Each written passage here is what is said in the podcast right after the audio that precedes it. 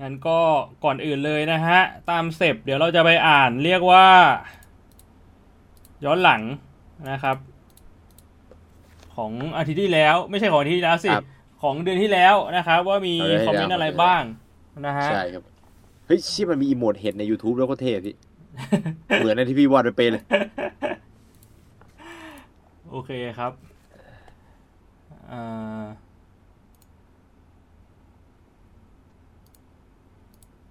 ผมข้ามคอมเมนต์ที่พูดถึงเรื่องที่ผมเล่าแล้วกันเนาะเพราะผมรู้สึกว่ามันอาจจะเป็นอะไรที่คอมเมนต์ซ้ำๆกันนะฮะครับผม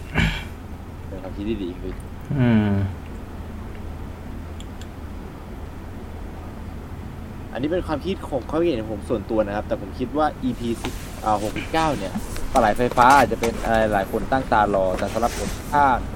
69 podcast เดิมตอน69 จริงๆผมอยากให้พวกพี่ๆมานั่งคุยกันหลายๆอย่างเกี่ยวกับช่องนี้ตั้งแต่จุดเริ่มต้น EP ศูนย์ไปยัง69พี่มีความรู้สึกอะไรบ้างตั้งแต่ EP จนถึงตั้งแต่ EP แรกจนถึงตอนนี้ หัวข้ออะไรที่พี่ประทับใจมากที่สุดตั้งแต่ช่องนี้ถูกสร้างขึ้นมา มานั่งย้อนวันๆกับช่องแชทหรืออาจจะเป็นการนำแขกรับเชิญเก่าๆมาอีกครั้ง ซึ่งผมไม่ต้องบอกพวกคุณก็น่าจะรู้ว่าแขกรับเชิญคนนั้นหมายถึงใคร ไม่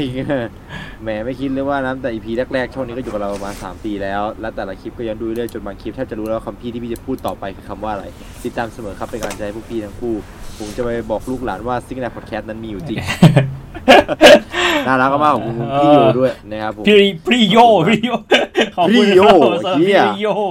ขอบคุณพี่โยมากอืมๆนะครับจริงๆก็ก็เป็นคอมเมนต์ที่น่าสนใจนะ เออเป็นคอมเมนต์ที่ดีนะ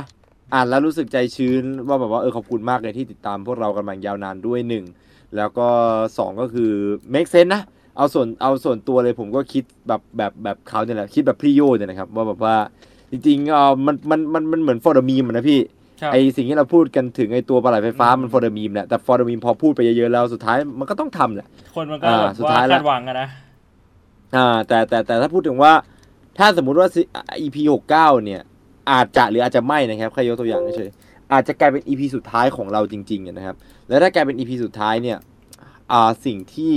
เหมาะสมมันคงไม่ใช่การทำเรื่องปลัไฟฟ้าปิดตำนานนะอืมเออ แบบที่เขาพูดมันก็มันก็ดูมันก็ดูมีมูลที่ดีนะพี่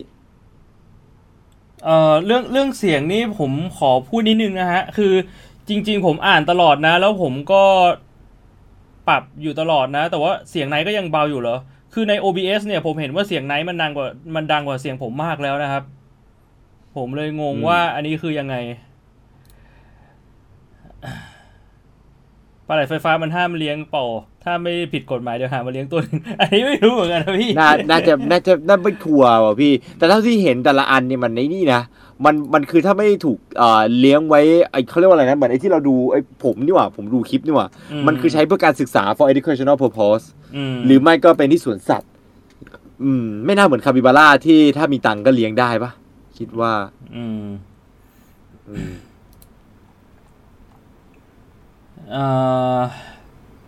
เอ่อเรื่องศาสนาอยากให้พี่บ่วงกับลุงไนท์ลองไปดูรายการตั้งวงเล่าของพี่จมขวัญดูครับ เป็นรายการที่เอาอืมเรื่องความเชื่อศาสนาวัฒนธรรมและอื่นๆมาคุยกันในแง่ของหลักฐานทางประวัติศาสตร์ และแนวคิดปรัชญาในยุคสมัยนั้นๆ แต่ไม่หนักหัวอย่างที่คิด เพราะคอนเซปต์ของรายการเริ่มแรก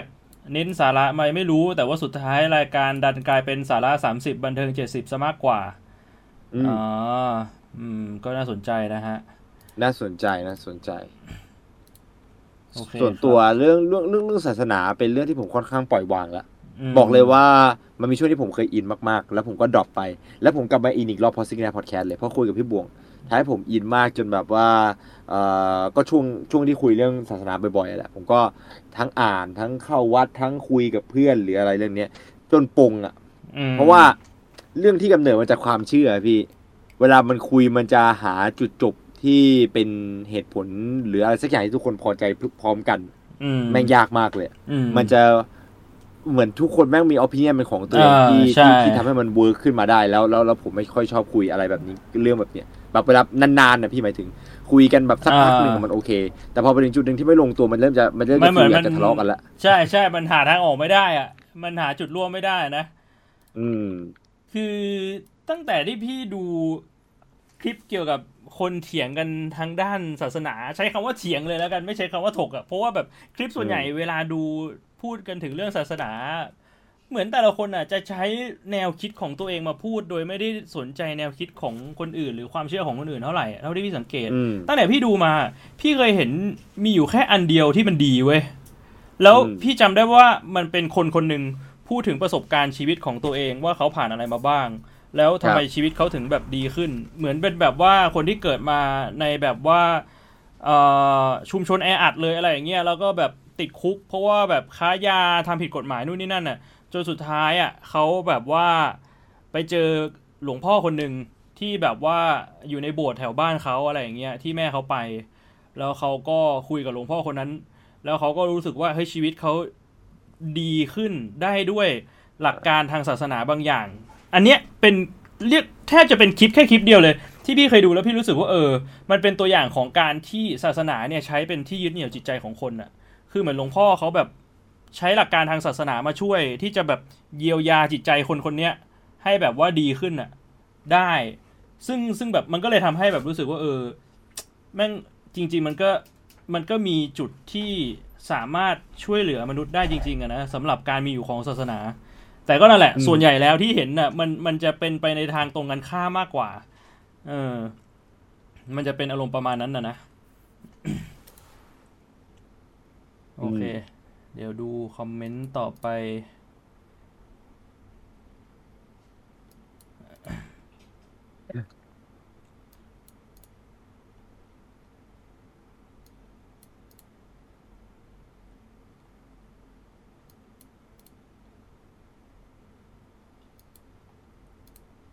เหมือนจะ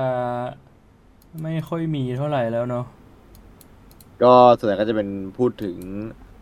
เรื่องของพี่มากกว่า เพราะเรื่องพี่มันแบบ drop แบบ drop the bass สิพี่แบบ Skrillex กับพี่อืมพอมันแบบ drop the bomb มาทุกคนมันก็นึกถึงเรื่องนั้นเป็นเป็นเรื่องใหญ่กันเลยทีเดียว อืม ซึ่งอะบอกเลยว่าถ้าผมรวยเนี่ยผมเอาชีวิตพี่มาทำหนังแน่นอน พี่นี่เป็นคนที่ extreme ที่สุดในชีวิตผมแล้ว ทั้งที่รู้จักกันมาไม่นานนะ แต่ว่าผมว่าเพื่อนผมไม่มีใครแบบชีวิต extreme เท่าพี่เลย แบบว่าเหมือนขึ้นสุดลงสุดสุดๆไปเลย แบบ emotional roller coaster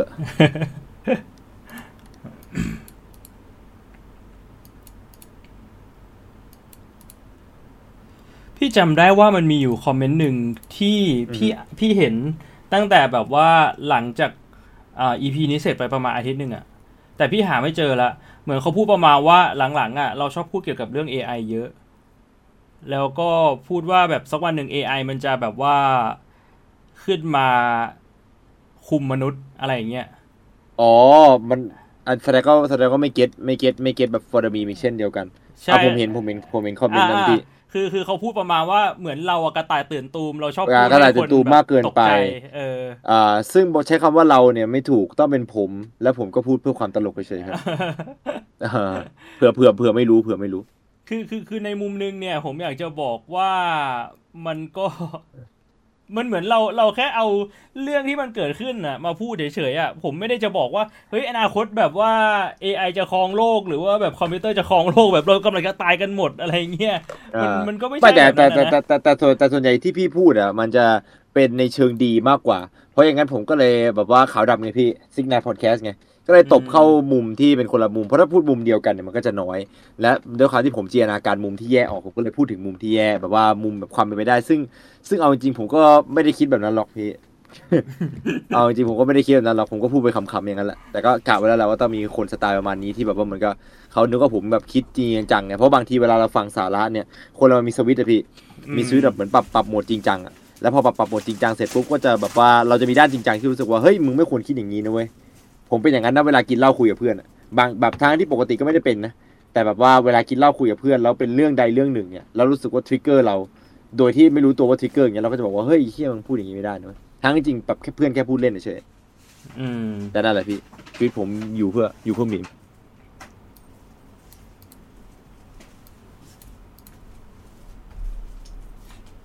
เฮ้ย พี่บวงเอาข่าวคุณสามป๊อกโดนดูดเงินพอแอปหาคู่มาจากไหนเจ้าตัวบอกหรือข่าวช่องไหน หรือเจ้าหน้าที่มาตรวจแล้วเจอแอปที่เครื่องของคุณสามป๊อก เพราะว่าเขาไปให้สัมภาษณ์ข่าว แล้วเขาก็บอกว่าไม่ใช่อย่างที่พี่บวงพูดนะครับเอ่ออันนี้ถ้าผมจำไม่ผิดเนี่ย เหมือนมันมีมันมี ช่วงหนึ่งที่นักข่าวไปสัมภาษณ์ แล้วอืมคุณสามป๊อกเนี่ยเขาเปิดมือถือให้ดูอืมแล้วในมือถืออะมันมีแอป นั้นเลยคือคือเหมือนตอนสัมภาษณ์อะเท่าที่พี่เข้าใจนะ คุณสามป๊อกอะเขายังไม่รู้ตัวว่าเขาอะโหลดแอปนั้นมา แต่ว่ามือถือที่เขาเปิดตอนที่นักข่าวสัมภาษณ์ที่กล้องมันจับอยู่อะมันมี แล้วช่องอ่าช่องของพี่อาร์มอะ ที่เขาทำเรื่องนั้นอะคือคือช่วงนั้นมันมีไอ้เรื่องสายชาร์จ OMG ใช่ปะล่ะช่องของพี่อืมอาร์มอะเขาไปเปิดข่าว แล้วเขาเห็นมือถือของคุณสามป๊อกแล้วเขาบอกว่าเนี่ยแอปเนี้ยมันคือแอปที่เขาอาจจะเผลอโหลดมาแต่เขาไม่รู้ตัวเขาเลยไม่ได้พูดไงอืมนึกออกปะอืมอ่าอืมเพราะฉะนั้นเนี่ยถ้าถ้าสงสัยลองไปดูคลิปของพี่อาร์มก็ได้ครับ คืออมอันเนี้ยพี่อาร์มเขาบอกไว้ว่าเออเนี้ยมันเป็นแอปที่มันเอาไว้ใช้หลอกนะครับ ไม่ใช่หลอกดิเอาไว้ใช้แฮ็กข้อมูลนะฮะประมาณนั้น เอ้ยแปลกนะไอไอเรื่องเสียงที่บอกว่าเดี๋ยวแล้วผมไม่เป็นด้วยนะใน Discord ไม่เป็นด้วยนะพี่ พี่ใช้ไมค์คนละตัวกับ Discord กับกับ stream ปะเพราะว่าเสียงพี่สำหรับผมนี่ปกติแบบปกติสุดๆเลยแบบจะบอกว่ามีเสียง boost นี่แปลกมากเลย เดี๋ยวนะพี่ลองดูก่อน มีเสียง boost เป็นเป็นเป็น moment นี่ผมผมแทบไม่เคยไม่เคยเป็นเลยนะ ไม่รู้ด้วยว่าเกิดจากอะไร ไม่คุ้นชินเลใช่ใหม่ตัวเดิมนะอะเดี๋ยวลองเดี๋ยวลองปรับใหม่ มันอาจจะหาย นี่นี่พี่พี่ใช้ใหม่ตัวเดิมนะอืม ไม่ผมก็ผมก็ไม่ได้ยินเสียงบูทเนี่ยผมได้ยินเสียงพี่เป็นระดับเท่าเดียวกันตลอดผมก็เลยแปลกใจ อืม ใช่สรุปแล้วคือเขาไม่ได้โดนแฮ็กผ่านสายครับ แต่ว่าโดนแฮ็กผ่านแอปที่เขาโหลดนะฮะอืมอ่า ตอนแรกมันดีอยู่แล้วจู่ๆมันบูตอ่าเนี่ยผมผมปรับแล้วเดี๋ยวลองดูครับ ว่ามันโอเคไหม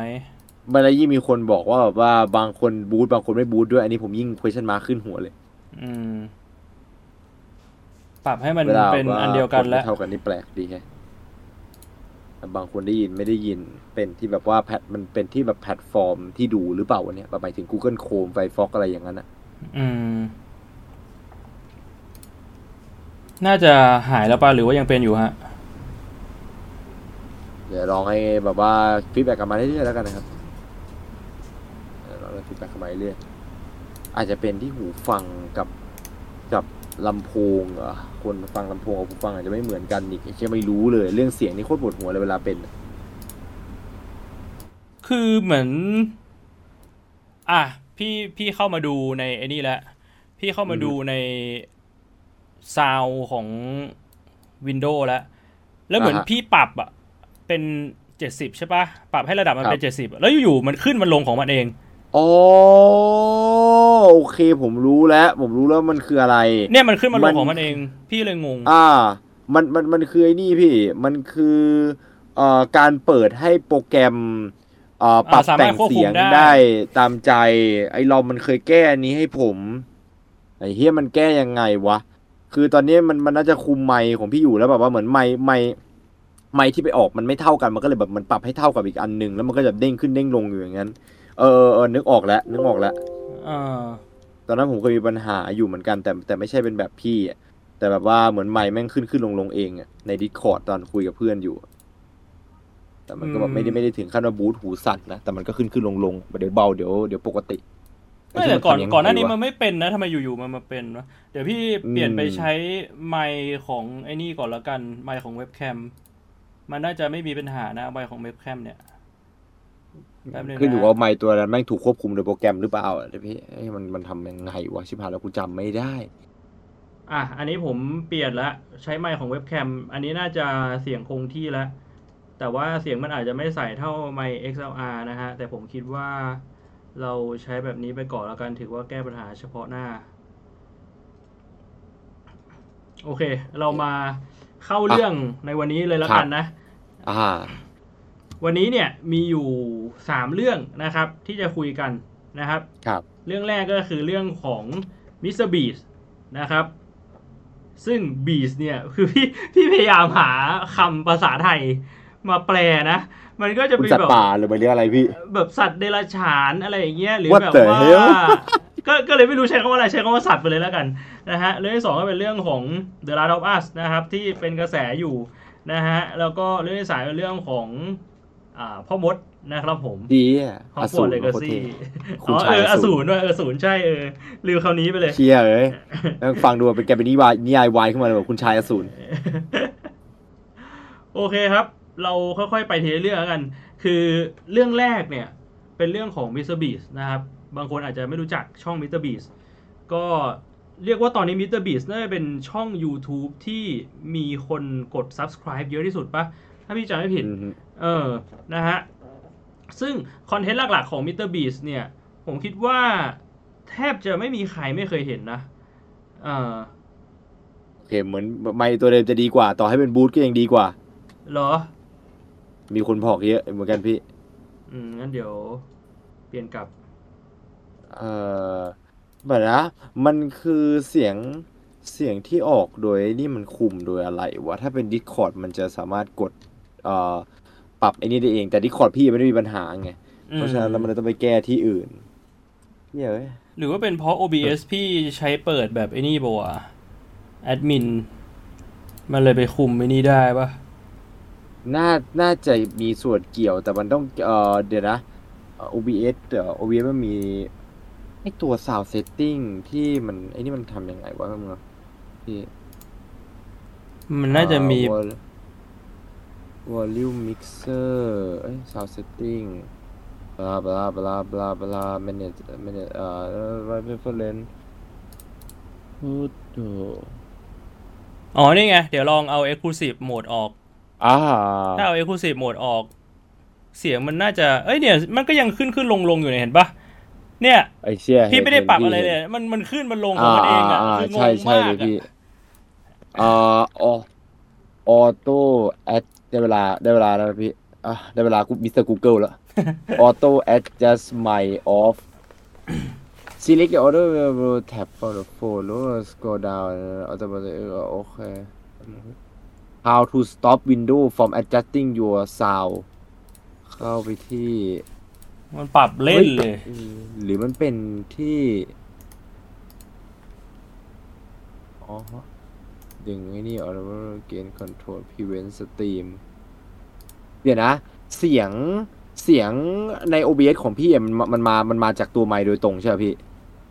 ไม่ใน OBS กับใน Discord อะพี่ใช้อันเดียวกันเลย ไอไมค์อันก็เนี้ยคือมามามาตรงถูกปะพี่ไม่ได้ไม่ได้ต่อพวกอ่าใช่มาตรง sound sound control สาย sound อะไรอย่างงี้ใช่ไหมพี่อ๋อใช่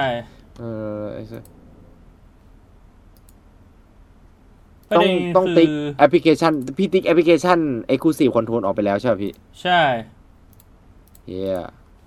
เย็ดแม่แม่งก็แม่งก็ไปบอกให้ทำแค่นั้นด้วยนะ คือประเด็นคือมันแปลกตรงที่ทำไมเสียงที่ออกจาก OBS ในสตรีมมันขึ้นลง แต่เสียงที่ไปออกใน Discord ที่นายได้ยินมันไม่ขึ้นลงทั้งเพทั้งราะว่าที่ Discord มันไม่เป็ได้นอันไม่เดีได้ยวเทกัคน Exclusive Control ผมคิดว่านะ แต่ว่ามันมันปัญหาไม่น่าจะอยู่ตรงที่ไมค์พี่แต่อยู่ที่ OBS มันเทค Exclusive Control ป่าวะ ถ้าเป็นอย่างนั้นอะ เดี๋ยว fuck is เพราะว่า this Discord พี่ปกติสุดๆเลยแหละเออแต่นี่มันมันก็ยังขยับอยู่เลยเนี่ยทั้งทั้งที่แบบว่าพี่ติ๊กเอาไว้นั่นนะไปแล้วใช่ไหมพี่ก็ยังใช่ เป็นอยู่ เอาออกไปแล้วเนี่ย เช็ค กดแอปพลายแล้ว แม่อยากให้เราไม่งอยู่ Discord ตอนนี้เลยใช่ the fuck is this shit แม่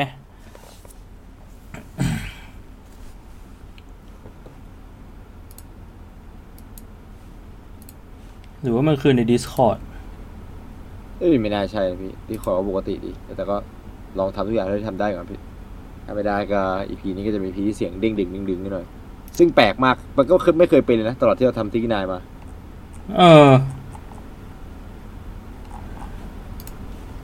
เดี๋ยวนะตะกี้นี่ไปติ๊ก ให้ Discord มันไม่ปรับเสียงแล้วอาจจะหายแล้วปะเนี่ยมันไม่มันไม่เด้งแล้วเอ้ยเด้งอยู่เด้งอยู่ยังเด้งอยู่เลย อะไรวะเนี่ย What the fuck มันเด้งดึง Fuck รัวเว้ยเลยพี่ว่าน่าจะทำอะไรไม่ได้แล้วตอนเนี้ย มันมันหนักมากไหมฮะ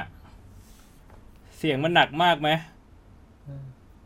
ผมว่าถ้าไม่หนักมากก็เรา เออคีย์บอร์ดใช่อะไรกันนะพี่นะลง Windows ใหม่ แต่ว่าตอนที่ลง Windows ใหม่ผมก็ stream อยู่ช่วงหนึ่งก็ไม่ได้มีปัญหาเรื่องนี้นะ อืม อืมวินวินโดว์พี่วินโดว์สิบเอ็ดปะ Windows 10 Windows 10โอเคอ่าได้พี่น่าจะโอเคแล้วล่ะงั้นเราพูดต่อเลยแล้วกันนะฮะอะปะมามามาอ่า ก็คือเรื่องของ Mr. Beast นะครับ คือครับผมคิดว่าในที่นี้น่าจะไม่มีใครไม่รู้จักหรอก Mr. Beast อะน่าจะอืมน่าจะเคยดูกันหมดนะครับ แต่ว่าครับพูดถึงคอนเทนต์หลัก ๆ ของเขาแล้วกันเนาะคอนเทนต์หลักอืมๆของเขาหลังๆ เนี่ยก็คือ จริง ๆ ไม่เชิงหลังๆหรอกใช้ใช้คำว่าตั้งแต่เขาเริ่มมีชื่อเสียงอะ่ะคือเขาดังมาจากการที่เขาทำคอนเทนต์แนว เอ่อแจกเงินปะใช้คำนี้ได้ปะแจกเงินเลผยม ผมใช้คำว่าคอนเทนต์แนว clickbait พี่อืมอ่าคือมันเป็นคอนเทนต์แนว clickbait ที่ไม่ใช่ clickbait อะเพราะว่าอืม clickbait อะอ่าถ้าสมมติว่าเอาตามแนวจริง ๆอะมันคือ มันคือต้องแบบว่ารอให้เฮ้ยคลิกวันเออแบบว่าเข้าไปคลิกแล้วแบบว่าเนื้อหามันไม่ตรงมันไม่ตามตรงร้อยเปอร์เซ็นต์อ่ต์คือมันอาจจะไม่ใช่ว่าไม่ตรงเลยแต่แบบอย่างเช่นแบบว่าผมบอกว่าเฮ้ยวันนี้จะไปแก้ผ้าวันนี้จะไปแกล้งไปหาพี่บ่วงแล้วแก้ผ้าอย่างนั้นอะเออแต่ว่า ของจริงคือแค่ไปที่บ้านพี่ แล้วก็แบบว่าแบบเหมือนหยิบเสื้อผ้าพี่มาดูอะไรเงี้ยแล้วพี่แบบอาบน้ำอยู่ในห้องน้ำแล้วผมก็แบบไปแกล้งพี่หน้าห้องน้ำแต่ผมไม่ได้แก้ผ้าพี่ไงพี่แก้ผ้าตัวเองเออเนกอะอันนั้นน่ะอ่าเรียกว่าคลิกเบสอ่าอ่าตั้งตั้งตั้งชื่อคอนเทนต์แล้วคอนเทนต์มันไม่ได้ตรงกับสิ่งที่เกิดขึ้นในคลิปแบบเต็มเอ่อเต็มสูบอ่าแต่ของ MrBeast เนี่ยคือคือตัวมันดูเหมือนจะคลิกเบส clickbait เออชื่อแม่งก็ clickbait แต่แม่ง not a clickbait เพราะมันถ้ามันบอกว่ามันมันจะพังเหี้ยสักอย่างแม่งพังไอ้เหี้ยนั่นจริงผมโคตรปวดหัวเลยจริงๆนะ พอมพอเข้าไปดูจริง ๆ มันทำจริง เอออืมผมจะให้คนหนึ่งร้อยคนไปดักตีบ้านพี่กิฟแม่งก็จ้างคนหนึ่งร้อยคนไปอยู่หน้าหอพี่กิฟจริง ๆ อย่างนั้นนะเออมันเป็นอารมณ์ประมาณนั้นอะนะอืม แล้วก็ seriously คือจริง ๆ ก็เขาก็ทำมานานแล้วนะฮะ แล้วก็มีดราม่านิดๆหน่อยๆหรือเปล่าอันนี้พี่ก็ไม่รู้หรอก แต่ว่าคือที่เห็นล่าสุดเนี่ยก็คือตอนต้นเดือนนะ ต้นเดือนอืมกุมภาเลยนะครับ มันมีคอนเทนต์อยู่คอนเทนต์หนึ่งของ MrBeast นะอ่าคิดว่าหลาย ๆ คนน่าจะจำกันได้ก็คือ เขาบอกว่าเขาเอ่อช่วยเหลือคนตาบอดหนึ่งพันคน ให้อืมหายตาบอด ก็คือเขาช่วยออกค่ารักษาให้ อ่าครับ ดังแล้วมากในเฟซในเฟซคนไทยนี่แชร์กันเพียบ อ่าแทบทุกเพจ e-sport เพจอ่าเกี่ยวกับเกมเนี่ย gaming related ออฟตรงออฟตัดอะไรเงี้ยแม่งแชร์อ่ากันหมดเลยใช่แล้ว คือในคลิปเนี่ยเฮ้ยพี่พี่สนใจเรื่องหนึ่งมากเลยก็คือเขาไปสัมภาษณ์คุณหมอที่ทำการผ่าตัดให้ แล้วคุณหมอครับเขาบอกว่าจริง ๆ แล้วเนี่ย คือคนตาบอดบนโลกทุกคนเนี่ย ประมาณ 50%เลยนะ ที่สามารถรักษาให้หายได้ด้วยการผ่าตัดเพียงแค่ประมาณ 10 นาทีอืมคือมีคนตาบอดอยู่ พี่จำไม่ได้แล้วว่าในนั้นเขาบอกว่ามีอยู่ประมาณกี่คน แต่ว่าครึ่งหนึ่งครับของคนที่แบบตาบอดอะที่แบบว่า เอ่อถือว่ามองอะไรแทบจะไม่เห็นอะคือตาบอดมันไม่ใช่แบบว่ามองไม่เห็นเลย มองอะไรแทบจะไม่เห็นเลยก็นับมเขาบอกว่าครึ่งหนึ่งของตรงนั้นน่ะ แค่แบบว่าผ่าตัดแค่สิบนาทีเนี่ยหายเลยนะครับว้าวเพราะว่ามันคือเกิดจากอืมต้อนะครับ ที่แบบว่ามันอาจจะเป็นเหมือนเอ่อของเหลวที่มันมีความขุ่นที่มันมาบังอ่า เรียกว่ากระจกตาของเราทำให้แบบว่าเวลาเรามองอะไรเราก็จะเห็นไอ้ของเหลวอันนั้นก่อนก่อนที่จะเห็นสิ่งอื่น มันก็จะทำให้มองไม่เห็น คือจริงครับๆการผ่าตัดไม่มีอะไรมากเขาก็บอกว่าแค่ดูดของเหลวอันนั้นอ่าดูดของเหลวอันนั้นออก มันก็หายแล้ว นึกออกปะอืมคือมันเหมือนว่าแบบเหมือนกระจกรถเรามันมีฝ้าขึ้นอะแค่เราเช็ดกระจกอะมันก็หายแล้ว ครึ่งหนึ่งที่คนตาบอดเขาเป็นเนี่ย หมอเขาบอกว่าอืมทำแค่นั้นหายแหละแต่ว่ามันอาจจะมีค่าใช้จ่ายค่อนข้างเยอะ นะครับอืมในประเทศที่คนส่วนใหญ่อาจจะเข้าไม่ถึงการรักษาอาจจะด้วยแบบว่าเทคโนโลยีไม่พัฒนาหรือว่าตัวผู้ป่วยเองเนี่ยไม่มีเงินไปผ่าตัดเนี่ยก็เรียกว่าเป็นเรื่องที่น่าเศร้านะครับ MrBeast เขาก็เลยเหมือนว่า โอเค งั้นเราจะเริ่มจากการที่เราช่วยคนที่ป่วยเป็นต้อแบบเนี้ยหนึ่งพันคน อ่า อะไรประมาณนี้ แล้วก็เลยเกิดเป็นดราม่าขึ้นมา ตั้งแต่พอมีคลิปนี้ออกมาเนี่ย คือเหมือนว่าก็มีแบบผู้คนค่อนข้างเยอะนะ ที่ต่างประเทศเนี่ยคือเขาก็ทวีตว่าแบบเฮ้ยการการทำแบบเนี้ยมันมันเป็นอะไรที่เรียกว่าชั่วร้ายมาก คือใช้คำว่า evil เลย evil คือแบบว่าอืมมึงแบบมึงมึงมันชั่วมึงมันเป็นปีศาจเลยอะไรอย่างเงี้ยนะฮะอืมเออเป็นเหมือนแบบว่าการใช้เรียกว่าอะไรอะ ความยากลำบากของผู้อื่น ให้ เกิดประโยชน์มาหาต่อกินตัวเองเออมาหากินอืมมาเกิดประโยชน์ต่อตัวเอง อะไรประมาณนี้นะฮะแล้วก็เรียกว่า ก็เป็นเรื่องที่ค่อนข้างน่าปวดหัวปะแต่แต่พี่ว่ามันก็มีประเด็นที่น่าคุยอยู่เหมือนกัน มันมีประเด็นหลายอย่างที่น่าคุยเหมือนที่ผมคุยกับพี่ไปตอนก่อนอืมสตรีมอ่าแต่อันนั้นมันเป็นความรู้สึกส่วนตัวของผมอ่าผมพูดในมุมมองผมก่อนอืมนะคือส่วนตัวผมเนี่ย ผมพูดบ่อยในในพอดแคสต์ทางไลฟ์ตัวเองด้วย ว่าชีวิตผมเนี่ยผมอยากทำมุ้ยที่ผมอยากเอ่อเอ่อทำอะไรหลาย ๆ อย่างให้กับสังคมกับเอ่อซึ่งมันไม่ใช่การทำความดีสักสักร้อยเปอร์เซ็นต์หรอก คือมันมีสิ่งที่ผมอยากได้อยู่อ่าเพราะฉะนั้นจะเรียกว่าทำดีหวังผลมันก็ไม่เกินจริงนะอืมซึ่งสิ่งที่ผมอยากได้มันคือการทำให้ อีกร้อยปีสองร้อยปีผ่านไปเนี่ยคนก็ยังมองชื่อของตระกูลสิทธิพันธ์นะว่าเป็นเรื่องที่ดีอยู่มต่อให้แบบลูกหลานออกมาแล้วแบบสมมติว่าหลานผมแม่งเสือกกลายเป็นเอิ่มลุงตู่คนถัดไปอย่างนั้นนะแต่อ่าถ้าสมมุติว่ามันยังมีความดีหลงเหลือคนก็จะพูดถึงว่าอู้แต่แม่งน่าเสียดายนะแบบปู่ของเขาอะเคยเป็นคนดีนะนั่นแหะคือสิ่งที่ผมอยากได้อืมครับการทำให้แบบชื่อเสียง ของคนในบ้านแล้วแบบคือการที่ผมได้ดีก็เท่ากับคนจะพูดถึงพ่อผมไปด้วยเพราะพ่อผมคนเลี้ยงผมมาดี นั่นคือสิ่งที่เป็นอัลติเม e โกไงอืมเวลาคนพูดถึงเราว่าเราเป็นคนดีเนี่ยผมอยากให้เขามองไว้ว่า ผมเนี่ยไม่ได้เป็นคนดีเพราะผมเกิดมาเป็นคนดีอย่างเดียว แต่พ่อผมมาเลี้ยงผมมาดีอืเฮี้ยมเฮี้ยอ่า เพราะฉะนั้นนั่นนะคือมุมมองการทำดีหวังผลของผม อืม ซึ่งเอ่อ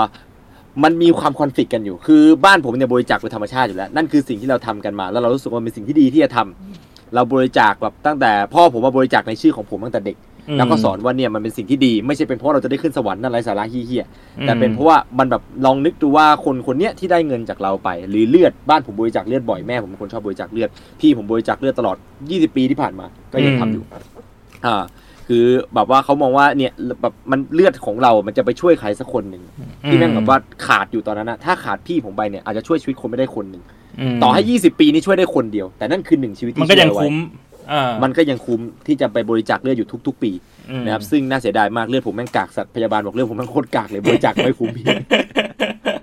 บริจาคผมบริจาคสองแขนนะพี่เขาบอกว่าโอ้โหเลือดผมได้โคตรเยอะเออผมไปบริจาคอะครั้งแรกที่แบบเออครั้งแรกที่บริจาคมันคือรอดอ มันอ่าบริจาคแล้วมันไม่ไม่ได้บอกอะไรเลยว่าเป็นอะไร มันแค่มาบอกผมว่าผมเลือดกรุ๊ปอะไรเฉยตอนอ่ารอดอ แต่ตอนที่ไปบริจาคจริงๆจังๆอะคือตอนอายุครบ20ปีอืแล้วแม่ผมบอกว่า ปีชงเนี่ยชงไม่เท่ากันอืมสำหรับแม่ผมว่ามันชงทุกทุกเลขศูนย์ไม่ใช่ทุกทุกเลขห้าอ่าอ่าเพราะงั้นเขาเลยบอกว่าเนี่ยปีสิปีผมมันต้องไปบริจาคเลือดกุศลใหญ่อ่าแม่ผมไปบริจาคเลือด พี่ไปด้วยกันแม่พี่ผม แม่ไปบริจาคเลือดอ่าได้ไปเขาบอกโอ้คุณแม่ร่างแบบหกสิบกว่าแล้วยังแข็งแรงมากเลยค่ะ พี่ชายผมบริจาคเลือดโอ้โหเม็ดเลือดเกล็ดเลือดพี่ชายผมดีมากเอ่อพยาบาลบริจาคเลือดผม ประมาณแป๊บเดียวพี่ถุงเต็มถุงอะ คือแบบพยาบาลไม่ตกใจว่าโอ้ยเดี๋ยวไอ้เฮียทำไมเลือดมึงเยอะจังเลยวะเขาก็เลยถอดออกมาใช่ปะแล้วก็ไปเสียบอีกข้างหนึ่งข้างซ้ายอะผมบริจาคสองข้างพร้อมกันพี่ชายผมอะกับแม่ผมบริจาคได้คนละถุงผมบริจาคไปสามเกือบสามถุงวันนั้นอ่าเขาไปตรวจเลือดแล้วบอกว่าโอ้เลือดมันใช้ไม่ได้เลยเฮียเลือดโอ้เลือดมึงโอ้เลือดมึงอย่างกากเลยน้อง เลือดเลือดมึงเยอะมากเลยอะแต่เลือดมึงโคตร ถ้าจะกาเอากไปอะเอาไปให้คนก็คือแบบแทนที่แบบจะตายแหล่ไม่ตายแหล่ก็คือไปร้อยเปอร์เซ็นต์เออคือมันเหมือนมันเป็นเลือดที่ใช้การไม่ได้ครับอืมอ่ามันเป็นเลือดที่ใช้การไม่ได้ ผมก็เลยเป็นคนที่เป็นคนเดียวในบ้านเลย ที่ไม่ได้บริจาคเลือด ยิ่งทำให้รู้สึกว่าวิแม่งเหมือนขาดอะไรไปอะแบบพี่พี่ผมทุกปีไปบริจาคเลือดที่วันเกิดแม่ผมวันเกิดไปบริจาคเลือดผมเป็นคนไปส่งเขาทุกปีอืมเออผมไปผมไม่ได้บริจาคแล้วผมก็รู้สึกว่าเออเนี่ยชีวิตมันต้องทำความดี ทุกครั้งที่สตรีมผมก็จะทุกๆ ปีเลยเวลาพูดถึงปณิธานเนี่ยจะนึกถึงตลอดว่าแบบว่าเนี่ยเก็บเงินมีเงินก้อนที่เราเก็บมา เพื่อที่เราจะสักวันหนึ่งเราจะต้องทำอะไรสักอย่างไม่มุ้ยทีก็เอาไปใช้ทำหาอะไรสักอย่างที่รู้สึกว่าเราภูมิใจแล้วชีวิตนี้ได้เกิดมาอ่าทีนี้พอเป็นอย่างนั้นนะผมไม่รู้ว่าอย่างนี้ด้วยหรือเปล่านะ ผมรู้สึกแอนตี้อ่า ไอแบบนี้มากๆเลยไอไอไอไอสิ่งที่พี่พูดอะผมผมไม่ได้ถึงขั้นว่าแบบจะต้องเรียกว่าคนเหล่านี้มันชั่วร้ายนะอืมแต่ผมแต่ผมจะรู้สึกว่าทำไมเวลาเราทำความดีเราถึงต้อง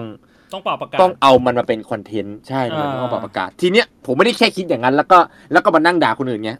ผมก็นั่งคิดอยู่กับตัวเองเคยคุยกับไอ้ลอมด้วยอืมเออ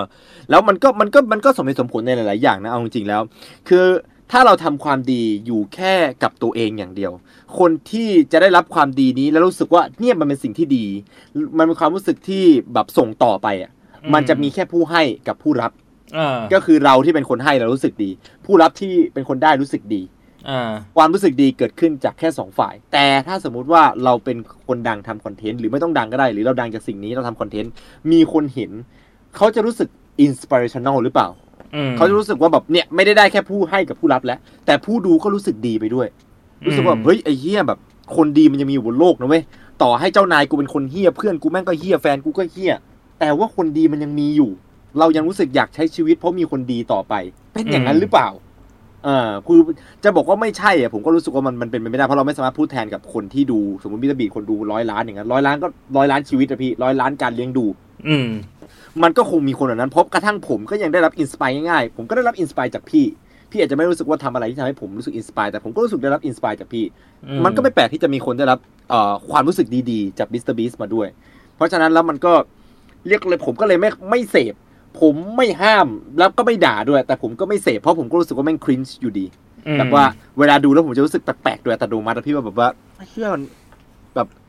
เอาเงินไปยื่นให้กับ เอาเงินร้อยร้อยดอลไปยื่นให้กับคนไม่รู้จักแล้วมันก็เดินยื่นเดินยื่นแล้วก็แบบนั้นอะมันคือการเสพศีลธรรมหรือเปล่า ผมก็ไม่กล้าพูดด้วยแต่มันก็คนดูมันก็รู้สึกดีนะ ไม่ใช่เงินเราเราไปเสือกอะไรเขาไม่งตีกันอยู่ในหัวงั้นอะเออเออเพราะฉะนั้นผมก็เลยส่วนตัวผมอะคือไม่ไม่ไม่ชอบคอนเทนต์แนวนี้เลย ผมรู้สึกเอ่ออิจฉามิสบีสโดยส่วนตัวเลยที่ว่า เขาไม่เคย หรือว่าเขาอาจจะคิดเรื่องนี้แต่แค่เขาไม่ได้พูดอะนะพี่เพราะว่าอ่าการที่เขาไม่พูดไม่ได้หมายความว่าเขาไม่คิดไงแต่เขาก็ยังเดินหน้าทำคอนเทนต์อันนี้ไปเรื่อยซึ่งสุดท้ายต่อให้คนด่า หรือว่าคนชอบหรืออะไรก็แล้วแต่ปัจจัยคือมันก็มีคนได้รับความช่วยเหลือถูกป่ะพี่อืมมันมีคนได้รับความช่วยเหลือ แล้วทุกอย่างมันก็ดำเนินต่อไปในทางที่ดีขึ้นมั้งเออผมก็ไม่รู้เหมือนกันว่ามันมีข้อเสียที่แบบเสียชัดเจนจริง ๆ หรือเปล่าว่าแบบเออภาครัฐไม่ต้องมารับผิดชอบอย่างเงี้ยคือย่านมือของการบริจาคมันคือ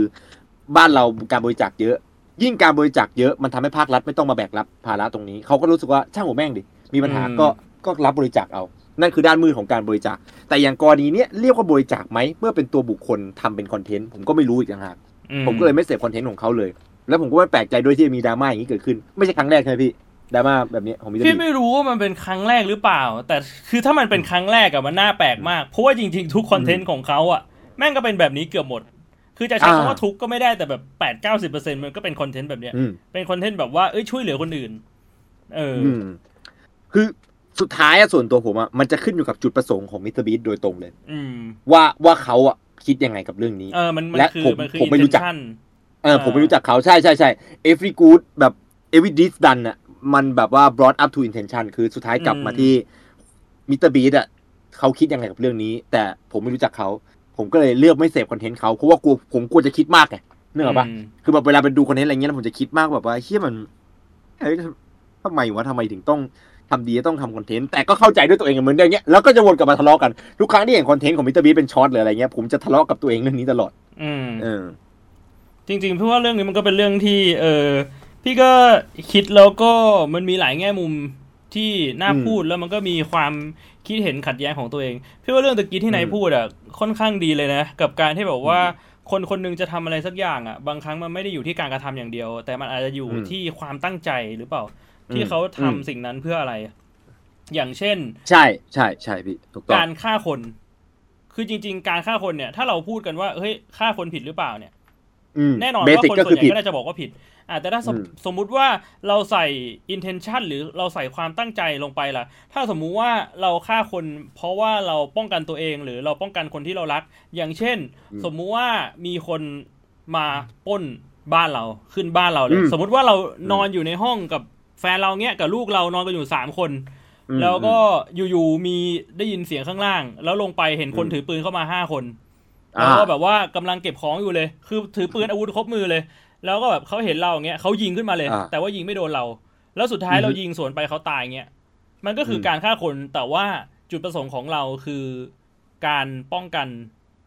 ตัวเองและคนที่เรารัก มันก็อาจจะทำให้ เอ่อคำที่ว่าเฮ้ยการฆ่าคนเนี่ย ความเห็นมันแตกต่างกันออกไปแล้ว เพราะว่าเราไม่ได้มีจุดประสงค์ที่จะฆ่าเขาจริง ๆ แต่เราแค่ป้องกันตัวเอง เออ มันก็น่าสนใจ ทีเนี้ย มันก็เลยกลายเป็นว่า แต่สุดท้ายแล้วอะ เราไม่มีทางรู้ว่า MrBeast เขาใช่ทำไปเพราะอะไร ถูกปะถูกต้องถูกต้องอืมถูกต้องครับถูกต้องถืเรื่องว่านี้มันก็เลยอาจจะวนกลับมาเป็นผมถึงได้แบบ mark เอาไว้ก่อนไงว่ามันอ่าแค่ส่วนตัวผมเลย ไม่ได้บอกว่าเขาถูกหรือผิด มันแค่ส่วนตัวผมว่าผมไม่ชอบคอนเทนต์แนวนี้ แต่ผมชื่นชมเขามากอืมๆเพราะว่าแบบผมผมก็เชื่อแบบค่อนข้างเชื่อจากใจเลยว่า สุดท้ายไม่ว่าเขาจะทำเพื่อเงินหรือแล้วก็แต่มันมีคนที่ได้ผลประโยชน์จากเรื่องนี้แล้วมันเป็นเรื่องที่ดีอะพี่แบบว่าอืมเออบางทีมันเห็นแล้วรู้สึกดีนะอืมมันก็เลยเหมือนว่าแบบไม่มีใครรู้ คือในใจเขาเขาอาจจะเป็นแบบ super villain ก็ได้เขาอาจจะแบบว่ากูต้องทำยังไงก็ได้ ให้กูมีเงินมหาศาลแล้วมีแบบว่า power มีอำนาจมหาศาลแล้วสักวันหนึ่งกูจะแบบใช้เงินแล้วก็อำนาจนั้นนะทำเรื่องชั่ว มันไม่มีใครรู้ใช่ ไม่แต่ MrBeast เนี่ย เป็นหนึ่งในคนที่ถูกเอามาทำเป็นมีม Skynet เยอะมากเลยนะพี่รู้แบบฟีลเหมือนกันจริงๆแล้ว MrBeast มันไม่ใช่คนนะแต่แม่งคือแบบว่าเป็น AI ที่แบบว่าเป้าหมายคือแบบสร้าง engage ให้เยอะที่สุด เพื่อจะได้เป็นหนึ่งอินดิวิ u a l ที่โด่งดังที่สุดในโลกเออแล้วก็คือแบบยึดครองสมองของคนทั่วโลกผ่านทางช่อง YouTube เออออย่างนั้นนะมันมีมันมีมันมีแบบว่าแอนิเมชันฮาๆแบบเกี่ยวกับมิสเตอร์บีดเรื่องแบบเนี้ยเยอะมากใน YouTube เราไปเสิร์ชหาดู ปั่นจัดเลย แต่ถ้าจะพูดอย่างนั้นกับมิสเตอร์บีดอะเราก็สามารถพูดอย่างนั้นได้กับคนที่รวยทุกคนถูกปะเราก็พูดอย่างนั้นกับอืมอีลอน Elon มั Musk สก็ได้ทำกับได้มาเช่นซัเดีนยวเกกัอนร์เบิร์กถูกต้กับองบิลเกตเราก็พูดได้หมด หรือว่าแบบเป็นคนที่มีอำนาจ ไม่ว่าจะเป็นแบบประธานาธิบดีหรืออะไรอย่างเงี้ยเราก็พูดได้ มันก็เลยกลาซึ่ยงไอ้เป็นมุกว่าแบบนี้มันก็มีอยู่ในบรรดาคนพวกนี้เออหมดเลยนะที่พี่พูดอะโอบามาอย่างนี้ก็มีมุกสกายเน็ตโอบามาเนี่ยเออเพราะฉะนั้นอะมันมันก็เลยเป็นอะไรที่อาจจะดูแบบว่า ไม่ไม่เมคเซนที่ เราจะมีดราม่าเจาะจงใครสักคนหนึ่งอะไรเงี้ยหรือจะมีดราม่าเรื่องพวกเนี้ยเพราะว่าสุดท้ายแล้วอะ intention หรือว่าความตั้งใจอะ เราไม่สามารถพิสูจน์ได้หรอก ว่าเขาเป็นยังไงใช่จนกว่าเรื่องมันจะเกิดขึ้นใช่คือถูกต้องคือมันเรียกถูกต้องว่ามันเป็นมันเป็นสิ่งที่ไม่สามารถป้องกันได้ ใช้คำนั้นดีกว่าอืมเออ มันก็นั่นแหละนะของแบบเนี้ยนี่แม่งบอกไม่ถูกเลยว่ะคือผมผมไม่อยากจะสรุปเรื่องราว ว่ามันต้องเป็นแบบซ้ายหรือขวาอืมแต่ผมแบบเวลาพูดเวลาคิดถึงเรื่องเนี้ยผมจะชอบนึกถึงตัวเองตอนเด็ก เวลาแบบพอพอมานั่งดูอย่างเงี้ยผมผมจะรู้สึกแบบว่าเออกึ่งเศร้ากึ่งไม่รู้เหมือนกันนะพี่เศร้าตรงที่ว่าแหมเสียดายจัง ถ้าเป็นตอนเด็กผมคงดูพวกนี้แล้วมีความสุขมากเพราะไม่คิดอะไรเลยพี่นึกออกปะอืมก็ก็แค่ดูพวกนี้แล้วก็รู้สึกว่าว้าวคนคนนี้แม่งเท่จังไอ้เหี้ยมิสเตอร์บีสต์โซสักวันหนึงเชี่ยโตเป็นแบบนายให้ได้เลยเอออยากทำความดีแบบนก็งจะเขาอะ แล้วมันก็คงจะมีความสุขมากแต่พอโตมาด้วยแบบสังคมทวิตเตอร์หล่อหลอมด้วยหรือเปล่าก็ไม่รู้นะเออหรือว่ามันก็แค่เป็นเพราะว่าเราโตขึ้นแล้วเราคิดอะไรมากขึ้นน่ะแม่งแบบดู content พวกนี้แล้วไม่ไม่มีความสุขเลยอะกลายเป็นว่าแบบมานั่งคิดอะไร เพราะว่าเวลาดู content พวกเนี้ยจะแทบไม่มีทางเห็นcomment ดีด้านเดียว อืม แบบว่ามันจะต้องเห็น comment ทะเลาะกันตลอดอะในใน content สไตล์เนี่ยนะครับเอ่อถ้าเป็นที่บ้านเราเนี่ยจะชัดกว่าเพราะมิสเตอร์บีสต์เนี่ยจริง ๆ แล้ว เหมือนเขาเขาไม่ได้แสดงออกด้านใดด้านหนึ่งเหมือนพิเศษเหมือนเขาจะแสดงออกถึงความสดใสของตัวเขาเองใช่ไหมพี่อืมแล้วก็ intention ของการทำเอ่อว่าแบบคลิปเนี่ยจะเดินเดินทางไปในแนวไหน เราจะทำอะไรแค่นั้นจบอืมเราหาหาเราหาจุดอะไรที่มานั่งพูดเพิ่มเติมตรงนั้นมากไม่ค่อยได้ นอกจากตัวคอนเทนต์ของคลิป แต่ถ้าสมมุติว่าเป็นแบบสไตล์ประมาณเนี้ยที่บ้านเราเนี่ยอ่าพรพอย่างนั้นอืนะครับม อ่าอืมคุณคุณพรพอย่างนั้นนะคือคนมันก็จะไม่ได้จับแค่คอนเทนต์ที่เขาทำแล้ว แต่นิสัยที่เขาแสดงออกมา หรือสิ่งที่เขาทำหลังจากที่เขาทำสิ่งนี้ เขาทำการขายของเพิ่มเติมทำไมเขาถึงได้ทำแบบนั้น แล้วมันอะไรอย่างเงี้ย อ่า มันมันมันจะมีมันจะชัดกว่าในกรณีเนี้ยอืมว่าแบบว่า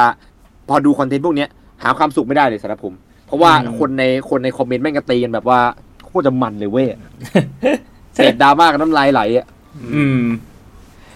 แต่ว่าในอีกมุมหนึ่งอะพี่ก็ที่พี่คิดว่าการที่มันมีดราม่าอะไรแบบเนี้ยมันเป็นเรื่องที่มันเสียเวลาหรือมันไร้สาระมันคืออะไรรู้ป่ะเพราะว่าจริง ๆ แล้วอะอะไรพี่ไอเรื่องแบบเนี้ยมันไม่ใช่แค่เพิ่งมามีในยุคสมัยเรา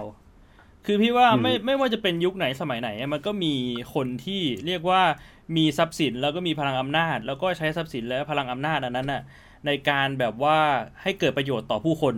ในที่สาธารณะนึกออกปะอืมคืออมคือจริง ๆ แล้วมันก็คือการ ทำแบบนั้นแหละ คือเราช่วยเหลือคนอื่นผ่านสื่อ ช่วยเหลืออมคนอื่นให้สื่อได้เห็นอะมันมันมีมาตลอดไม่ว่าจะเป็นยุคไหนสมัยไหน เพราะฉะนั้นเนี่ยอืมคือพี่มองว่ามันเป็นเรื่องที่ยังไงมันก็หลีกเลี่ยงไม่ได้ยังไงมันก็ต้องเกิดขึ้นอะอืมเออเพราะฉะนั้นการที่อยู่ๆมาดราม่าแล้วก็ มา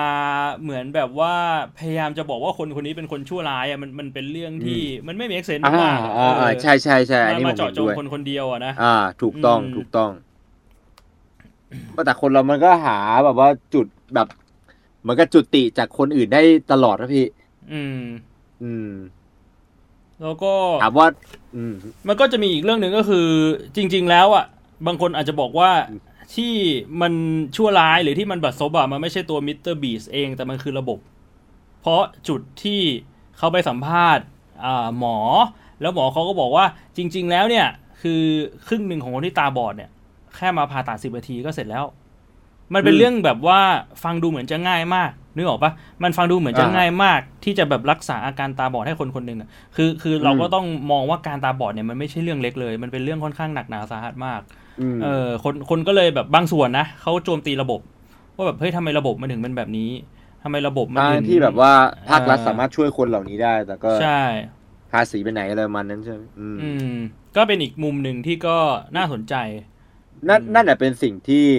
แบบว่ายับยับยับยั้งผมให้แบบว่าไม่ไม่คิดแย่ในเวลาดูพวกนี้เลยนะอืมเพราะว่าผมจะสุดท้ายความคิดอะมันจะตกมันจะมันจะมาตกประมาณนี้พี่ ไอไอเรื่องที่ผมบอกว่า สุดท้ายแล้วอะเขา ทำแล้วไม่รู้ว่าจิตใจเขาดีหรือไม่ดี แต่มันก็มีคนพันคนที่ได้ผลประโยชน์ใช่ไหมหายตาบอดอ่า อีกอย่างหนึ่งก็คือ ถ้าสมมุติว่าเรารวยเท่าเขาอะอืมเราจะทำแบบเขาปะเรามีอำนาจเท่าเขาเราจะทำแบบเขาปะมันเป็นคำถามที่ไม่มีทางรู้คำตอบเพราะเรายังไม่ได้มันยังไม่ได้เกิดขึ้นตอนนี้ใช่ไหมพี่อืมปัจจัยมันไม่สำคัญไงพี่สำคัญอืมคือเขาทำแล้วอืมอ่าสำคัญก็คือมันมีคนที่ไปเปรียบเทียบกับเขาได้เป็นพันๆคนอะที่มีทรัพย์สินมีอำนาจเท่าเขาอะแต่ว่าเขาทำอยู่ตอนนี้ไงอืม นะพอพอพอพอคิดแบบนี้ผมก็จะรู้สึกสบายใจที่ที่จะดูเขามากขึ้นอืมแต่ผมก็ดูไม่เคยจบไปนะผมจะรู้สึกเขินตลอดเลยเวลาแบบว่าแบบครินจะมีแบบว่าเดินไปเอาเอาเงินแบบว่าเฮ้ยให้หนึ่งร้อยดอลมแบบเอาไปเฉยเลยอะไรเงี้ยผมจะรู้สึกเหมือนแปลกๆอะบอกไม่ถูกเหมือนกันอะเฮ้ยแต่ว่าเออพี่ว่าเออหลังๆอะเขาทำดีขึ้นเมื่อก่อนอะเขาจะเป็นอารมณ์แจก แต่เดี๋ยวใช่เนี้ยมันจะเป็นอารมณ์แบบว่ามีชาเลนจ์ให้ทำอ่า มันก็มันใช่ก็เป็นเหใช่มือนพัฒนาการขอัอนงนั้นคอัอนนเทนต์อันนั้นนะอันนั้นน่ะดูเออดูได้มากขึ้นจริงๆ จากใช่จากแต่ก่อนใช่ที่ผมดูเขาไม่ได้เลยหลังๆ มาผมผมดูเขาได้มากขึ้น เออมันเหมือนว่าแบบเราก็มาดูว่าแบบเฮ้ยคนคนนี้จะทำชาเลนจ์ผ่านหรือเปล่าอะไรอย่างเงี้ยนะอ่าอืมอ่าถ้าเป็นแบบนั้นน่ะพี่ว่าจริง ๆ มันก็ไม่ต่างจากพวกรายการปกติทั่วไปที่เห็นได้ตามทีวีแล้วปะรายการเก็บเศรษฐีอย่างเงี้ยตอบคำถามได้เงินผ่านสื่ออมมันก็มีคนได้ประโยชน์ แต่ว่าก็ต้องเป็น challenge อะไรอย่างเงี้ยนะ อืม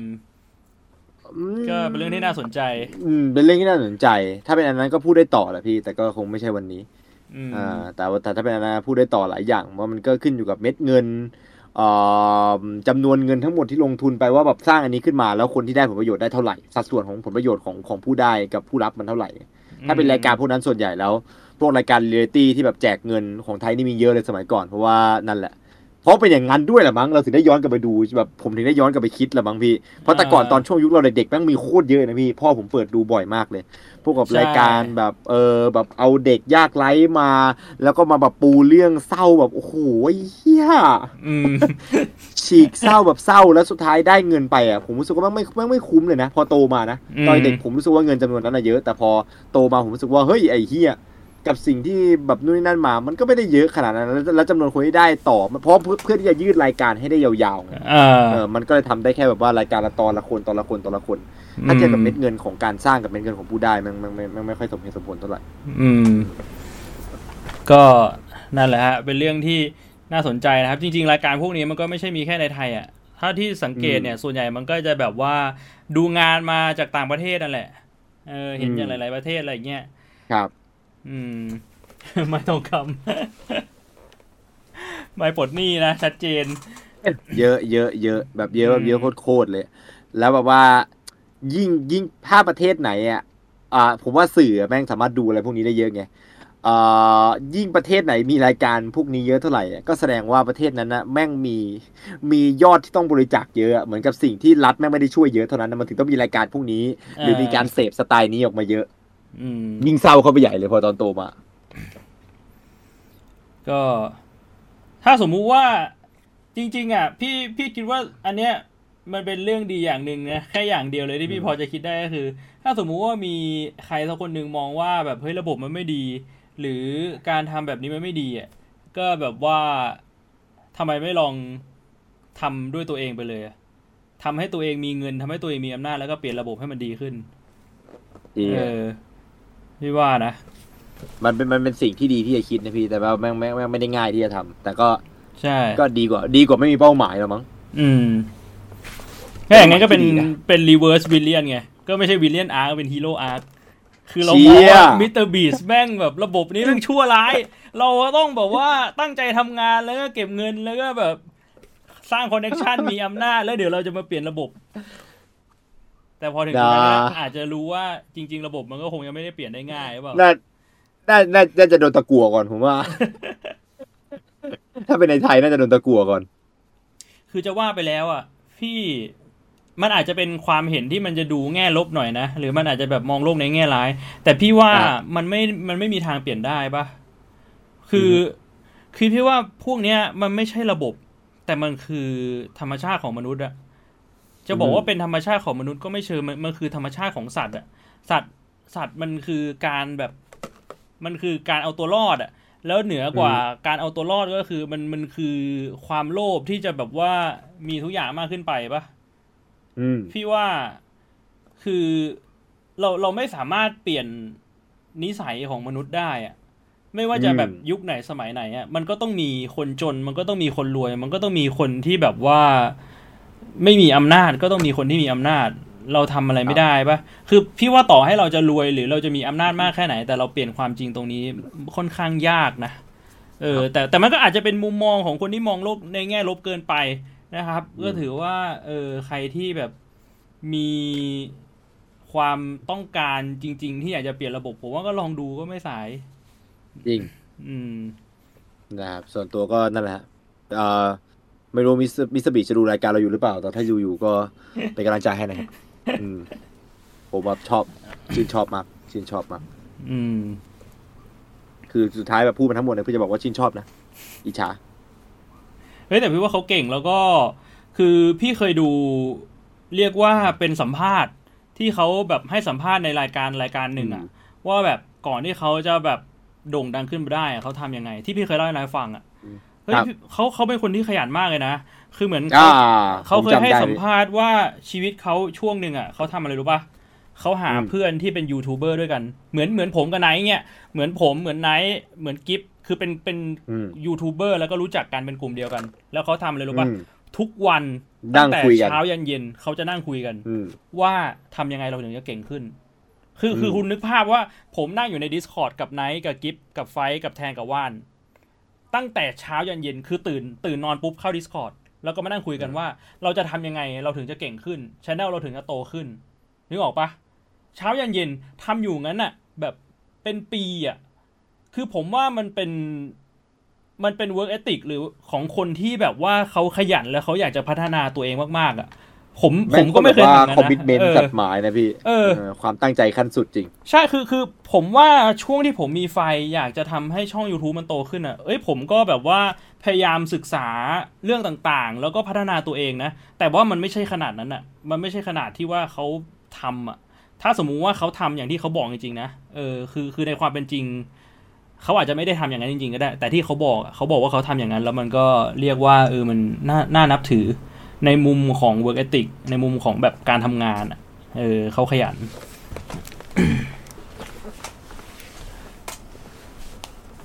เหมือนเขาเคยบอกว่าตอนเขาตายเขาจะไม่เก็บตังค์ไว้แม้แต่เพนนีเดียว เออ อันนี้ก็เหมือนเคยได้ยินมาเหมือนกันนะ เฮ้ยเดี๋ยวนะทำไมเสียงไนท์หาย what the fuck อ๋อโทษทีพี่อะผมมาแล้วผมมาแล้วเออผมเผลอกดปิดไมค์ไปพี่โทษทีอืมเท่โคตรๆอืม ก็อันนั้นเป็นเรื่องราวของมิสเตอร์บีสต์นะครับ กับดราม่าที่เกิดขึ้นโอเคเชี่ยที่เหมือนตอนในแฮร์รี่พอตเตอร์เลยมิสเตอร์บีสต์กับดราม่าที่เกิดขึ้นเท่สัตว์อืม โอเคครับ เรื่องต่อไปก็คือเรื่อง The Last of Us นะฮะ อ่า ครับ คือ ช่วงเนี้ยก็มีกระแสที่ The Last of Us เนี่ย เป็นเกมใช่ไหม แล้วก็มาทำนะครับ adaptation มาเป็นซีรีส์นะฮะ น่าจะฉายที่ทาง HBO ปะถ้าพี่จำไม่ผิด The Last of Us HBO Go ถูกต้องครับอ่าพี่ใช่ใช่ HBO Go นะครับ แล้วก็เหมือนว่าก็หลายคนก็บอกว่า เฮ้ย ซีรีส์ทำดีนะ คือปกติแล้วอะพวกเกมที่เอามาทำเป็นซีรีส์หรือเกมที่เอามาทำเป็นหนังอะไม่ค่อยรอดเท่าไหร่ อ่า แต่ว่า ของ The Last of Us เนี่ยคือมีแต่คนชม บอกว่าเอ้ยทำดีมากเลยครับนะฮะ แล้วก็พี่ไม่เคยเล่นเกมเกมนี้นายเคยเล่นเกมเกมนี้ปะ The Last of Us ไม่เคย ไม่เคยครับ เพราะว่าอ่าโทษทีพี่ผม ผมทำมิสเตอร์บวงอยู่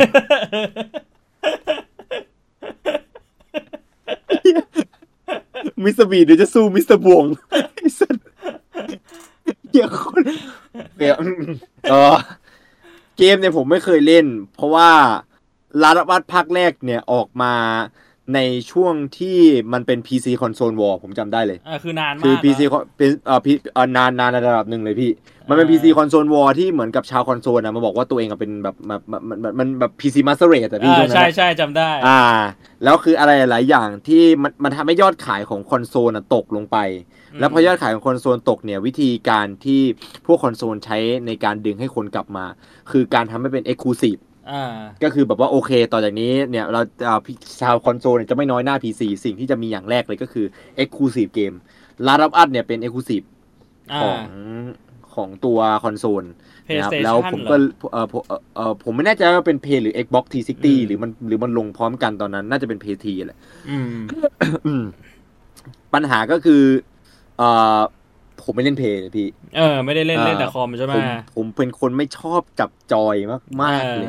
เหมือนเพกันราะเลว่ายเราเล่นแบบเออคีย์บอร์ดมาตั้งแต่เด็กกันนะพี่เนอะใช่ชิงบแล้วเกมที่เล่นหลาย ๆ เกคีย์บอร์ดมตอนวัยเด็กของเราอะมันจะเล่นแต่คีย์บอร์ดไงอืมก็เลยข้ามคอนโซลไป พี่ก็น่าจะไม่เล่นเกมไอ้นี่เหมือนผม พี่น่าจะไม่เล่นเกมกีฬาเหมือนผม พี่ไม่ค่อยได้พูดถึงเกมบาสเกมบอลใช่ไหมสสไตล์พี่จะเล่นเกมคล้ายผมเลยอ่า Diablo Path of Exile อะไรอย่างเงี้ยปนะระมาณนั้นเราเลย FPS มือติดคีย์บอร์ดนะพี่อืม FPS เออ มือเราติดคีย์บอร์ดอะแล้วพอไปจับอ่าไอเฮียเนี่ยมันแปลกอะอืมแล้วแบบโอ้โหตอนนั้นนะผมแบบเศร้ามากเลยนะ เพราะว่า ผมชอบเกมแนว apocalypse สัสๆเลยเออชอบแนวเกมแบบซอมบี้เนี่ย Seven Day to Die ไอ้อ่า Night of the Dead เออโหชอบมาก ซอมบงซอมบี้โลกแตก อะไรเงี้ย มีความสุขกับการเล่นเกม crafting building อืม แล้วลาดับอัดอะ มันเป็น exclusive แล้วผมก็เลยแบบว่า ได้แต่นั่งดูเพื่อนอืมเล่น แต่ว่าอ่าสุดท้ายอะมันนิสัยผมมาเป็นอย่างนี้ตั้งแต่ตั้งแต่แต่ไหนแต่ไรแล้ว เวลาเห็นแบบเล่นแล้วรู้สึกว่าเกมแม่งน่าเล่นอะอ่าผมจะไม่ดูแล้วอ่า เพราะอย่างนั้นผมเลยไม่ค่อยดูแบบพี่เอกไม่ค่อยดูใครเลยยกเว้นดูพวกเรากันเองเพราะว่าพวกเรากันเองอ่าจะเล่นเกมไม่ห่างกันมากอ่าเออคือในบรรดาคนที่ดูสตรีมอะผมดูแค่พี่กับพี่กิฟเพราะว่าเล่นเกมแทบไม่ต่างกันเลยเพราะฉะนั้นจะไม่รู้สึกโดน spoil อืมแต่ถ้าไปดูของใครก็แล้วแต่ ไปดูพี่บาสไปดูพี่เอกไปดูเอ่อพี่เบย์อย่างเงี้ยแล้วรู้สึกว่าโดน spoil เกมอะผมจะเลิกดูเลยเพราะว่าอยากเล่นเองโอ้โหอยากเสพเองเออมันมันมันอ่าใช่อยากเสพเองอยากรู้เนื้อเรื่องเองอ่า Last of Us ผมผมผมรู้แค่ประมาณตอนแรกเลยอะแบบประมาณอืม EP แรกของของเกมเลยอะอืมว่าแบบมันเป็นประมาณไหนอะ อ่าแล้วก็รู้สึกว่าโอ้โหเกมนี้เป็นเกมที่ดูดีมากเลยอ่าอ่า แล้วก็ไม่ได้เล่นเลยพี่แต่พี่พี่ก็ไม่รู้เรื่องเกี่ยวกับเกมเหมือนกัน คือคือรู้แค่คร่าวๆว่าซอมบี้ของเกมเนี้ยมันมาจากสปอร์ของเห็ดปะเท่าที่รู้ใช่ มันมาคือรู้จากแค่สปอร์ cordyceps อ่า มันเป็นมันเป็นเชื้อราที่สิงในแมลง ซึ่งซึ่งซึ่งพี่ว่ามันก็ค่อนข้าง เออเจ๋งดีนะ เพราะปกติอะมันจะเป็นสัอาตว์ๆรมณ์เลยแบบพี่ว่าไวรัส ที่จะทำให้อ่าคนเป็นซอมบี้ แต่อันเนี้ยมาจากสปอร์ใช่หรือจากเชื้อราอ่าคือมันมัน relate กับ real life ได้แบบเท่แบบโอ้โหขนลุกอะตอนรู้คอนเซปต์ครั้งแรกอะผมขนลุกอะเพราะว่าอย่างไอตัวพวกเชื้อซอมบี้อย่างเงี้ย แม่งคือโอกาสเป็นเนี่ยมันนอกเสียจากว่ามันมีนักวิทยาศาสตร์สติฟั่นเฟืองจริงๆอะนะพี่อืมหรือแบบว่า feel ว่าเป็นการทดลองอาวุธชีวะอะซึ่งแบบ ถ้าเทียบกับว่าทำไมเราถึงต้องใช้อาวุธชีวะ เพราะอาวุธชีวะเนี่ยข้อเสียมันชัดเจนมากกว่าพวกอาวุธแบบเอ่อ direct hit ไงพี่แบบนิวเคลียร์ missile อ่าเพราะเราสามารถ missile ปัจจุบันนี้สามารถยิงได้ไกลสุดผมไม่แน่ใจว่าเรามี weapon nerd น่าจะมีอยู่แล้วแหละในช่องอะแต่ผมจำได้เลยว่าอย่างจีนรัสเซียอเมริกา สามารถยิง missile ได้ทั่วโลกอ่าก็คือมันอยู่ที่นั่นอะแล้วมันก็ยิงไปที่ไหนก็ได้ของโลกมันไม่จำเป็นต้องไม่จำเป็นต้องออกไปด้วยซ้ำอะแต่มันสามารถยิงได้อืมอ่า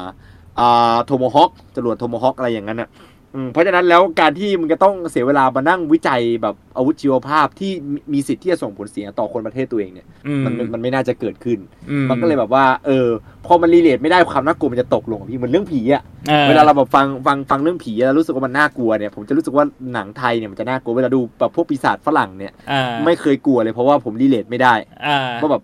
มันจะมาเกิดขึ้นที่ไทยได้ยังไง หรือมันจะฟังภาษาเราออกได้ยังไงอ่าหรืออะไรอย่างนั้นนะพี่ แต่ถ้าแต่เป็นหนังไทยเป็นแบบผีไทยนี่คืออ่าผีปอบผีกระสืออะไรอย่างงี้อ่าชัตเตอร์อย่างนี้เหรือแบบบรรบรรยากาศอย่างเงี้ยที่เราแบบเราเคยดูในหนังมาแล้วพอเราไปต่างจังหวัดอะโอ้โหเฮี้ยน่ากลัวนะพี่ผมเคยไปต่างจังหวัดไปนอนบ้านเพื่อนอะแล้วแม่งแบบเหมือนเหมือนในหนังผีที่ทำจริงๆเลยอะคือบ้านยกสูงอะแล้วแบบมันมีเสียงอะไรอยู่ตลอดเวลาเลยอะอืมเสียงแบบว่าเสียงเหมือนมีเสียงสัตว์อยู่ในแบบในในรอบๆบบ้านเราอะแล้วมันก็อ่าเขาก็จะแบบ คนแก่ๆเขาจะเล่าเรื่องว่าเนี่ยมีมีเคยมีเสือเสือสมิงเนี่ยมาใต้บ้านอะไรอย่างนั้นอะมเออเราก็จะรู้สึกว่าเฮ้ยมันรีเลทมันแล้วมันน่ากลัวกว่า แล้วไอ้เคียลาดวัดเนี่ยมันทำตรงนี้ได้แบบโอ้โหมันทำให้ผมกลับมาดูสารคดีเลยแหละอืมแต่ก่อนผมเป็นคนชอบดูสารคดีมาก เลิกดูไปช่วงหนึ่งแล้วกลับมาดูสารคดีเพราะไอ้ลาดวัดเนี่ยแหละไอ้อืมเชื้อคอริเซปในไทยมีอยู่กว่า200ชนิดเลยพี่เหรอใช่แถวบ้านเรามีเชื้อคอริเซปเยอะมากไอ้ๆสามารถไปหาดูไอสิ่งที่เกิดขึ้นในลาดับอัดเนี่ย ในแบบเอ่อเขาใหญ่ยังมีเลยพี่ไอไอพวกเชื้อราหรือเห็ดเนี่ย มันนับว่าเป็นพืชปะหรือมันนับเป็นสัตว์มมันนับเป็นออร์แกนิซึมแต่ไม่นับว่าเป็นพืชหรือสัตว์ ถ้าสมมุติว่านับว่าใกล้เคียงอะไรมากกว่าระหว่างพืชกับสัตว์ใกล้เคียงกับสัตว์พี่อ๋อแต่ก็คือคือเป็นเหมือนอีกประเภทหนึ่งเลย ก็คือเป็นเอาเหมือนพืชเป็นอีกปเป็ระนเภทสัตว์หนึ่งเลยเป็นเชื้อราอะไรประมาณเนี้ยเนาะอืม อืม ซึ่ง อ่าที่พูดถึงเรื่องเนี้ยก็คือเหมือนว่าพอพอมันมาทำจากเกมเป็นซีรีส์เนี่ย พี่คิดว่ามันอืมก็เรียกว่ายังไงอะ มันมีกลุ่มคนมากขึ้นที่รู้จักเรื่องราวเรื่องนี้ เพราะว่าถ้าเมื่อก่อนอะทำเป็นเกมอะ คนส่วนใหญ่ที่รู้จักเรื่อง Last of Us เนี่ย ก็จะเป็นคนเล่นเกมเป็นเกมเมอร์ถูกปะใช่ถูกต้องอ่าพี่แต่ว่าพอพอมันมาทำเป็นซีรีส์แล้วซีรีส์มันโด่งดังอะ มันก็กลายเป็นว่าคน หมู่มากเนี่ยก็เริ่มรู้จักคอนเซปต์ของ The Last of Us หรือว่าเรื่องราวแล้ว แล้วเหมือนส่วนหนึ่งที่เห็นก็คือ ก็จะเกิดความกลัวขึ้นมา คือมันอาจจะไม่ใช่ความกลัวแบบกลัวว่าจะเกิดจริง ๆ หรอก แต่ว่าคิดกันเล่นๆว่าเฮ้ยถ้าสมมุติว่ามันเกิดเรื่องแบบนี้ในชีวิตจริงเนี่ย มันจะเป็นยังไงกับการที่แบบว่าเฮ้ยโอ้โหเชื้อราอะ fungi ใช่ไหมฮะที่ fungi มันแบบอืมแพร่กระจายไปแล้วมันทำให้คนกลายเป็นซอมบี้หรือทำให้คนมีพฤติกรรมเปลี่ยนไปอะไรอย่างเงี้ยอืมพี่ว่ามันเป็นคอนเซปต์ที่น่าสนใจที่คนส่วนใหญ่อาจจะดูแบบ ฟังฟังแล้วดูกลัวอะไรอย่างเงี้ยนะเออ แต่ว่ามันมีเรื่องหนึ่งที่น่าสนใจก็คืออืมมีรายงานบอกว่าจริง ๆ แล้วอะเรื่องพวกเนี้ยมันไม่ใช่เรื่องใหม่นะครับ บางคนอาจจะบอกว่าเอ้ยไม่ใช่เรื่องใหม่ดิมันเกิดกับสัตว์ เห็นชัดเจน ไม่ว่าจะเป็นถ้าคุณไปดูสารคดีที่แบบว่าอ่าเชื้อราหรือว่าเห็ดต่าง ๆ เนี่ย ที่มันไปเข้ายึดร่างของแมลงอืมนะครับ แล้วก็ทำให้แมลงมันแบบว่ามีพฤติกรรมเปลี่ยนไปหรือแบบกลายเป็นซอมบี้ คือด้านไหนเคยเห็นอะบางบางประเภทอะถึงขนาดที่ว่าแบบข้างในไม่เหลืออะไรแล้วอะแต่ว่าตัวยังขยับอ่าได้อ่าอ่าถ้าเคยเห็นแบบคลิปจักรจันทร์ที่ข้างในแม่งไม่เหลืออะไรเลย มันเหมือนแค่แบบว่าเป็นแค่เปลือกอะอืมแต่ว่าขยับได้ เพราะว่าเชื้ออืมรามันทำให้อ่าตัวจักรจันทร์ขยับได้ แต่ไม่รู้ครับพี่พี่จำรายละเอียดไม่ได้ว่ามันบังคับยังไง บังคับร่างกายจักรจันทร์ยังไงม หรือว่าอาจจะเป็นอารมณ์ปรสิตที่แบบว่าเป็นหนอน หรือพยาธิที่เข้าไปในตัวของอาหอยทาก แล้วก็อืมบังคับให้หอยทากอะ ปีนขึ้นไปบนเรียกว่ายอดสูงๆเพื่อให้นกอะ มากินหอยทาก แล้วตัวปรสิตอะจะได้ไปเติบโตในนก อะไรประมาณเนี้ย ซึ่งมันเป็นวงจรชีวิตของปรสิตอะนะเออคือมันมีหลากหลายสายพันธุ์ที่มันมีอยู่จริงบนโลกนี้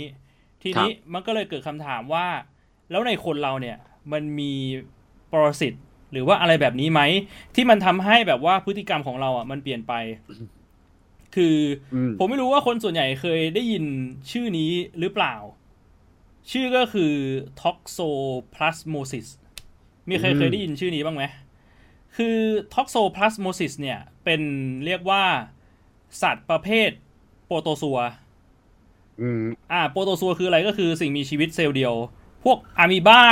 พวกไฮดราอะไรพวกเนี้ยที่แบบว่าตอนเด็กๆอะใครที่แบบเรียนวิชาวิทยาศาสตร์แล้วแบบอาจารย์เขาจะอาจจะแบบว่าให้ตักน้ำมาจากแหล่งน้ำแถวบ้าน แล้วก็มาหยดแล้วก็มาส่องกล้องจุลทรรศน์แล้วเราก็จะเห็นพวกแบบว่าสิ่งมีชีวิตเซลล์เดียวในกล้องจุลทรรศน์ที่มันขยับไปมาในหยดน้ำนั้นอะอ่าอืมคือไอไอโปรโตซัวเนี่ยก็คือสัตว์ประเภทนั้น แล้วไอ toxoplasmosis เนี่ย ก็เป็นเรียกว่ามันไม่ใช่ชื่อของโปรโตซัว ชื่อของโปรโตซัวคือ Toxoplasma gondii มั้งไอ toxoplasmosis อืมคือชื่อของอาการเวลาที่อืมมีโปรโตซัวพวกเนี้ยเข้ามาอยู่ในร่างกายของคนเรา แล้วรู้เปล่าว่าปัจจุบันน่ะ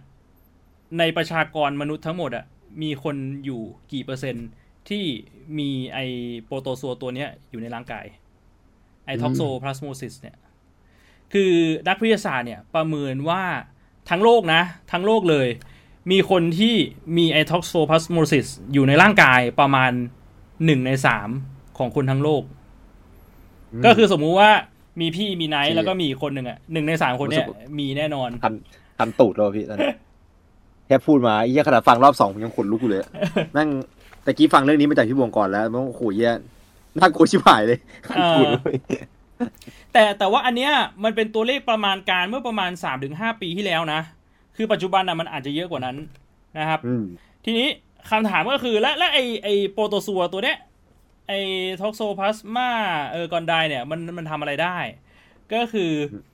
จริง ๆ แล้วอะ เราก็ต้องไปดูกันที่วงจรชีวิตของมันก่อน วงจรชีวิตของมันอะ ก็จะเป็นอารมณ์ประมาณว่าอาจจะฟักไข่มาจากในน้ำ หรือในร่างกายของสัตว์ต่างๆ แต่ว่ามันจะไปโตแล้วก็ขยายพันธุ์ได้ในแมว คือในสิ่งมีชีวิตชนิดอื่นอะ ไม่รู้ว่ามันไปขยายพันธุ์ได้หรือเปล่า แต่ว่าหลักๆอะ มันจะไปโตแล้วก็ขยายพันธุ์ได้ในแมว อันเนี้ยเลยเป็นสิ่งที่น่าสนใจ วงจรชีวิตของมันก็คือ มันจะทำยังไงก็ได้ ให้เข้าไปอยู่ในตัวแมวนะครับ ซึ่งวิธีการที่ดูจะได้ผลมากที่สุด จากที่วิทยาศาสตร์เขาไปสังเกตการ์มาก็คือ หนู ไอโปรโตซัวตัวเนี้ย เวลามันเข้าไปอยู่ในร่างกายหนูเนี่ย มันจะไปปรับเปลี่ยนพฤติกรรมของหนูทำให้ปกติแล้วเนี่ย หนูมันจะกลัวแมวใช่ปะคุณเคยเห็นคลิปที่แบบหนูแม่งไม่กลัวแมวแม่งวิ่งเข้าหาแมวปะ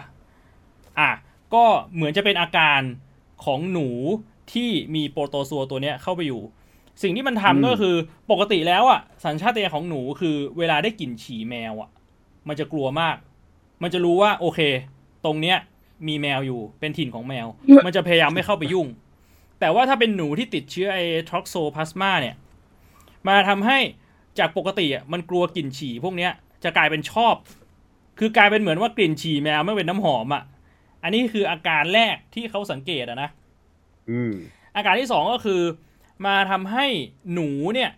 มีปฏิกิริยาตอบสนองต่อสิ่งรอบข้างช้าลง สองอย่างเนี้โดนจับง่ายขึ้น อ่า ให้ให้ทำให้หนึ่งเลยคือ หนูมีโอกาสเข้าหาแมวมากขึ้นสองคืออมหนูมีโอกาสหนีจากแมวน้อยลง เพราะว่าอืม reaction time หรือว่าเวลาปฏิกิริยาตอบสนองต่อสิ่งเร้ารอบข้างมันช้าลง อ่ามันก็จะเป็นวงจรชีวิตก็คือพอหนูมันโดนแมวกินปุ๊บ มันก็จะไปโตในแมว แล้วมันก็ขยายพันธุ์ในแมว แล้วก็วางไข่ แล้วไข่เนี่ยมันก็จะออกมาตามส่วนต่างๆของแมวก็คือปัสสาวะกับอุจจาระ แล้วมันก็จะขยายพันธุ์ไปเรื่อยๆ คือแบบว่าพอแบบไข่มันลงไปในแหล่งน้ำแล้วหนูมันไปกินน้ำไข่มันก็จะเข้าไปในตัวหนู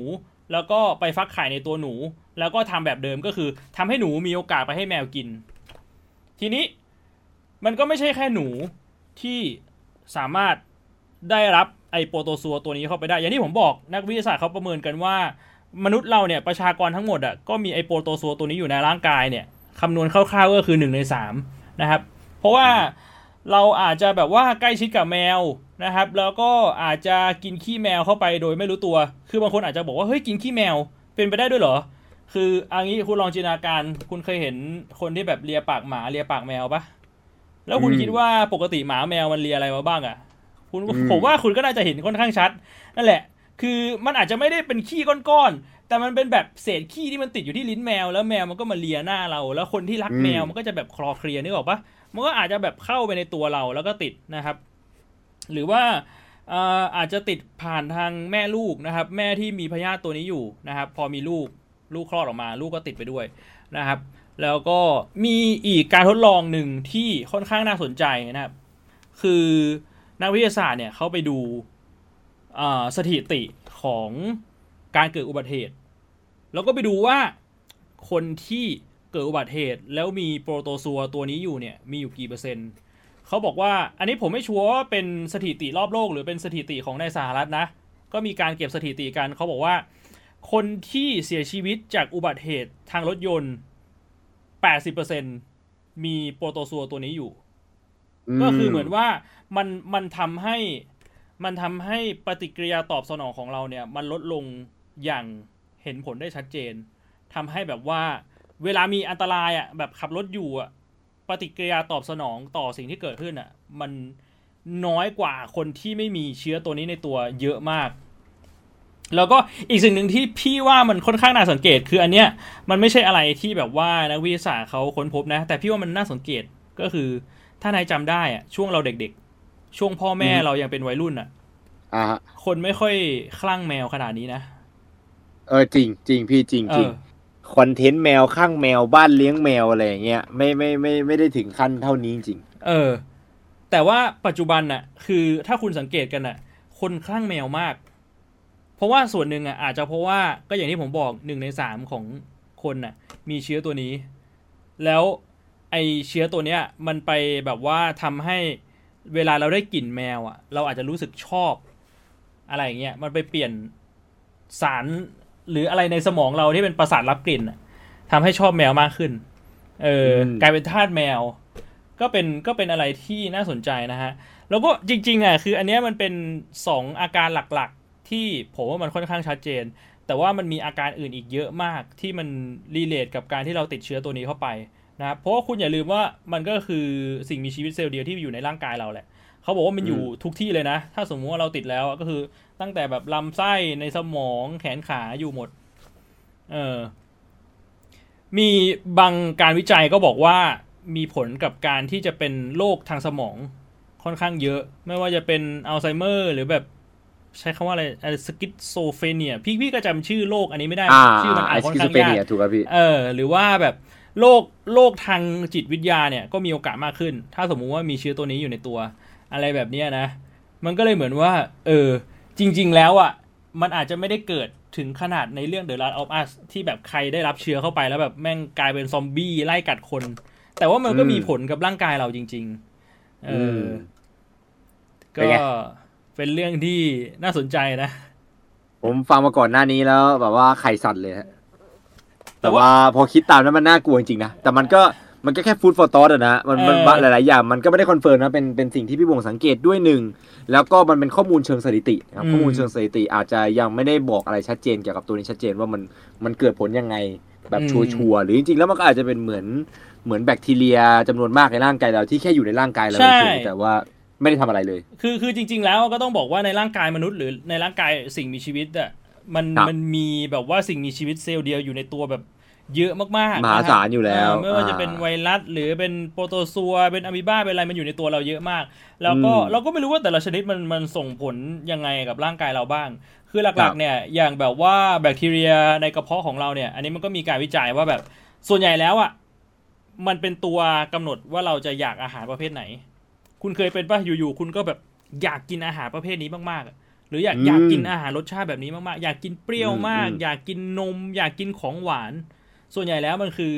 แบคทีเรียในกระเพาะของเรา มันไม่ใช่สมองของเรา ว่าเราอยากอะไร อะไรแบบเนี้ยนะ อืม ก็เป็นเรื่องที่ พอพอคุณไปดูอะไรพวกนี้เยอะๆเข้าอะ มันก็จะทำให้รู้สึกว่าแบบ เราไม่ต้องกลัวหรอกว่ามันจะเกิดขึ้น เพราะว่าจริง ๆ แล้วอะตั้งแต่เรามันเกิเกิดดขึ้นมาแล้ว ตั้งแต่เราเกิดมามันก็อยู่ในตัวเราอยู่แล้ว แล้วก็อ่าร่างกายของเรามันก็ไม่ใช่ของเราเองร้อนร้อนร้อนร้อน ให้ฟังเล่นหลอนๆแต่อย่าหลอนจริงเออแต่หลอนจริงก็ได้เอาเอาไปไปคิดหลอนๆความรู้สึกหลอนๆเนี่ยช่วยเอ่อกระตุ้นอะดรีนาลีนดีนะฮะเดี๋ยวคอมเมช่นวยต์กระมาตุ้นอะนะดรีนาลีนดีเนี่ยกระต่ายตื่นตูมชอบทำให้คนดูกลัวไม่แต่มันสนุกไงเอะไรแบบเนี้ยผมฟังแล้วผมรู้สึกว่าสนุกนะผมว่าจะพูดเป็นเป็นเป็นน่ากลัวก็ได้ว่าแบบว่าไอ้เชี่ยเนี่ยไม่รอดละช่องแชทแกไม่รอดแน่แล้วตากันหมดอย่างเงี้ยผมก็พูดได้ แต่วันนี้ผมไม่มีแรงทำไงอืมเออวันวันวันนี้ไม่ได้มีแรงทำแบบนั้นก็เลยรู้สึกว่าไอ้เชี่ยมันมันสนุกนะ แบบฟังอะไรหลอนๆอย่างเงี้ยแล้วรู้สึกว่าไอ้เชี่ยแม่งเท่ว่ะเท่ว่ะ แม่สักวันหนึ่งเราจะได้เห็นแบบว่ารถพยาบาลแบบว่าวีมอวีมอแล้วก็มีเสียงฮอปุ๊บบบบบบแล้วเรารู้สึกว่าเฮ้ยมันเกิดอะไรขึ้นวะเปิดไปแล้วแบบเพื่อนบ้านที่แสนดีของเรา คุณยายคนนั้นที่ไม่เคยเอ่อลุกขึ้นมาได้อยู่ก็ลุกขึ้นมากินซอยจูซะแล้วแค่คิดแค่นี้ผมก็รู้สึกสนุกแล้วอะคุณยายเตรียมตัวมานานแล้วไอ้เหี้ยที่ไม่สามารถเดินได้อยู่ๆก็ขึ้นมาปีนเพดานได้ห้อยหัวลงมามองเรา เฮียกูพร้อมจะสู้มานานแล้วออกไปโดนแดกแน่นอนคือถ้าสมมติว่าพร้อมจะสู้มานานแล้วเดินออกไปเห็นคุณยายแบบปีนหลังคาบ้านอยู่แล้วก็แบบแลบลิ้นแบบ อย่างเงี้ยก็อันนั้นน่าจะคุณยายวรนาถแล้วพี่แม่งไม่ได้เชื้อซอมบี้หรือว่าเชื้อเห็ดแล้วรีบกลับเข้าบ้านให้ไวเลยใครอยากจะอยู่ก็อยู่เหี้ยน่าจะปอบแดกแน่นอนนะจีสเออเฮ้ยแต่มันเท่มากอะเอาจริงๆนะอืมพอพอฟังฟังนี่ขนาดนี่ขนาดฟังรอบสองแล้วฟังติดกันนะผมรู้สึกว่าโอ้โหเฮียอืมอะไรแบบเนี้ยที่มันรีเลทกับชีวิตเราได้อะโอ้โหยิ่งรู้สึกแบบน่ากลัวว่ะแม่งแบบว่าน่าเป็นความน่ากลัวที่มันดีอะไม่ใช่น่ากลัวแล้วไม่กล้าทำอะไรแบบเหมือนพี่กิฟต์ตอนที่มันโควิด แล้วมันไม่กล้ามันไม่กล้าทำหายเลย แบบแตะนี่ก็กลัวว่าโควิดแม่งจะออกมาจากแบบหลอดไฟโควิดแม่งออกมาจากแบบก๊อกน้ำอะไรอย่างเงี้ย เอ่ออันนั้นมันเป็นความน่ากลัวที่แบบว่าทำแบบว่าเราแบบใช้ชีวิตไม่ได้แต่อันเนี้ยมันน่ากลัวที่ทำให้รู้สึกแบบตื่นเต้นดีอะสนุกดี อืม recommend นะ recommend ไม่ spoil แต่ว่า recommend สำหรับซีรีส์ Last of Us เลย ไม่ได้จ่ายเรามา ไม่ได้เป็นสปอนเซอร์ให้เรา แต่ว่าแบบแม่งไอ้เหี้ยอันนี้ อันนี้เรียกว่าเป็นบทบทบทท้ายก่อนเราจะย้ายเรื่องกันแล้วกันอืมนะคือพี่เคยดูซีรีส์ Resident Evil ปะเออ และซีรีส์ไม่เคยดูแต่ถ้าเป็นหนังอะก็หเคนังยดูใช่ไหมพี่ อ่าเป็นพี่เคยดูหนังหนังในแรกอันที่มิล่าโจวิแสดง อ่าใช่ใช่ช่วงแรกดูดูไปกี่ภาคพี่ ๆ โอ้แค่ภาคสองภาค อ่าถ้าถ้าถ้าอย่างนั้นยังถือว่าพี่ยังไม่เออ ยังยังยังยังไม่รู้สึกกับอยากจะถอดหัวทิ้งนะเออถือว่าดีไปพี่ เพราะภาคผมได้ภาคดูหไปลัถึง งๆมันมันไม่มันไม่สนุกแล้วอะเรียกว่าไม่ใช่ไม่สนุกด้วยซ้ำอะเรียกว่าแม่งเอออะไรก็ไม่รู้ใช่ปะเออ เออแบบ คือ แม่ง มันเป็นสิ่งที่ผมไม่รู้ว่าแบบเป็นเป็นกันในปริมาณเท่าไหร่นะคือมันมีคนเป็นแน่นอน แต่ไม่รู้ว่าเป็นกันในปริมาณเท่าไหร่ คือเออเวลาเราทะเห็นอะไรที่เราชอบมากๆอะ เราอยากให้มันไม่ได้เกิดมาแค่เป็นสิ่งนั้นอย่างเดียว เช่นอ่าอ่าพี่ชอบเดียโบอ่าพี่เคยคิดไหมว่าพี่อยากให้พี่อยากให้เดียโบเป็นหนัง อ่าใช่ใช่เราจะไม่อยากให้มันเป็นอย่างนั้นแค่นะพี่เกมเออ ไม่ได้อยากให้มันแค่เกมอยากให้มันมีการ์ตูนาอยากให้มันช่มีช่เสื้อออกมาขายอะไรอย่างนั้นนะพี่อืมคือมันเป็นมันเป็นมันเป็นความชอบของเราที่แม่งแบบเกิดขึ้นกับสิ่งสิ่งนี้มากๆ แล้ว Resident Evil แน่นอนนะครับมึงข้ามไม่ได้คือไม่รู้ว่ากี่ช่อง YouTube แล้วที่บทมา ผมก็จะพูดอีกเช่นเดียวกัน คือแม่งเป็นอะไรที่เสกมากเพราะ RE เนี่ยคือเป็นเกมแรกที่ผมหลงรักเลย อ่า a r e s e n Evil ภาคสามเป็นเกมแรกที่ผมหลงรัก เพราะว่าผมได้ดูพี่ชายผมเล่นแบบโอ้โหตั้งแต่แบบยังแทบจะพูดภาษาไม่รู้เรื่องอะผมก็ดูพี่ชายเล่น Resident Evil แล้วอะแล้วมันเป็นอะไรที่ติดตาติดใจและรักมาก ๆเลย ผมรักอ่าซีรีส์ Resident Evil เป็นสิ่งที่ทำให้เกิดความกลัวที่สุดในวัยเด็กอืผมไม่ได้เริ่มกลัวผีก่อนอ่าผมเริ่มกลัวซอมบี้ก่อนเออและและไอความกลัวซอมบี้เนี่ยแหละพี่ทำให้เกิดเป็นความรักเลยแบบผมชอบเกมแนว post apocalypse อ่าชอบหนังแนว post apocalypse เอ่อวิลสมิธแสดงอย่างนั้นนะอันนั้นนะโอ้โหหนังโปรดผมเลยเอะไรแบบนั้นนะผมชอบมากเลย พวกกับคน I am สู้กับ Legend ซอมใช่ไหมบี้อ่า I am Legend ใช่พี่ เขามีข่าวว่ากำลังจะทำภาคสองอยู่ได้ยินข่าวปะอ่าได้ยินพี่ที่เออที่ที่จะทำจากเอ่อ alternative ending สองอ่าใช่ก็ใช่คือวิลก็สน่ามิธสนไม่ใจตายอืมอ่าโหตื่นเต้นผมผมรอดูเลยผมรอดูเลยอืมอ่าอะไรอย่างนั้นน่ะ แล้วคือแบบ RE อะแม่งเป็นหนึ่งในซีรีส์ที่ถูก adapt ออกมา อย่างที่เราต้องการที่สุด ไม่ได้หมายความว่าออกมาดีนะ แต่เราต้องการให้มันออกมาเป็นหนัง ออกมาเป็นการ์ตูนโอ้โหอืมการ์ตูน Resident Evil เยอะมากเหี้ยมาก ผมไม่รู้ว่าพี่เคยอ่านการ์ตูน Resident Evil หรือเปล่า ไม่เคยไม่เคยอ่าผมเคยอ่านมาจากสามคนเขียน มีคนเขียนคนเดียวที่เขียนแล้วรู้สึกว่ามันโอเคอยู่มอีกสองอันนี่เขียนเฮียอะไรไม่รู้ ไม่ภาพแม่งไม่ประติดประต่อ เนื้อเรื่องงงไปมันหมไม่ดเกี่ยแล้ววแบบแทบไม่เกี่ยวกับซอมบี้อะเหรอ มันอยากจะเพิ่มความสามารถซอมบี้ก็เพิ่มขึ้นมา โดยไม่เคารพต้นฉบับอะคือเราอยากให้อยากคือด้วยความที่หนังทำมาจากเกม มันก็ควรจะเคารพเกมอะพี่ มันไม่อ่ามัมันไม่สำคัญว่ามึงอยากจะได้ไอเดียอะไรใหม่ๆหรือเปล่า แต่ว่าคอแก่นแท้ที่ทำให้แบบคนน่ะอยากจะมาดูหนังมึงอะมันก็ต้องอยากแบบเคยเล่นเกมมาก่อนถูกปะอืมอะไรอย่างนั้นนะพี่ มันต้องทำให้มันไม่ไม่ไม่น่าเกลียดมากเกินไปจนแบบรู้สึกว่าตบหน้าคนที่เคย เคยดูแล้วแบบโอ้กูอยากมาดูเพราะสิ่งเนี้ยกูอยากมาดูซีรีส์ Witcher เพราะกูเคยเล่น Witcher กูหวังจะได้เห็น Geralt ในรูปแบบที่มันไม่ใช่เกมอะเออแต่มันต้องเป็น Geralt อย่างนั้นนะพี่อ่าอันนั้นนะเป็นสิ่งเดียวที่รับได้ใน Witcher เลยนะ สาบานได้เลย เออ แต่ว่าที่เหลือคือทุเรศอย่างนี้ยพี่เออผมไม่รู้ผมไม่รู้ว่าคนรู้สึกไงกับซีรีส์ Witcher นะ ส่วนตัวผมนอกจาก Geralt of Rivia คือที่เหลือแม่ง fucking shitมากคือพี่เพิ่งเห็นคลิปของ Resident Evil ไปคลิปหนึ่งเมื่อประมาณสองสามวันที่แล้วมั้ง เป็นคลิปอ่าฮะแบบ แอนิเมชันอะไม่น่าใช่หนัง คือเป็นตัวละครสองตัวที่เป็นทหารอะใส่เกราะแล้วก็ถือปืน แล้วก็วิ่งวิ่งแบบมองหน้ากันอะห่างกันแบบประมาณสองสามเมตรอะแล้วถือปืนยิงอะนึกออกปะอืมแล้วยิงไม่โดน คือแบบสมมุติแบบว่าไนท์กับพี่วิ่งอยู่ในห้อง แล้วก็วิ่งวนกันนะแล้วก็ถือปืนยิงปุ้งแบบปืนกลอะนึกภาพแบบปืนอ่าปืนยิงอะๆอันนี้ไม่ใช่หนังใช่ไหมพี่แอนิเมชันแอใช่นิปะเมชัน อ่าผมจำได้ผมแล้วจำมันได้แอนิยิเมงชันวนกันมีแบในบว่า Netflix แบบเป็นร้อยร้อยนัดอะแล้วไม่โดนสักนัดพี่แบบ what แต่มันเป็นแบบเป็นช็อตคลิปที่แบบอยู่ใน Facebook อะไรที่เห็นอะที่แบบอะไรวะเนี่ย คืออีเหี้ย คือแบบว่าไม่ตายโดนบ้างแต่ไม่ตายนี่ไม่เท่าไหร่นะ แต่วิ่งวนแล้วแบบไม่โดนเลยนี่แม่งบอกว่ายังไงวะแม่งแม่งไม่เคารพความไวของลูกกระสุนที่ออกมาจากปากกระบอกปืนเลยไอ้เหี้ยแล้วไม่รีโหลดกระสุนด้วยที่สำคัญที่สุด เออ สุดจัดจัดๆไม่ใช่แม็กเหี้ยอะไรเนี่ยแม็กจะสิบเหรอเออคือคือคือพี่ว่าพี่โชคดีอย่างหนึ่งก็คือเวลาพี่เห็นอะไรแบบเนี้ยพี่จะไม่สนอะไรแบบนั้นเลยเว้ยพี่เป็นคนที่เวลาจะดูหนังอะไรสักอย่างหนึ่งอะพี่จะต้องดูตัวอย่างก่อน คือออคือบางคนอะเขาอาจจะเป็นอารมณ์ว่าแบบ เวลากูจะอยากดูหนังอะไรมากๆอะกูจะไม่อยากดูอือฮึตัวอย่าง กูจะไม่อยากรู้เรื่องราวอะไรเลย เพราะว่าอยากจะไปเสพในโรงหนังเนื้อเรื่องทั้งหมดนึกออกปะแต่พี่อยากจะเป็นตรงกันข้ามเลย พี่จะเป็นคนที่ถ้าสมมุติว่าจะอยากดูหนังเรื่องอะไรสักอย่างหนึ่งอะมันจะเกิดจากการที่พี่ไปเห็นเทรลเลอร์แล้วรู้สึกว่าดูเทรลเลอร์แล้วมันน่ารู้สึกว่าอยากดูใช่อืมเพราะฉะนั้นอะ มันก็เลยกลายเป็นว่าโดยส่วนใหญ่แล้วอะเวลาพี่ดูหนังเรื่องไหนสักอย่างหนึ่งอะพี่จะไม่ค่อยผิดหวังเท่าไหร่ เพราะแบบก็เห็น trailer มาแล้วมันมันน่าจะประมาณนี้นะส่วนส่วนใหญ่แล้วอะหนังมันจะไม่ค่อยหลุดจาก trailer เท่าไหร่หรอกเออถ้าถ้าเราดูเอ่ออมมันจะมีอยู่ไม่กี่อย่างที่แบบว่าถ้าสมมุติมีชื่อของแฟรนไชายนี้อยู่อะต้องซัดอย่างแบบ Diablo อะคือแบบ Diablo สามเนี่ย คือยังไงยังไงพี่ก็ต้องเล่นตอนที่มันกำลังจะออกอะนะเอออมแต่ว่าถ้าเป็นหนังอะ มันจะเป็นแบบคนละเรื่องเลย คือถ้าสมมติดู trailer แล้วไม่ชอบก็คือไม่ดู อย่างหนังมาเวลอย่างเงี้ย พี่ก็ไม่ได้ดูทุกเรื่องนะ คือพี่อืมชอบมาเวลมาก ๆ แต่พี่ก็ไม่ได้ดูทุกเรื่อง ดูเทรลเลอร์อืมถ้าสมมติ trailer มันดูแบบดูดี คือพี่ไม่ได้ดูแค่เนื้อเรื่องเนื้อเรื่องอะ พี่ดูแบบว่านักแสดงมันดูแบบแสดงแบบสมบทบาทหรือเปล่า หรือว่าแบบ CG หรือเพลงอะไรอย่างเงี้ย คือถ้าทุกอย่างมันดูลงตัวมันทำให้เราอยากดูได้ ก็จะเข้าไปดูอะไรประมาณเนี้ย เออ เออ ส่วนส่วนใหญ่ถ้าถ้าถ้าเป็นถ้าเป็นจากหนังด้วยกันเอง เป็นซีรีส์แฟรนไชายต่อจากหนังด้วยกันเอง ผมไม่ค่อยเป็นนะ ผมเป็นแค่กับเกมเท่านั้นเลย แล้วต้องเป็นกับเกม เฉพาะด้วยอย่างเช่น Resident อ่า Evil อย่างเงี้ย คือต่อให้รู้ทั้งรู้ว่ามันไม่น่าจะมันไม่น่าจะได้เออะอเราก็ต้องกล้ำกลืนฝืนทนก็ต้องลองอะมีแค่อันเดียวเลย ที่ผมไม่ได้ดูในบรรดาซีรีส์ Resident Evil ทั้งหนังทั้งแอนิเมชันทั้งการ์ตูนทั้งหมดนะ อันเดียวที่ผมไม่ได้ดูคืออันที่มันเอาอ่าคุณพี่คุณพี่น้าน้าน้าคนดำคนนั้นมาแสดงเป็น Weskerอ๋อเอออันนั้นผมยอมเลย อันนั้นผมยอมยอมยอมจริงๆ คือผมไม่สนว่า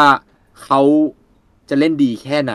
เออ แต่ Wesker มันเป็น feel เหมือน Ariel อะสำหรับผมอะในในเรื่องเนี้ยผมเออผมเข้าผมเข้าใจนะ ผมเข้าใจแต่ผมก็ไม่ไม่ได้อิน Ariel เว่อร์ถึงขั้นนั้นไงแต่ผมอิน Wesker ไงเออเพราะด้วยความอิน Wesker อย่างเงี้ยคือผมไม่ไปด่าเขาผมไม่ไปด่านักแสดง ผมก็แค่แสดงออกส่วนตัวของผมก็คือกูไม่ดูเออด้วยเหตุผลง่ายๆเลย ผมไม่ได้รู้อย่างอื่นด้วยซ้ำเวสเกอร์เป็นคนดำเออกูแบบจบเลย จบแค่นั้นเลย คือาไอเวผมสบเกอว่าร์มันนี่มันไม่ทรงมันไม่ได้เลยอะที่มันใส่แว่นแล้วผมทองแล้วผมแบบ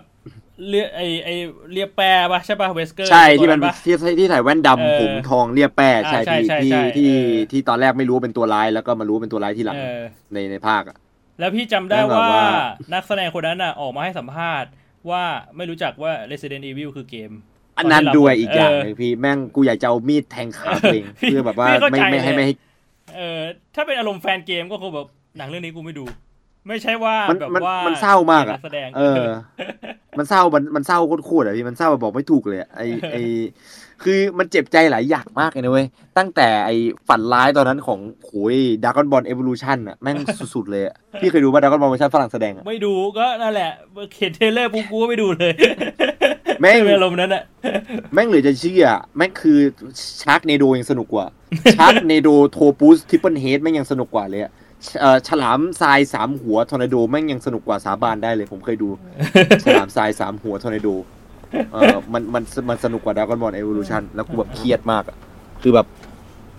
อะไรอย่างนั้นนะท้ายผมแบบว่าเลิกคาดหวังในพวกซีรีส์ที่ทำมาจากเกม แต่สุดท้ายผมก็จะดูนะ แต่ผมจะไปดูแบบพวกแบบอันที่เขาตัดมาให้ดูอะพี่ ก็คือแบบว่าเหมือนตัดแบบเนี่ยยี่ 20 minutes why you shoot or shouldn't watch อย่างนั้นนะอืมแล้วผมก็จะเข้าไปดูแบบข้ามๆแล้วพอแบบเห็นฉากอะมันมันจะรู้เลยว่าอันเนี้ยพ่วงกับใส่ใจหรือไม่ใส่ใจมันดูง่ายมากอะเพราะถ้ามึงกับไม่ใส่ใจมันจะไม่มีอะไรเหมือนกับเกมเลยแม้แต่น้อยเลย ไม่มีกลิ่นอายของความเป็น Resident Evil เลยมันดูง่ายมากอะไรอย่างนั้นนะตอนลารับอัดอะผมทำอย่างนั้นไม่ได้เพราะว่าผมไม่เคยเล่นอย่างพี่ อืม แล้วผมก็แบบว่า เอ้ยเที่ยซีรีส์เกมวะเออลองดูอีกสักรอบจะเป็นอะไรไปวะเออ มันแล้วและอีกอย่างหนึ่งไม่มีใบแอดด้วยนะ อันนี้มก็คือไม่มีใบแอดใบแอดจากเกมเลย แค่อ่ามาดูว่าเป็นหนังเฉยๆแม่งทำดีมากใช่ปะ restore แบบ faith in อ่า adaptation อะ restore เลยพี่เออความศรัทธาในการ adaptation แม่งแม่งแบบเฟื่องฟูเลยอะผมว่าแม่งโคตรแบบว่าหืมมันทำให้ผมอยากเล่นเกมแบบโคตรๆอะซึ่งเกมมันจะลง อ่าตัว remaster มันจะเป็นลง remaster คอมใช่ไหมไม่ใช่รีเมค มันจะลงคอมเดือนหน้าพี่อ่าผมก็ผมก็รอเล่นเลยอันนี้แม่งแบบว่า โอ้โหดีมีคนถามเรื่อง Monster Hunter Monster Hunter ที่จาพนมแสดงจาพนมกับมิล่า คนเดิม คนดีคนเดิม ขอไม่พูดถึงแล้วกันนะครับ ขอไม่พูดถึงแล้วกัน พี่ไม่ได้ดูเพราะปกติพี่ไม่เล่น Monster Hunter อยู่แล้ว ผมไม่เล่น Monster Hunter เหมือนกัน อืม แต่ว่าเออผมแค่รู้สึกว่าอะไรหลายอย่างบางอย่างนะพี่อย่างไอตอนที่ผมดูแล้วรับอัดอะผมก็ไม่ได้เล่นเกม แต่ผมว่าผม judge adaptation ได้ เพราะว่ามันมีกลิ่นอายของของของของสิ่งเหล่านั้นอยู่จากแบบแค่บางอย่างที่รู้อะคือ Monster Hunter ผมไม่ได้เล่นเยอะต้องพูดอย่างนี้ดีกว่า ผมเล่นค่อนข้างน้อย แต่ว่าผมผมมีเพื่อนที่ โอ้โหโคตร รัก Monster Hunter เยอะโคตรๆเลย คนไทยชอบมอนฮันเยอะมากเลยพี่ เยอะอ่าเยอะมากๆเลยอ่าอ่าผมมีเพื่อนหลายคนเลยที่แบบว่ารักแบบรักมอนฮัน เพราะฉะนั้นผมเลย พอจะเข้าใจแล้วแบบว่าพี่ต้องเห็นหน้ามันตอนที่มันดู แบบมันมันมันมันออกมาจากโรงแบบ หน้ามันนะสีหน้าของคนที่ร่ำไห้อะพี่สีหน้าของคนที่ร่ำไห้แล้วกัดกัดปากของตัวเองอะมันแบบกัดฟันของตัวเองแบบเหมือนฟันจะแตกอะอ่า มันมันก็เราเห็นแค่นั้นเราก็พอจะเข้าใจแล้ว คือแบบ ไม่รู้ดิพี่ว่ามันก็พูดยากนะ อย่างไอ World of Warcraft อะที่เอามาทำเป็นหนังอะพี่ก็รู้สึกว่ามันแบบว่าไม่ work ไม่ work ผมก็รู้สึกว่าไม่ work เหมือนกัน หลักๆเพราะอะไรรู้ปะเพราะว่าคนอืมแม่งตัวเท่าคนปกติเว้ยอืมมันอาจจะฟังดูแปลกนะ คนเท่าตัวคนตัวเท่าคนปกติมันจะแปลกตรงไหน แต่ถ้าคุณอืมเคยเล่น World of Warcraft หรือคุณเคยเล่น Warcraft อะคุณจะรู้อืมว่า คนในจักรวาล World of Warcraft อะมันไม่เหมือนคนปกติในอืมในโลกเราอะอันนี้คือสิ่งที่ผมอืมไม่ชอบเพราะว่าในเรื่องมันทำดีนะ แต่ว่าอืมพอเห็นแบบตัวคนที่แบบว่าแม่งแบบตัวผอมๆหรือแบบมีกล้ามนิดๆหน่อยๆอะมันไม่ใช่อะ คือคนใน World of Warcraft อะแม่งคือแบบว่าตัวเล็กกว่า orc ไม่มากอะแต่การที่แบบว่าคนในโลกเราปกติอะไซส์เท่าเนี้ยจะไปสู้กับออก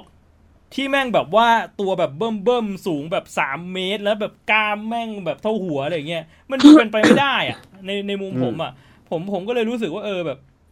คือเนื้อเรื่องอะไม่แย่นะ แต่ว่าความที่แบบตัวละครแม่งไม่เหมือนในเกมอะแม่งก็รู้สึกแบบว่า เออมัน มันไม่สุดอะสำหรับพี่อือะมเออคนคผมรู้สึกว่ามันข้งมันมันโอเคดูได้ถ้าไม่คิดมากเออ ถ้าไม่ถ้าไม่คิดมากจะโอเค จะแบบแค่โอเคดูได้ แต่พอเริ่มคิดขึ้นมาหนังก็จะหยุดสนุกทันทีเลยอืมอ่าซีซีจีมันซีจีมันดีอะนั่นนั่นคือสิ่งที่โอเคในเรื่องผมว่า CG ดี แต่ว่าอะไรหลายอย่างก็ไม่ make sense จริง อืมอืมแล้วก็อีกอีกเรื่องหนึ่งที่แบบว่ากำลังรออยู่ก็คือไอ้เนี่ย Warhammer นายได้ติดตามเรื่อง Warhammer ป่ะวอร์แฮมเมอเออร์ที่เฮดลี่จะไปแสดง เออแดมพี่ว่าแบบอันนั้นอันผมก็นั้นรออะใช่อันนั้นถ้าทำดีอะแม่งน่าจะออกมาแบบ สโอ้นุกโหโคตรๆซีรีส์วอร์แฮมเมอร์นี่ถ้าทำมานะ ขอให้แม่งแบบทำมาเยอะๆแล้วถ้าถ้ามันดีนะ ขอให้แม่งทำมาเยอะๆเลย เพราะว่าเนื้อเรื่องวอร์แฮมเมอร์แม่งโอ้โหมันโคตรแบบเออมันโคตรสุดอะวอร์แฮมเมอร์รอแม่งแบบว่าแม่งสุดสัตว์หมาเลยอะมันเออมันมันเท่มากอะมันแบบว่า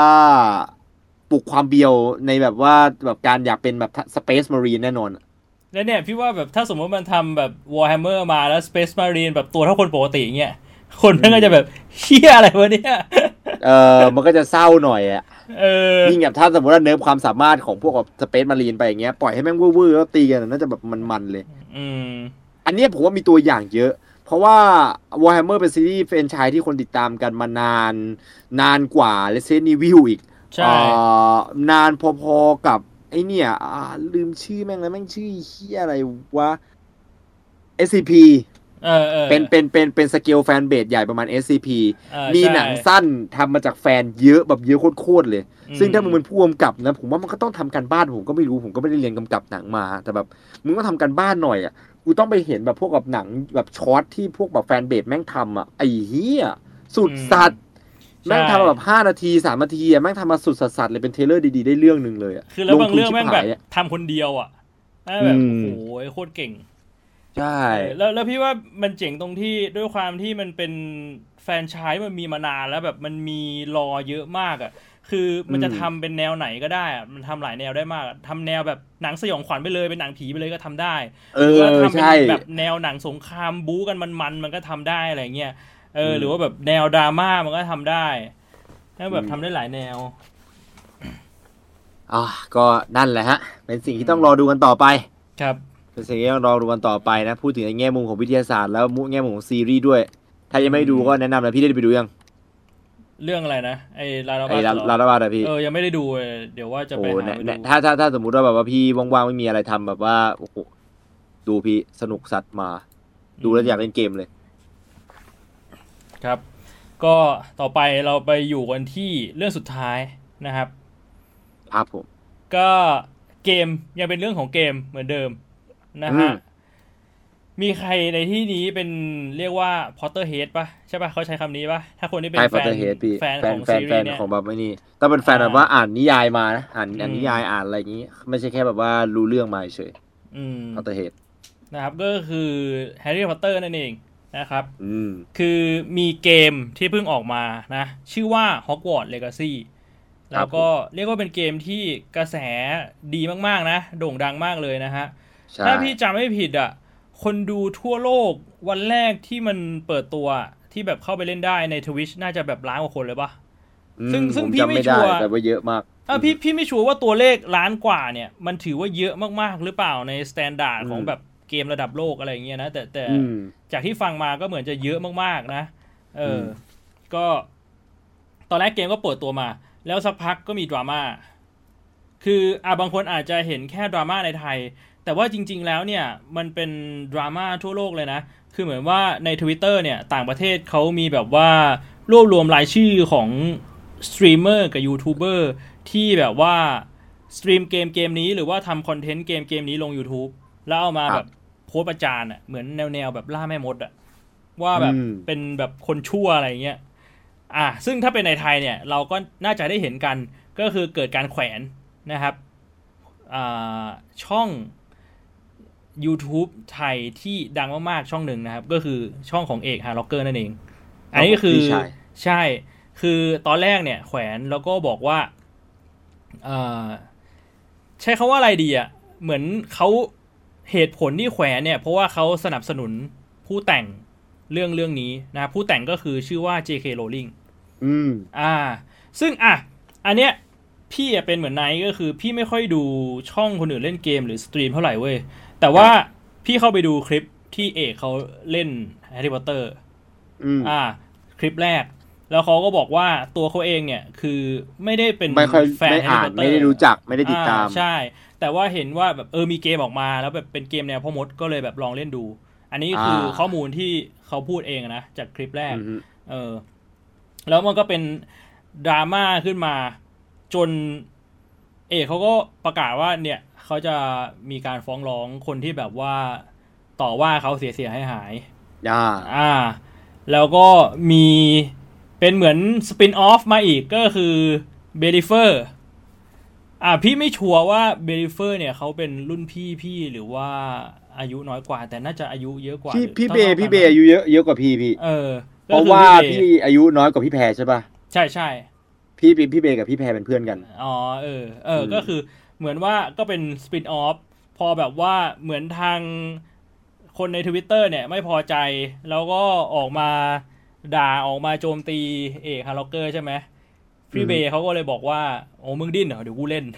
ประมาณอ่านั้นผมจำได้ผมจำได้ อันนั้นผมแอบสะใจต้องยอมรับเลย เออผมแอบสะใจ แล้วก็พอเล่นปุ๊บ ก็มีน้องคนหนึ่งนะครับ โพสต์ด่าพี่เบย์ใน Facebook แล้วก็เกิดการแบบว่า แลกเปลี่ยนคำพูดกันนะครับ เกิดบทสนทนาว่าแบบพี่เบย์เขาบอกว่าเนี่ยไอ้เขาเหี้ยกูก็ปวดหัวจริงกันเนี้ยเออเขาเนี่ยอยากฟ้อง เพราะว่าคือน้องเขาก็ต่อว่าพี่เบย์ค่อนข้างรุนแรง แต่พี่เบย์เขาก็บอกว่าปกติแล้วที่ฟ้องเนี่ยเขาจะฟ้องแบบพวกแบบห้าวตีนพวกปากหมาจัดๆแต่ว่าน้องคนเนี้ยอ่าเขาก็ยังแบบอายุน้อยอยู่ แล้วเขาเป็นผู้หญิง แล้วพี่เขาก็บอกเอ้ยเขาเพิ่งมีลูกสาวเขาก็ไม่อยากจะตัดอนาคต นึกออกปะเด็กคนนึงอ่าอ่าใช่ ก็เลยแบบว่ามีการคุยกัน แล้วก็น้องเขาก็ออกมาขอโทษ อ่าเออประมาณนี้ อันนี้คือเรื่องราวคร่าวๆสรุปเรื่องราวคร่าวๆอะนะฮะ อืม อันนี้นี่ต้องบอกเลยว่าถ้าถ้าสมมติว่าใครเป็นสายเสพดราม่าก็ก็แนะนำให้ไปลองแบบดูใน ไม่รู้พี่เบย์เขาลบไปแบบลบโพสต์ดีไปหรือยังแต่ถ้าไอ้นั่นก็เออเหมาะกับการกินอาหารเช้าดีครับ ไม่รู้พี่อืมพี่ได้ไปอ่าน พี่ได้ไปอ่านนะ อ่านอ่านโพสต์เฟซอ่านต้นต้นโพสต์นะอ่าต้นโพสต์ ไข้เอ่อแบบไข้ผมแม่งขึ้นจากตรงข้อตีนนะขึ้นมาตรงหลังหัวเนี่ยพี่แต่คือผมพี่แบบอ่านอ่าเฮียพี่ไข้กูจะขึ้นจริง พี่ติดตามเรื่องนี้แล้วพี่คิดอยู่อย่างหนึ่งคืออะไรรู้ป่ะอะไรพี่ เอาจริงนะ ถ้าสมมติว่าปัจจุบันพี่ยังแบบอายุสิบสามสิบสี่อยู่นะ พ่อแม่พี่ชิบหายแล้วโดนฟ้องเรียบร้อยแน่นอนแล้วพี่โดนฟ้อง พ่อแม่แตกพี่โดนแน่นอนฟ้องแน่นอน คือพี่นี่แหละโดนฟ้องแล้วพ่อแม่พี่ก็แบบว่าต้องมาชดใช้เงินแน่นอน เอาทำไมอะพี่ทำไมเป็นงั้นล่ะ คือพี่เห็นตัวพี่เองในในตัวของน้องคนนั้นเลยนะอ๋อเออเมื่อก่อนเมื่อก่อนตอนพี่เล่นบอร์ดประมูลพี่ก็แบบหัวเกรียนพี่ก็แบบว่าไม่สนใจอะไรอะ ไม่สนใจถูกผิดอะ แล้วเชี่ยเออคือแบบว่าเราโชคดีมากเลยที่เราไม่ได้อยู่ในยุค เนี้ยคือถ้าอยู่ในยุคเนี้ยคือไม่รอดแน่ๆโดนฟ้องแน่ๆถ้าเป็นคือตอนเด็กผมน่าจะไม่เป็น เพราะว่าผมไม่ถึงที่บอกว่าตอนเด็กผมไม่ค่อยสนอะไรเท่าไหร่ดูอะไรแล้วไม่ค่อยคิดมากอะ เออแต่ว่าพวกเกียร์น่าจะโดนกันเยอะจริงประมูลแม่งเยอะสัตว์มันคือวัยคะนองเว้ยมันคือวัยคะนองอืมแล้ว แล้วเหมือนว่าพอมันเป็นอินเทอร์เน็ตอะนึกภาพตอนประมูลอะมันก็ไม่ต่างจากทวิตเตอร์หรอกเพราะว่าอะไรรู้ป่ะเราไม่รู้ว่าใครทำอะไรอยู่ที่ไหนอายุเท่าไหร่ใช่เพศอะไรเออเราจไม่ริงรู้จริงจริงจริงคือแบบไอ้ควายหกเจ็ดเก้าสี่อย่างนั้นน่ะไอ้เออเหี้ยใช่สมาชิกประมูลมาแล้วสามปี คือในหัวเราอะเราคิดว่าทุกคนแม่งเหมือนกับเราเนี่ยหรอกปะเราคิดว่าทุกคนแม่งคือเด็กผู้ชายอายุสิบสามสิบสี่คือเราพูดกับคนอื่นเหมือนพูดกับเพื่อนที่โรงเรียนอะแล้วเราด่าอืมเราด่าแบบโหเมื่อก่อน เมื่อก่อนต้องบอกว่าด่าแบบชิบหายไว้วอดมากอะพี่ด่าแบบยับอะเออออืมแล้วแล้วจะเป็นคนที่แบบว่ามันมันอารมณ์เด็กอะนะมันแยกผิดถูกไม่รู้หรอก ว่าแบบเฮ้ยอันเนี้ยเนี่ยเขาแบบมีความประสงค์ดีเขาจะสอนเรา เพราะว่าถ้าใครอ่าเกียร์เกียร์แตกใส่ไปก่อนเลยใครมาทักใช่กูเกียร์ใช่แตกใส่ก่อนเลย ใครที่ไปตามดราม่าก็จะเห็นเลยว่าเฮ้ยน้องเขาก็คือแบบว่าอยู่ในช่วงหัวร้อนอะมันคือช่วงแบบหัวร้อนอะมันควบคุมอารมณ์ตัวเองไม่อยู่อะน้องเขาก็พิมพ์เหี้ยแบบว่า เออ แล้วก็อย่างที่บอกแหละ คือพี่ไม่ได้จะแบบต่อว่าน้องเขาหรือว่าอะไรนะพี่แบบเข้าใจด้วยซ้ำเพราะว่าเราเห็นตัวเองในวัยเด็กเลยว่าเราเป็นแบบอืนั้นมเออื มอมันบิ๊กบวกสมัยสมัยยังซ่า เฮ้ยมันแบบโอ้โหพี่แบบด่ายับอะด่ายับจริงเฮียบวกซ่าหนึ่งสองสามสี่ห้าหกคือคืออ่าต้องเข้าใจว่าตอนพี่เรียนอยู่มอต้นนะพี่เรียนโรงเรียนวัดไงนึกออกอ่าปะอ่าแล้วเข้าใจคือพี่อารมณ์โรงเรียนวัดอะก็จะเป็นอารมณ์แบบว่าเด็กที่มาจากอ่าครอบครัวที่อาจจะแบบฐานะไม่ดีแล้ว ที่บ้านเขาอาจจะไม่ได้มีเวลาอบรมสั่งสอนนะต้องใช้คำนั้นเลย แล้วแล้วคือเราเราเห็นเพื่อนเพื่อนๆเราพูดอะไรเราก็พูดตาม คือเมื่อก่อนอะ สิ่งที่ออกจากปากแทบจะไม่เคยมีคำปกติเลย ทุกคำต้องเป็นคำหยาบว่างั้นดีกว่า มันเป็นอย่างนั้นเลย เออ มันมันก็เลยแบบว่า เข้าใจน้องเขาแต่ก็เข้าใจในมุมของพี่เบย์แล้ว เพราะว่าเรา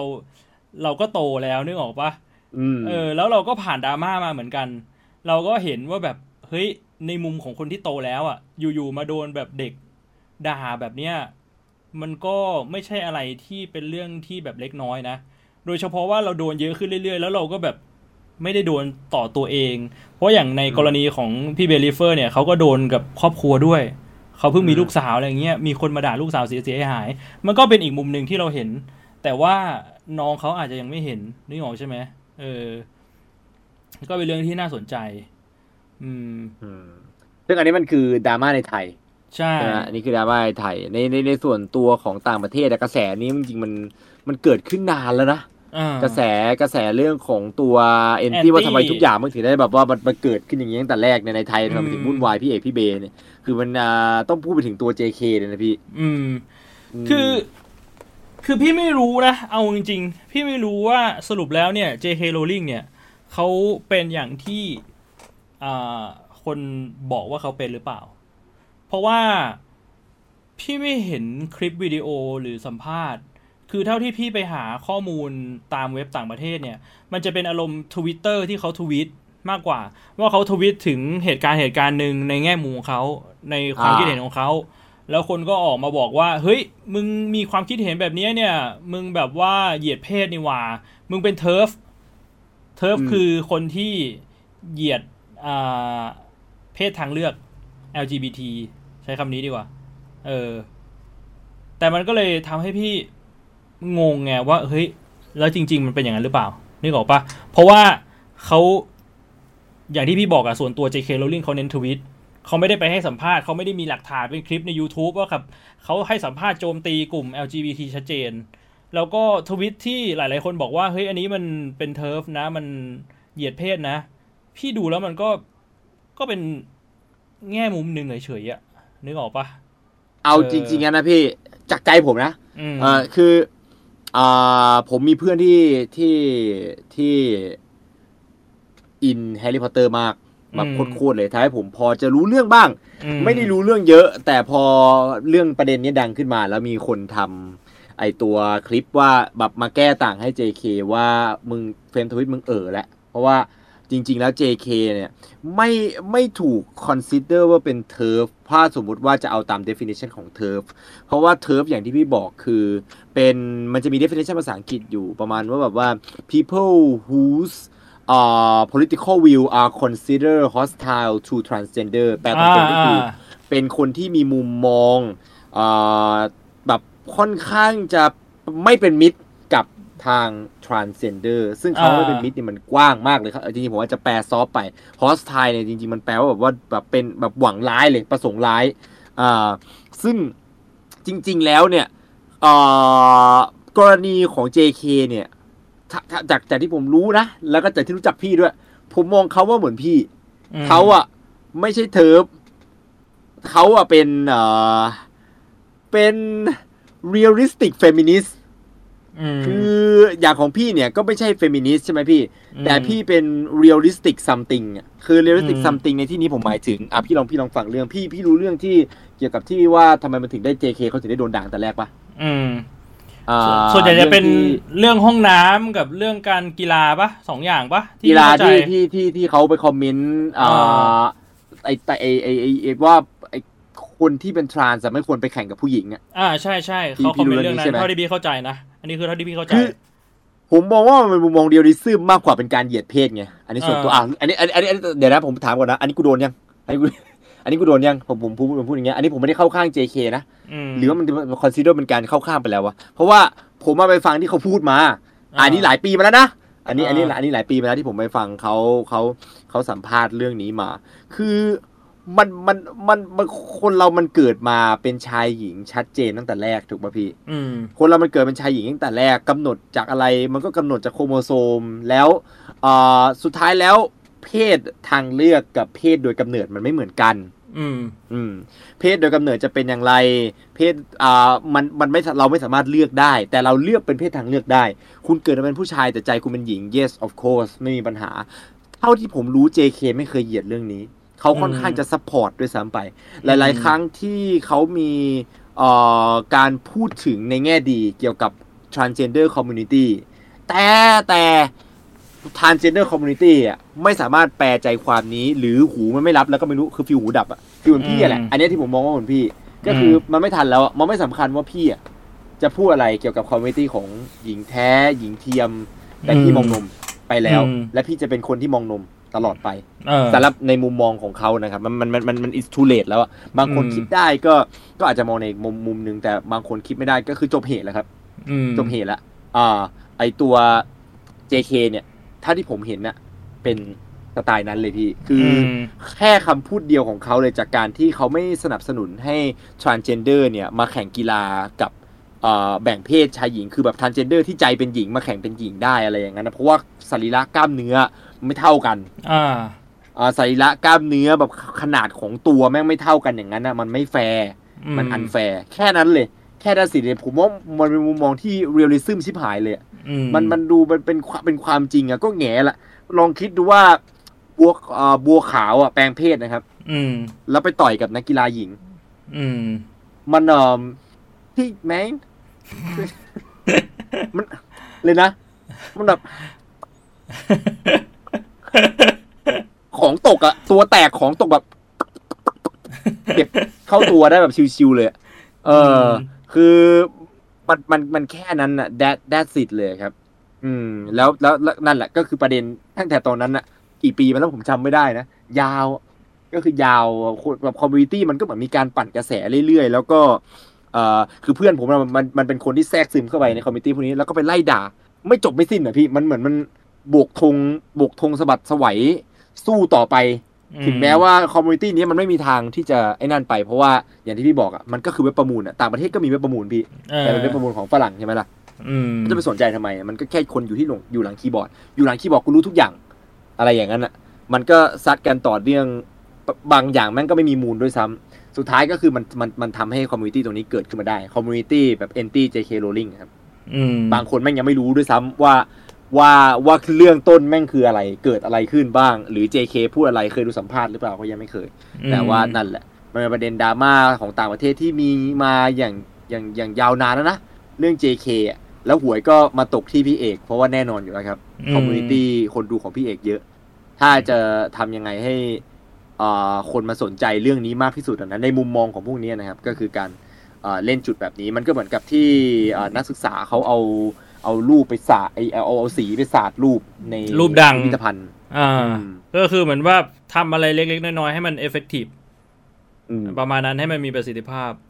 เออครับคือไม่แต่ผมผมก็รู้เรื่องแค่นี้นะ ผมบอกไว้ก่อนนะ ผมผมรู้แค่ในมุมที่ผมดูสัมภาษณ์เกี่ยวกับเรื่องนี้ของ JK นะผมก็ไม่ได้รู้จัก JK เป็นการส่วนตัวนะครับ แล้วก็ไม่รู้ว่าจริง ๆ แล้วเนี่ยเขาเป็นนั่นหรือเปล่าแต่ผมรู้อย่างหนึ่งชัดเจนเลย เพราะว่าเพื่อนผมมันชอบ JK มากไงเออเจ๊แกกวนตีนครับ เออเจ๊แกเจ๊แกเป็นคนกวนตีน feel เหมือนอีลอนมัสก์เลยพี่เออคือเวลามีคนไปบอกว่าไอ้เฮีย JK มึงอะเป็นเทิร์ฟแม่งก็บอกว่าโยกูเป็น I'm เทิร์ฟ turf อย่างนั้นนะ bitch พี่เออมันมันมันมันแบบกวนตีนอะแล้วพอมันเป็นอย่างนั้นอะมันเออมันรออะไรอะมันก็ยุ่มือดิน้อง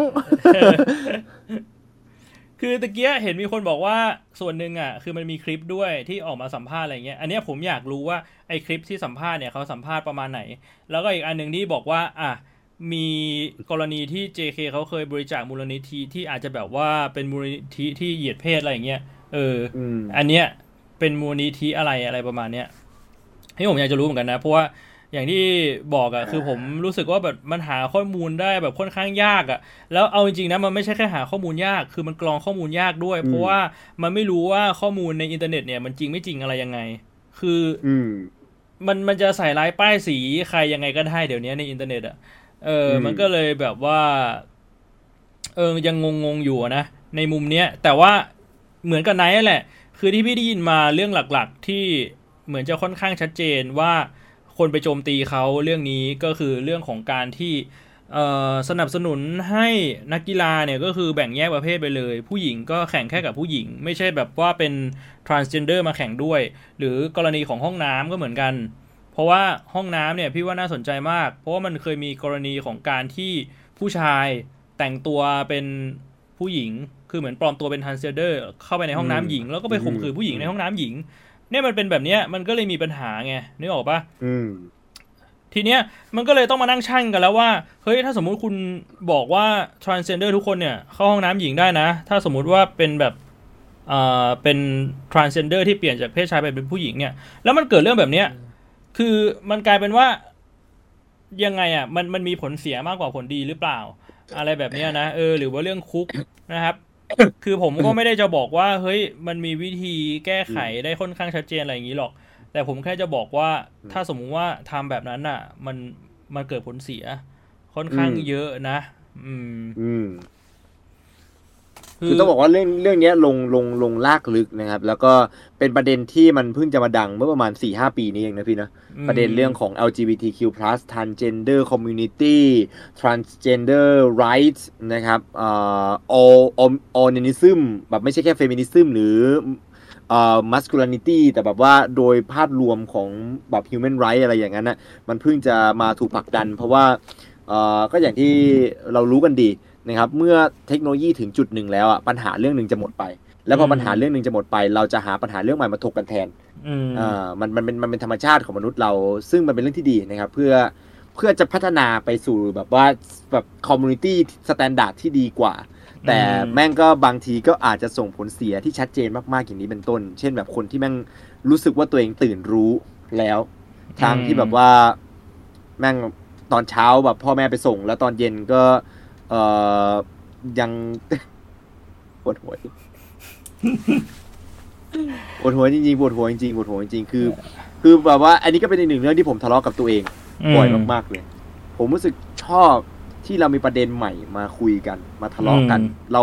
เราไม่มานั่งทะเลาะกันในเรื่องเดิมๆไปแล้วร้อยปี ทุกๆสิบปี เรามีประเด็นใหม่เพราะประเด็นเก่าเราเคลียร์ไปแล้ว มันมันอาจจะไม่สมบูรณ์แบบแต่สังคมเราดู move forward to the to the something อะ utopia dystopia อืมผมไม่รู้เหมือนกัน แต่บางอย่างแม่งก็แม่งแม่งก็หลอนจริงอะมันเออบางบางอย่างมันบางอย่างมันก็เกินไปคือ พี่คุยกับน้องชายพี่เมื่อวานซืนแล้วก็มันมีอยู่เรื่องหนึ่งที่น่าสนใจ คือเหมือนว่าปัจจุบันอะในอเมริกาบางรัฐอะครูต้องสอนเด็กว่าเด็กไม่มีเพศอืมแล้วก็ห้ามใช้คำสรรพนามที่จะระบุเพศของเด็ก ไม่ห้ามงั้นเรียกเขาว่า เธอนายกับเธออะไรอย่างห้ามเงี้ยใช้แบบ he she her his อะไรเงี้ยห้ามใช้เรียกไปอะไรอะนั่น ไม่งั้นโดนไล่ออกแล้วก็ตกงาไอ้นั่นเออ แต่คือใช้คาว่า day dem อะไรอย่างนี้แหละมั้งซึ่งอืมในมุมเนี้ย พี่ว่ามันมันค่อนข้างเกินไปละ เพราะว่า พี่รู้สึกว่ามองในอีกมุมนึงอะ่ะเฮ้ยมันเด็กมันจะไม่สับสนเหรอ เพราะว่ามันมีกรณีที่แบบว่าเด็กกลับมาที่บ้าน แล้วเด็กก็ถามพ่อแม่ว่าตัวเองเป็นเพศอะไรนึกออกปะ เออ มันก็ทำให้เกิดปัญหาอีกปัญหาหนึ่งขึ้นมา ว่าคือตอนเนี้ยมันมีปัญหาหนึ่งก็คือ ถ้าสมมุติว่าเด็กเกิดมาเป็นผู้ชาย แต่ว่าใจบอกว่าเฮ้ยตัวเองเป็นผู้หญิง อันนั้นก็เป็นปัญหาหนึ่งละแต่ถ้าเด็กไม่รู้ว่าตัวเองเป็นเพศอะไร พี่ว่าอันนี้ก็อีกคือมันมันก็อีกเลเวลหนึ่งเลย แล้วมันจะทำให้แบบว่า มันจะเกิดผลเสียที่ตามมาอีกเยอะมากๆอะพอพี่เข้าใจไง พี่เป็นคนที่เคยอยู่ในจุดนั้น พี่ไม่ใช่คนที่ร่างกายเป็นผู้ชาย แต่รู้ว่าตัวเองอยากเป็นผู้หญิง ถ้ารู้ว่าตัวเองอยากเป็นอะไรอะ มันก็ยังไม่หนัก ถ้าไม่รู้ว่าตัวเองเป็นอะไร พี่บอกเลยว่าอันเนี้ย หนักโคตรชิบๆหายชิบหายชิบหายเลย แล้วพอมันเป็นอย่างนั้นน่ะ พ่อแม่ก็ไม่รู้จะตอบอะไร เพราะถ้าพ่อแม่ พ่อแม่จะบอกว่า เฮ้ย มึงเป็นผู้ชาย มึงเป็นเด็กผู้ชายเนี่ย มึงมี มึงมีเจียวเนี่ยเฮ้ย มึงเรียกตัวเองว่าผู้ชาย ที่โรงเรียนก็ปฏิเสธอีก ไม่ว่าจะเป็นเพื่อนๆหรือคุณครูก็ปฏิเสธว่าห้ามให้ตัวเองแสดงออกว่าตัวเองเป็นผู้ชาย สังคมปฏิเสธ มันมันก็เลยยิ่งหนัก เออ มันมันก็เหมือนว่าแบบพี่ว่ามันมันมีตัวอย่างแล้วนึกออกปะคือมันไม่ใช่สิ่งที่เกิดในประเทศเราก็จริง แต่ว่ามันเป็นสิ่งที่เกิดขึ้นแล้วคำถามคือแล้วถ้าสมมุติว่ามันเกิดกับประเทศเราล่ะ ถ้ามันเกิดกับลูกคุณ ถ้ามันเกิดกับโรงเรียนที่ลูกคุณ เขาไปเรียนน่ะคุณจะทำยังไงวะ นี่พูดถึงในกรณีที่ว่าแบบ เฮ้ย ปัจจุบันถ้ามองกันตามความเป็นจริงอะ่ะ พ่อแม่ส่วนใหญ่อะ่ะก็ไม่มีเวลาว่างสอนลูก ก็ต้องอาศัยอืมให้โรงเรียนสอน ถ้าอืมโรงเรียนแม่งปลูกฝังลูกมาแบบเนี้ย เราจะทำยังไง ลูกแม่งโตมาแบบไม่รู้ว่าตัวเองเป็นอะไรอะ่ะ แล้วปัจจุบันเนี่ยจะบอกว่าแค่เพศเนี่ย แม่งไม่ใช่ คือพี่ไม่รู้ว่าไหนเคยเห็นบ่ไอ้พวกเพจที่แบบว่าเขาประกาศว่าตัวเองเป็นเพศอะไรอะ่ะมันไม่ใช่แค่เพศชาย เพศหญิง เพศเกย์เพศตุ๊ดเพศกระเทยหรือแบบเลสเบี้ยนอะไรเงี้ยมันมีแบบเพศแบบแม่มด เพศแบบเครื่องดูดฝุ่น เพศสิงโตน่นอนแล้วพี่แล้วเขาก็ใช้คำว่าเพศมันไม่มีไม่มีกรอบเขาใช้คำนี้ไม่มีมาขีดจำกัดมาบอกเออเพศมันไม่มีขีดจำกัด แล้วตอนนี้ตัวเองอยากเป็นอะไรก็ได้แล้ว มันไม่ใช่เพศแล้วมันเป็นแบบว่ากูอยากเป็นอะไรก็ได้ กูอยากเป็นขีปนาวุธก็ได้ตอนเนี้ย มันคือ identify as เออ มัน identify I as identify as มันเป็นอะไรก็ได้เออถูกต้อง แล้วคือบางคนอาจจะบอกว่า เฮ้ยพี่พวกนี้มันมันไม่ได้ซีเรียสหรอกเขาแบบเล่นกันเป็นมีม คุณคุณคิดเหรอว่ามันจะไม่มีสักคนหนึ่งที่แบบจริงจังกับเรื่องพวกเนี้ยอืมคือแบบอย่างแบบถ้าเข้าไปดูในทวิตเตอร์ที่แบบบางคนอินนิยายวายมากๆอะ ก็จะบอกว่าเพศชายทองได้ ที่แบบว่ามีเพศชายโอเมก้าเพศชายไอ้เคยเห็นปะพี่ไม่ค่อยรู้อะไรโอ้โหพี่พี่เคยได้ยินผแบมบปวดว่าผมผมผมปวดหัวจี๊ดเลยพี่ปวดไอ้ไอ้ไอ้เหี้ยไอ้เหี้ยไปชายท้องได้นี่ผมปวดหัวจี๊ดเลย แล้วเขาเชื่อแบบนั้นจริงๆอะคือเขาเชื่อคือแม่งบบนั้นจริงๆแม่งแม่งมานั่งเถียงแล้วผมจำได้เลยว่าเหมือนกับมีมีมีแบบนักแบบไม่รู้เป็นนักวิทยาศาสตร์หรือเป็นหมอไปตอบเขาว่าแบบว่าเออเพศชายท้องไม่ได้นะครับเพราะว่านู่นนี่นั่นแบบว่า ขอโทษนะคะ นี่เรียนวิทยาศาสตร์มาเหรอทำไมถึงไม่รู้ว่าเพศชายท้องได้แม่งตอบกลับอย่างเงี้ยกูแบบเออ hey man alright คือมัน มันพี่ว่ามันจริง ๆ มันกรทูฟาไปนานมาก ๆ แล้วอะเรื่องพวกนี้อืมมันแบบว่า มันมันเลยเถิดไปนานมาก ๆ แล้ว แต่เมื่อไหร่เราถึงจะแบบว่าหันมาสนใจอย่างจริงจังว่าแบบเฮ้ย เราควรจะฉุกคิดสักทีว่าแบบเฮ้ยมันเลยเถิดไปนานมากๆแล้ว แทนที่จะมานั่งบอกว่า เราเราอยากจะเป็นอะไรเราก็เป็นได้ไม่มีขีดจำกัด มันอืมพี่ไม่เข้าใจเลย พี่พี่อยากจะเข้าใจมากๆอะจริง ๆ ถ้าเป็นไปได้อะพี่อยากจะแบบว่าชวนคนที่เป็นแบบเฟมินิสต์ใน Twitter ที่เขาแบบหัวรุนแรงมาคุยมากๆอะ่ะ แต่สุดท้ายแล้วอะ่ะมันก็มันก็จะเข้าใจว่าแบบเออมันมันมันไม่มีมันไม่มีประโยชน์หรอก เพราะว่าเราเคยผ่านหนึ่จุงดนั้นหนึ่งมาหนึ่งหนึ่งหนึ่งคือเราจะโดนไปแขวนต่อ เพราะว่าเราใช่เอาเขามาแขวนเออเราจะถูกหาว่าเราเอาเขามาแขวนเออสองก็คือผมว่าเราช่วยอะไรเขาไม่ได้เลยเพราะถ้าใช่คนที่ช่วยได้มันช่วยได้แต่แรกเราต้องมันมันของพวกนี้มันน่าจะเกิดจากวุฒิภาวะที่เติบโตขึ้นตามอายุเอง ใช่ อย่างที่พี่บางบออย่างกอะหนีไม่เพพ้นราะว่าพี่เคยเป็นเด็กมาก่อน เป็นเด็กหัวเกรียนมาก่อน พี่เข้าใจว่ามันแบบว่า nothing can change that guy คือไม่มีอะไรจะมาเปลี่ยนพี่ในอดีตได้ นอกจากว่าปล่อยให้เวลามันผ่านไปแล้วค่อยแบบ ค่อยๆดูว่าแบบมันจะโตขึ้นมาเป็นคนยังไงอะแม่งเป็นอืมแม่งทำได้แค่นั้นน่ะ ซึ่งมันอืมถ้ามันโตขึ้นมาแล้วมันยังเป็นแบบคนแบบหัวเกรียนแบบทำตัวแบบว่าเละเทะมันก็ทำอะไรไม่ได้อะมันก็ถือว่าเป็นบุคลากรหนึ่งในสังคมเราแล้วอะแล้วมันเป็นเรื่องที่น่าเศร้าไงเออมันเป็นเรื่องที่น่าเศร้า ผมก็ยังมองว่ามันเป็นมันเป็นเอ่อ มันเป็นอะไรที่น่าสนใจเอออืมไม่รู้จะใช้คำอะไรใช้คำว่าน่าสนใจ เพราะว่าไม่เคยมาก่อนไงพี่ ไม่เคยมาก่อนที่โลกของเรา จะต้องมานั่งเถียงกันว่าทำไมมึงถึงได้มีเพศกระทะเกิดขึ้นบนโลกนี้ เออ แต่ว่า this is the first time แล้วอะไรก็แล้วแต่ที่เมื่อมี first time บนโลกนี้ เรากำลังอยู่ในช่วงจุดหันเหของสังคม แล้วผมก็รู้สึกว่ามันน่าสนใจ เพราะว่ามันอาจจะทำให้โลกเรา มันไปอยู่ในทางยูโทเปียมากขึ้นก็ได้ เราอาจจะแบบมีสุดท้ายแล้วอีกอีกห้าสิบปี เราจะมีบทสรุปของเรื่องนี้จริง ๆ ก็ได้ ผมก็เลยรู้สึกว่ามันมันก็มันก็ดีกว่าที่ปัญหาเรื่องนี้จะไม่เกิดขึ้นเลยมั้ง คือการมีปัญหาเอ่อมันก็ดีกว่าถ้าแบบในกรณีที่ว่าปัญหานั้นเป็นปัญหาที่หลีกเลี่ยงไม่ได้นะผมว่าปัญหาเรื่องเพศมันดูเป็นปัญหาที่หลีกเลี่ยงไม่ได้เพราะว่าอิสระมันกว้างมันมันกว้างขึ้น อืม อืม เพราะฉะนั้นก็น่าสนใจดีครับ มันทำให้พี่คิดถึงคลิปคลิปหนึ่งที่พี่ไปดูมา คือมันเป็นชาวอเมริกันคนหนึ่ง ไปอยู่แอฟริกาอืมไปอยู่ในหมู่บ้านแบบในกึ่งกึ่งๆคนป่าหน่อยอะอ่าแล้วก็เหมือนว่าไปใช้ชีวิตอยู่กับเขา แล้วก็แบบเห็นแบบพวกชาวแอฟริกันที่แบบว่าอยู่ป่าคือเขาหุ่นดี ตัวสูงผอมเพรียว แล้วชาวอเมริกันคนนั้นน่ะ ก็บอกกับเพื่อนในหมู่บ้านแอฟริกาว่าแบบเฮ้ยคุณแม่งแบบว่าหุ่นในแบบเลย ไปอยู่อเมริกาเปล่าไปเป็นในแบบ ผมบอกเลยคุณรวยแน่นอนหาเงินได้เยอะแน่นอน แล้ว ไอชาวบ้านแอฟริกันคนนั้นเขาก็บอกอะไรรู้ปะเขาบอกว่าว่าประเทศอเมริกานี่ใช่ประเทศที่คนขึ้นไปอยู่บนตึกสูงๆแล้วก็โดดลงมาตายปะใช่ปะคือคือเขาไม่เข้าใจคอนเซปต์ของการฆ่าตัวตายด้วยซ้ำอะนึกออกปะเออเออเออ มันมันทำให้เราเห็นเลยว่าแบบดักโจ๊กนะแต่แบบว่ามเออแล้ว แล้วยิ่งแบบว่าอีกเลเวลหนึ่งก็คือการที่แบบ ไอไอไอพวกเนี้ยมันมีเยอะมากเลยนะ ที่คนอเมริกันไปสัมภาษณ์ คนในแอฟริกาที่แบบอยู่ป่า ถามว่า เออคุณคิดยังไงกับการที่ผู้ชายอยากเป็นผู้หญิง คือเขาไม่เข้าใจคำถามเลยเว้ยเขาในหัวเขาอะในโลกของเขาอะเขาไม่เข้าใจเลยว่าสิ่งนี้มันจะเกิดขึ้นได้ยังไง นึกออกปะ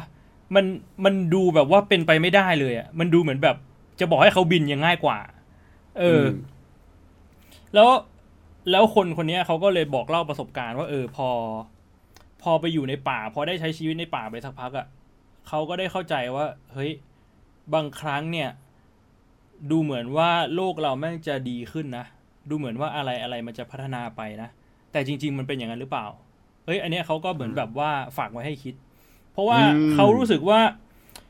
คือชีวิตของเขาที่ได้ไปอยู่ตรงนั้นน่ะเขาไม่ได้นึกถึงความโศกเศร้าเสียใจในชีวิตเลย เพราะว่า วันวันหนึ่งของเขาเนี่ยก็คือผู้ชายออกไปล่าสัตว์ไม่รู้จะได้กลับมาหรือเปล่า เพราะว่าจริง ๆ ในป่ามันก็มีอันตราย ผู้หญิงก็คือดูแลลูก ดูแลความเป็นไปของหมู่บ้าน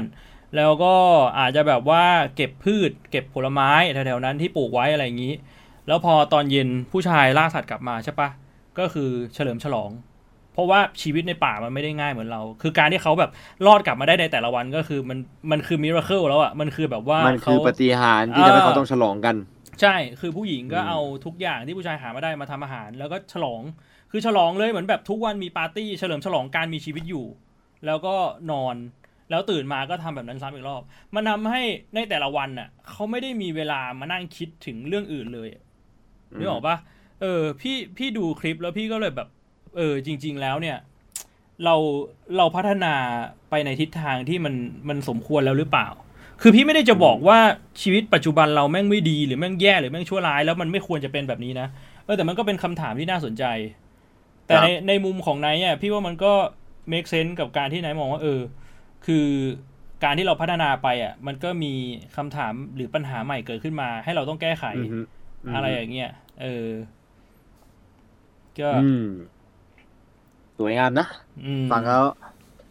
นะฮะไลฟ์สโกออนพี่จำไว้ ชีวิตจะต้องเดินไปต่อ ผมว่าสุดท้ายแล้วเออนะฮะฮอกวอตส์เลกาซี่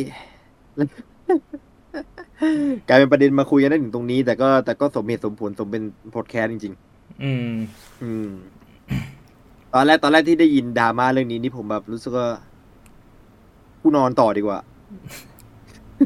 ผมตื่นมาแล้วผมแบบเปิดเฟซแล้วผมเห็นว่าพี่เอกโดนดราม่าซึ่งผมเดาได้อยู่แล้วอะออเพราะว่าเอ่อ JK เขาไม่ได้โดนดราม่าเรื่องนี้มันเป็นเรื่องแรกตอนที่เห็นฮอกวอตส์อันแรกผมรู้อยู่แล้ว ว่ามันยังไงดราม่าฮอกวอตส์มันมาแน่มันมาแน่นอนขึ้นอยู่กับมันมาเมื่อไหร่แล้วประสาทแดกแค่ไหน แล้วพอเห็นว่าเป็นพี่เอกโดนแล้วผมเลยแบบว่า โอ้ shit alright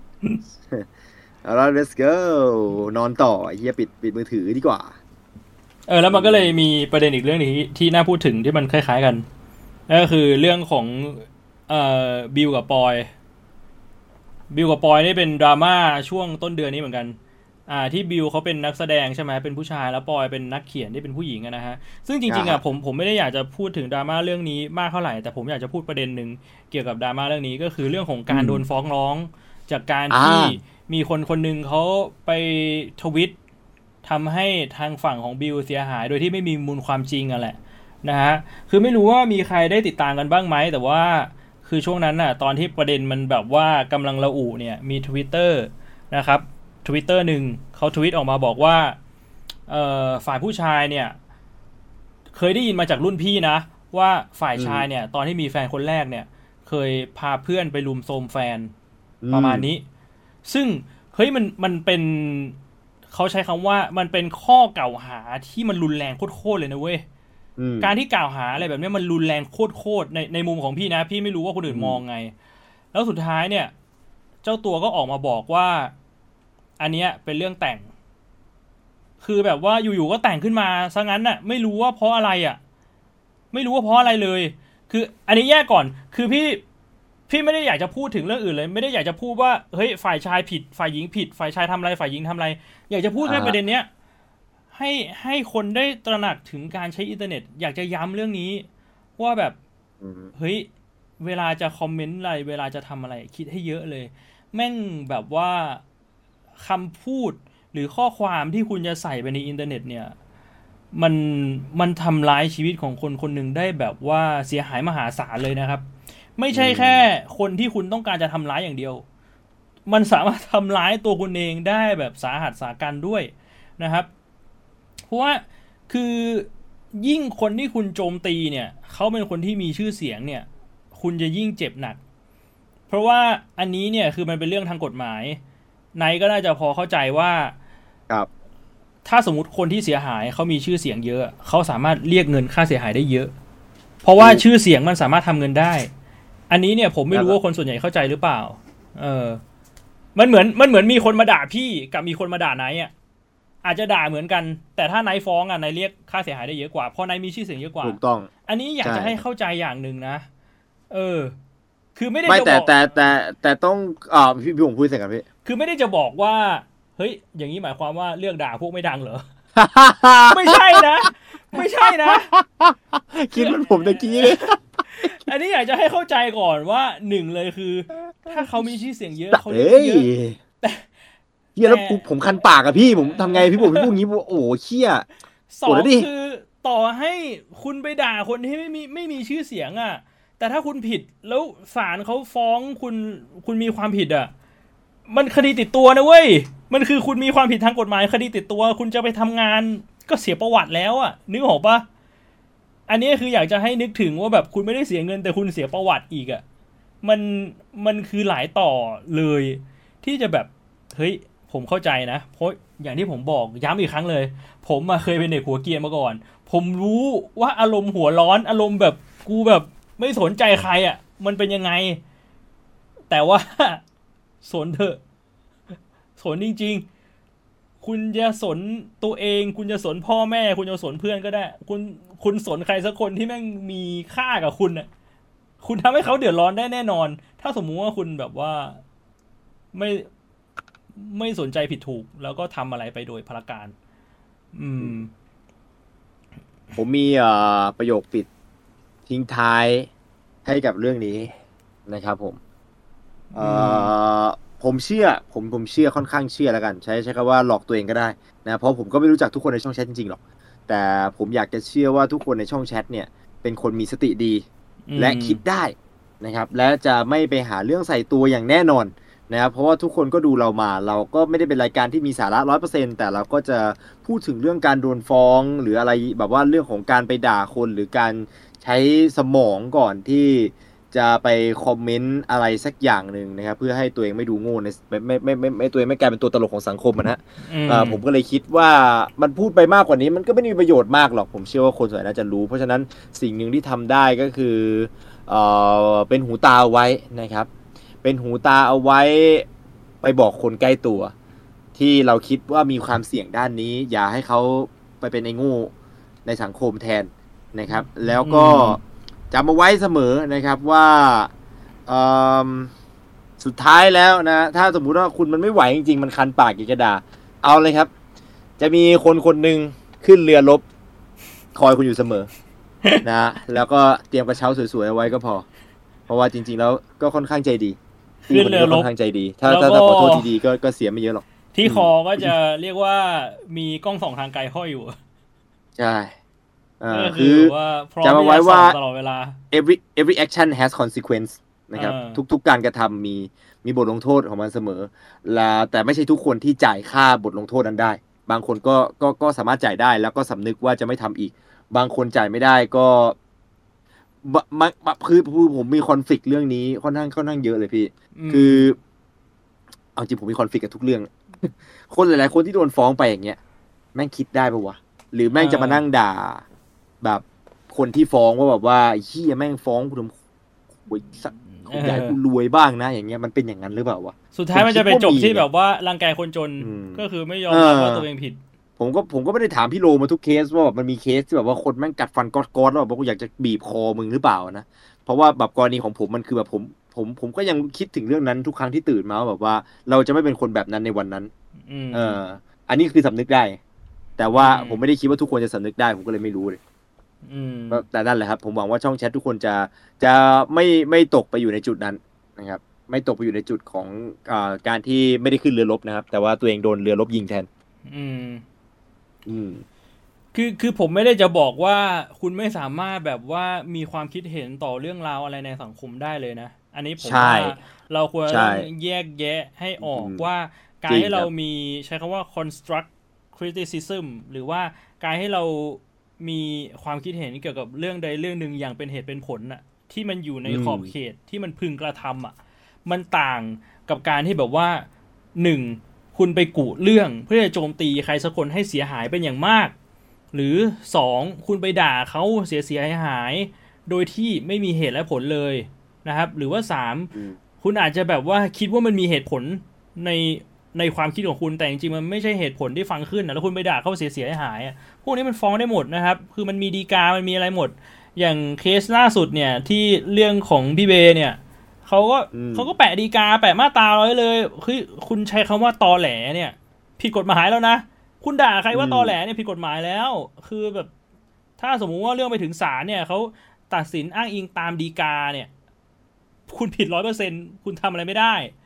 เออแกไม่รอดถ้าสมมุติแน่เออมันมันไม่รอดจริงๆนะฮะเพราะฉะนั้นเนี่ยคือ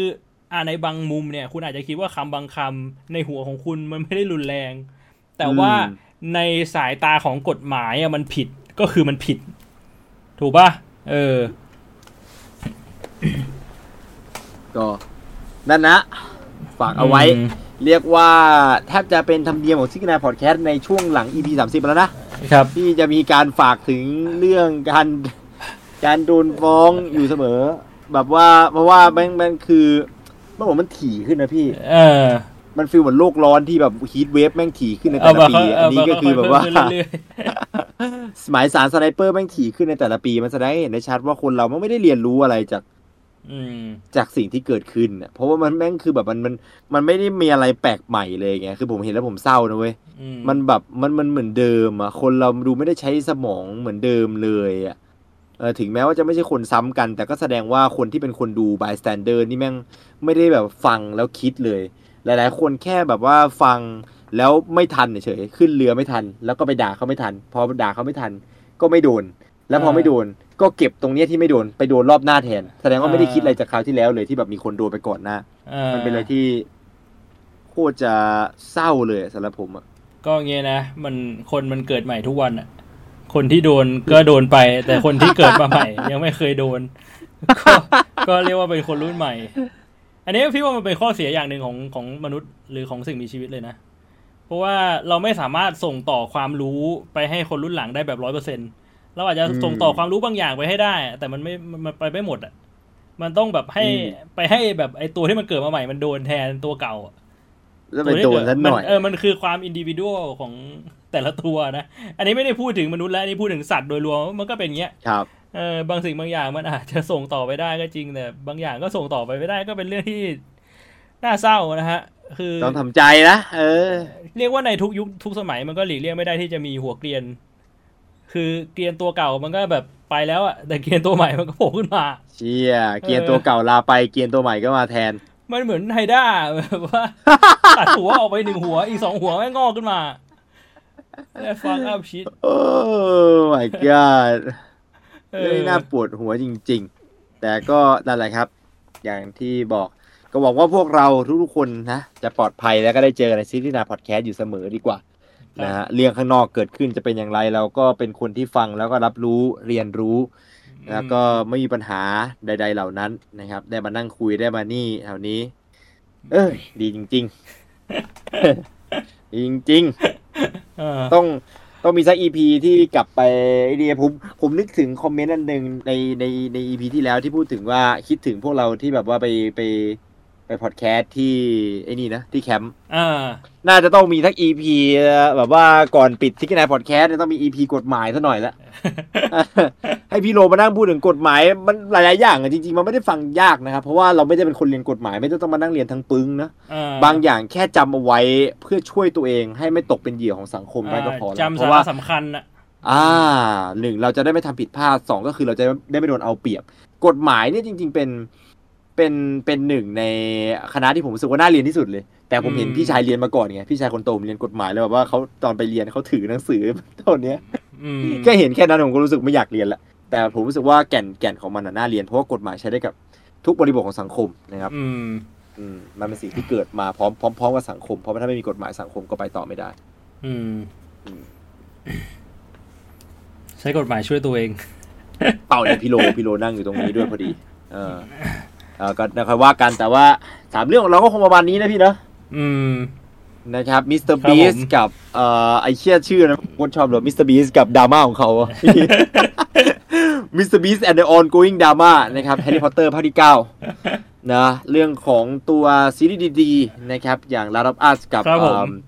ฮไลท์ทำให้แอบขนลุก มีอะไรให้คิดดูสนุกๆไปดูสารคดีได้นะตั้งแต่ที่เรารับดังนะ ใน YouTube มีสารคดีเกี่ยวกับเรื่องนี้เยอะมากอืมผมได้กลับมาตื่นเต้นอีกครั้งเลยกับการมานั่งดูหลายๆอันผมเคยดูแล้วแหละนะแต่ว่าแบบว่ามันแบบมันมันมันมันมันย้อนกลับมาไอ้นี่ใหม่อีกรอบหนึ่งอะเพราะว่า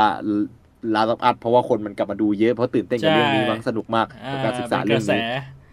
ไม่แล้วคือแบบสิ่งที่น่าสนใจที่สุดก็คือในไทยมันมีเชื้อ Cordyceps เยอะมากพี่เยอะเป็นอันดับต้นแบบว่าอันดับแบบขึ้นขึ้นสูงๆเลยอะพี่อ่าบ้านเราอะ อ่าเพราะฉะนั้นเราก็อาจจะได้เป็นประเทศที่น่ายินดีนะแบบตื่นมาวันหนึ่งอาจจะมีวีโววีโวปปปปปปปแล้วฐานเราน่าจะน่าจะไปไวโคตรไม่ต้องห่วงนะฮะกองทัพเราน่าจะไปไวโคตรแบบว่าแป๊บเดียวเราได้เป็นประเทศตั้งต้นแน่นอนครับดูนะดูแค่ฟังแค่นี้ก็รู้สึกน่าตื่นเต้นละอ่าสำหรับตัวอ่าสปอร์นะแล้วก็เรื่องของพ่อมด อ่านะครับ ที่เราเพิ่งคุยกันไป ครับผม โอเคก็งั้นเราเข้าสู่ช่วง Q&A นะฮะอ่าเดี๋ยวผมขออนุญาตไป เอ่อเติมน้ำแป๊บหนึ่งพี่อ่าชายพักผ่อนกันแป๊บหนึ่งผมเข้าห้องน้ำแป๊บหนึ่งนะครับแล้วเดี๋ยวมาสู่ช่วง Q&A กัน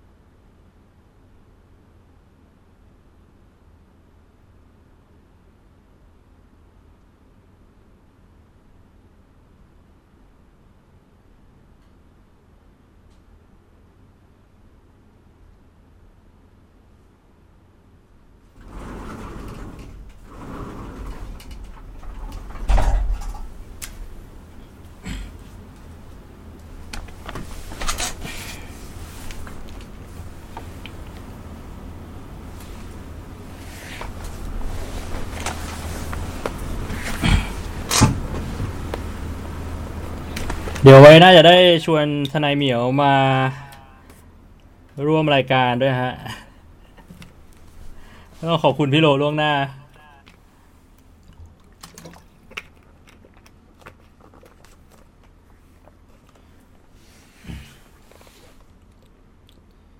ย้อนดู 69 ใช้เวลาดูอยู่ 4 เดือนตั้งแต่ EP แรกฟังใน Spotify ตอนไปวิ่งประจำวันนี้มาทันลุงไนพี่บ่วงแล้ว โอ้ สวัสดีครับ ยินดีต้อนรับครับผม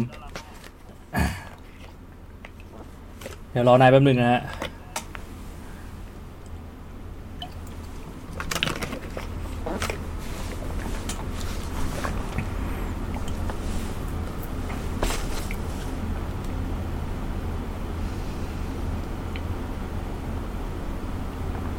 นอกเรื่องหน่อยครับ ขอสอบถามความเห็นอนาคตคริปโตหน่อยครับ อืม อนาคตของคริปโตเหรอ ผมก็ยังมองว่า ใช่ใช่ไม่ผมมันปรับออโต้อยู่ แป๊บนึงนะฮะ เสียงไนมันสะท้อน คือผมก็ยังมองว่ามันก็เป็นเรื่องของอนาคตที่มันอาจจะใช้คำว่ามีความเป็นไปได้ที่จะมาแทนที่ระบบการเงินในปัจจุบันเหรอ ใช่ปะถ้าพูดถึงคริปโตเคอเรนซีอะมันก็คือระบบการเงินระบบหนึ่งใช่ไหมอืม ผมผมก็ยังมองว่ามันมีโอกาส ใช้คำว่ามีมีโอกาสนะ เพราะว่าแน่นอนพอมันเป็นเรื่องของอนาคตเนี่ยมันก็ไม่สามารถฟันธงได้หรอกเออแต่ว่ามันก็เป็นเทคโนโลยีเทคโนโลยีหนึ่งที่ผมว่ามันก็อาจจะต้อง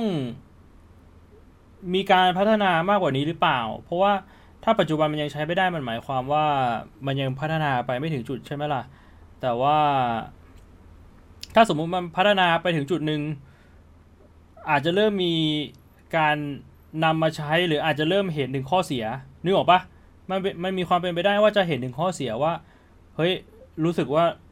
การเอาระบบนี้มาใช้อะมันก็ไม่น่าจะเวิร์กแล้ว ทีนี้คำถามก็คือมันมันมีความเป็นไปได้หรอที่จะเอาระบบการเงินใหม่มาใช้แทนระบบการเงินเก่า ผมคิดว่ามันก็มีความเป็นไปได้นะ เพราะว่า ตามประวัติศาสตร์เนี่ย คือตั้งแต่เราเริ่มใช้เงินกันมาเนี่ยมันเราก็ไม่ได้ใช้ระบบที่ใช้อยู่ในปัจจุบันนึกออกปะคือมันก็มีการพัฒนา มีการเปลี่ยนแปลง มีการนำเอาระบบใหม่ ๆ มาใช้แทนระบบเก่าๆอยู่ตลอด เพราะฉะนั้นเนี่ยผมว่ามันก็การการที่คิดว่ามีโอกาสที่จะนำระบบใหม่ มาใช้แทนระบบเก่าที่ใช้อยู่ในปัจจุบัน มันเป็นไปไม่ได้เนี่ย มุมมองแบบนั้นมันอาจจะเป็นมุมมองที่ ไม่ได้ดูสิ่งที่เกิดขึ้นในอดีตเลยหรือเปล่า อะไรแบบนี้นะเออแต่ผมก็ อย่างที่บอกแล้วมันก็เป็นเรื่องของอนาคตมันฟันธงไม่ได้หรอกฮะ อืม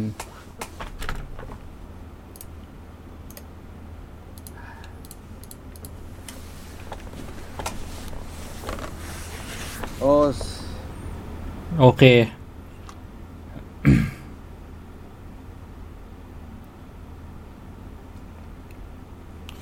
เอ่อพูดเรื่อง UFO ไปหรือยังครับ เฮ้ยโห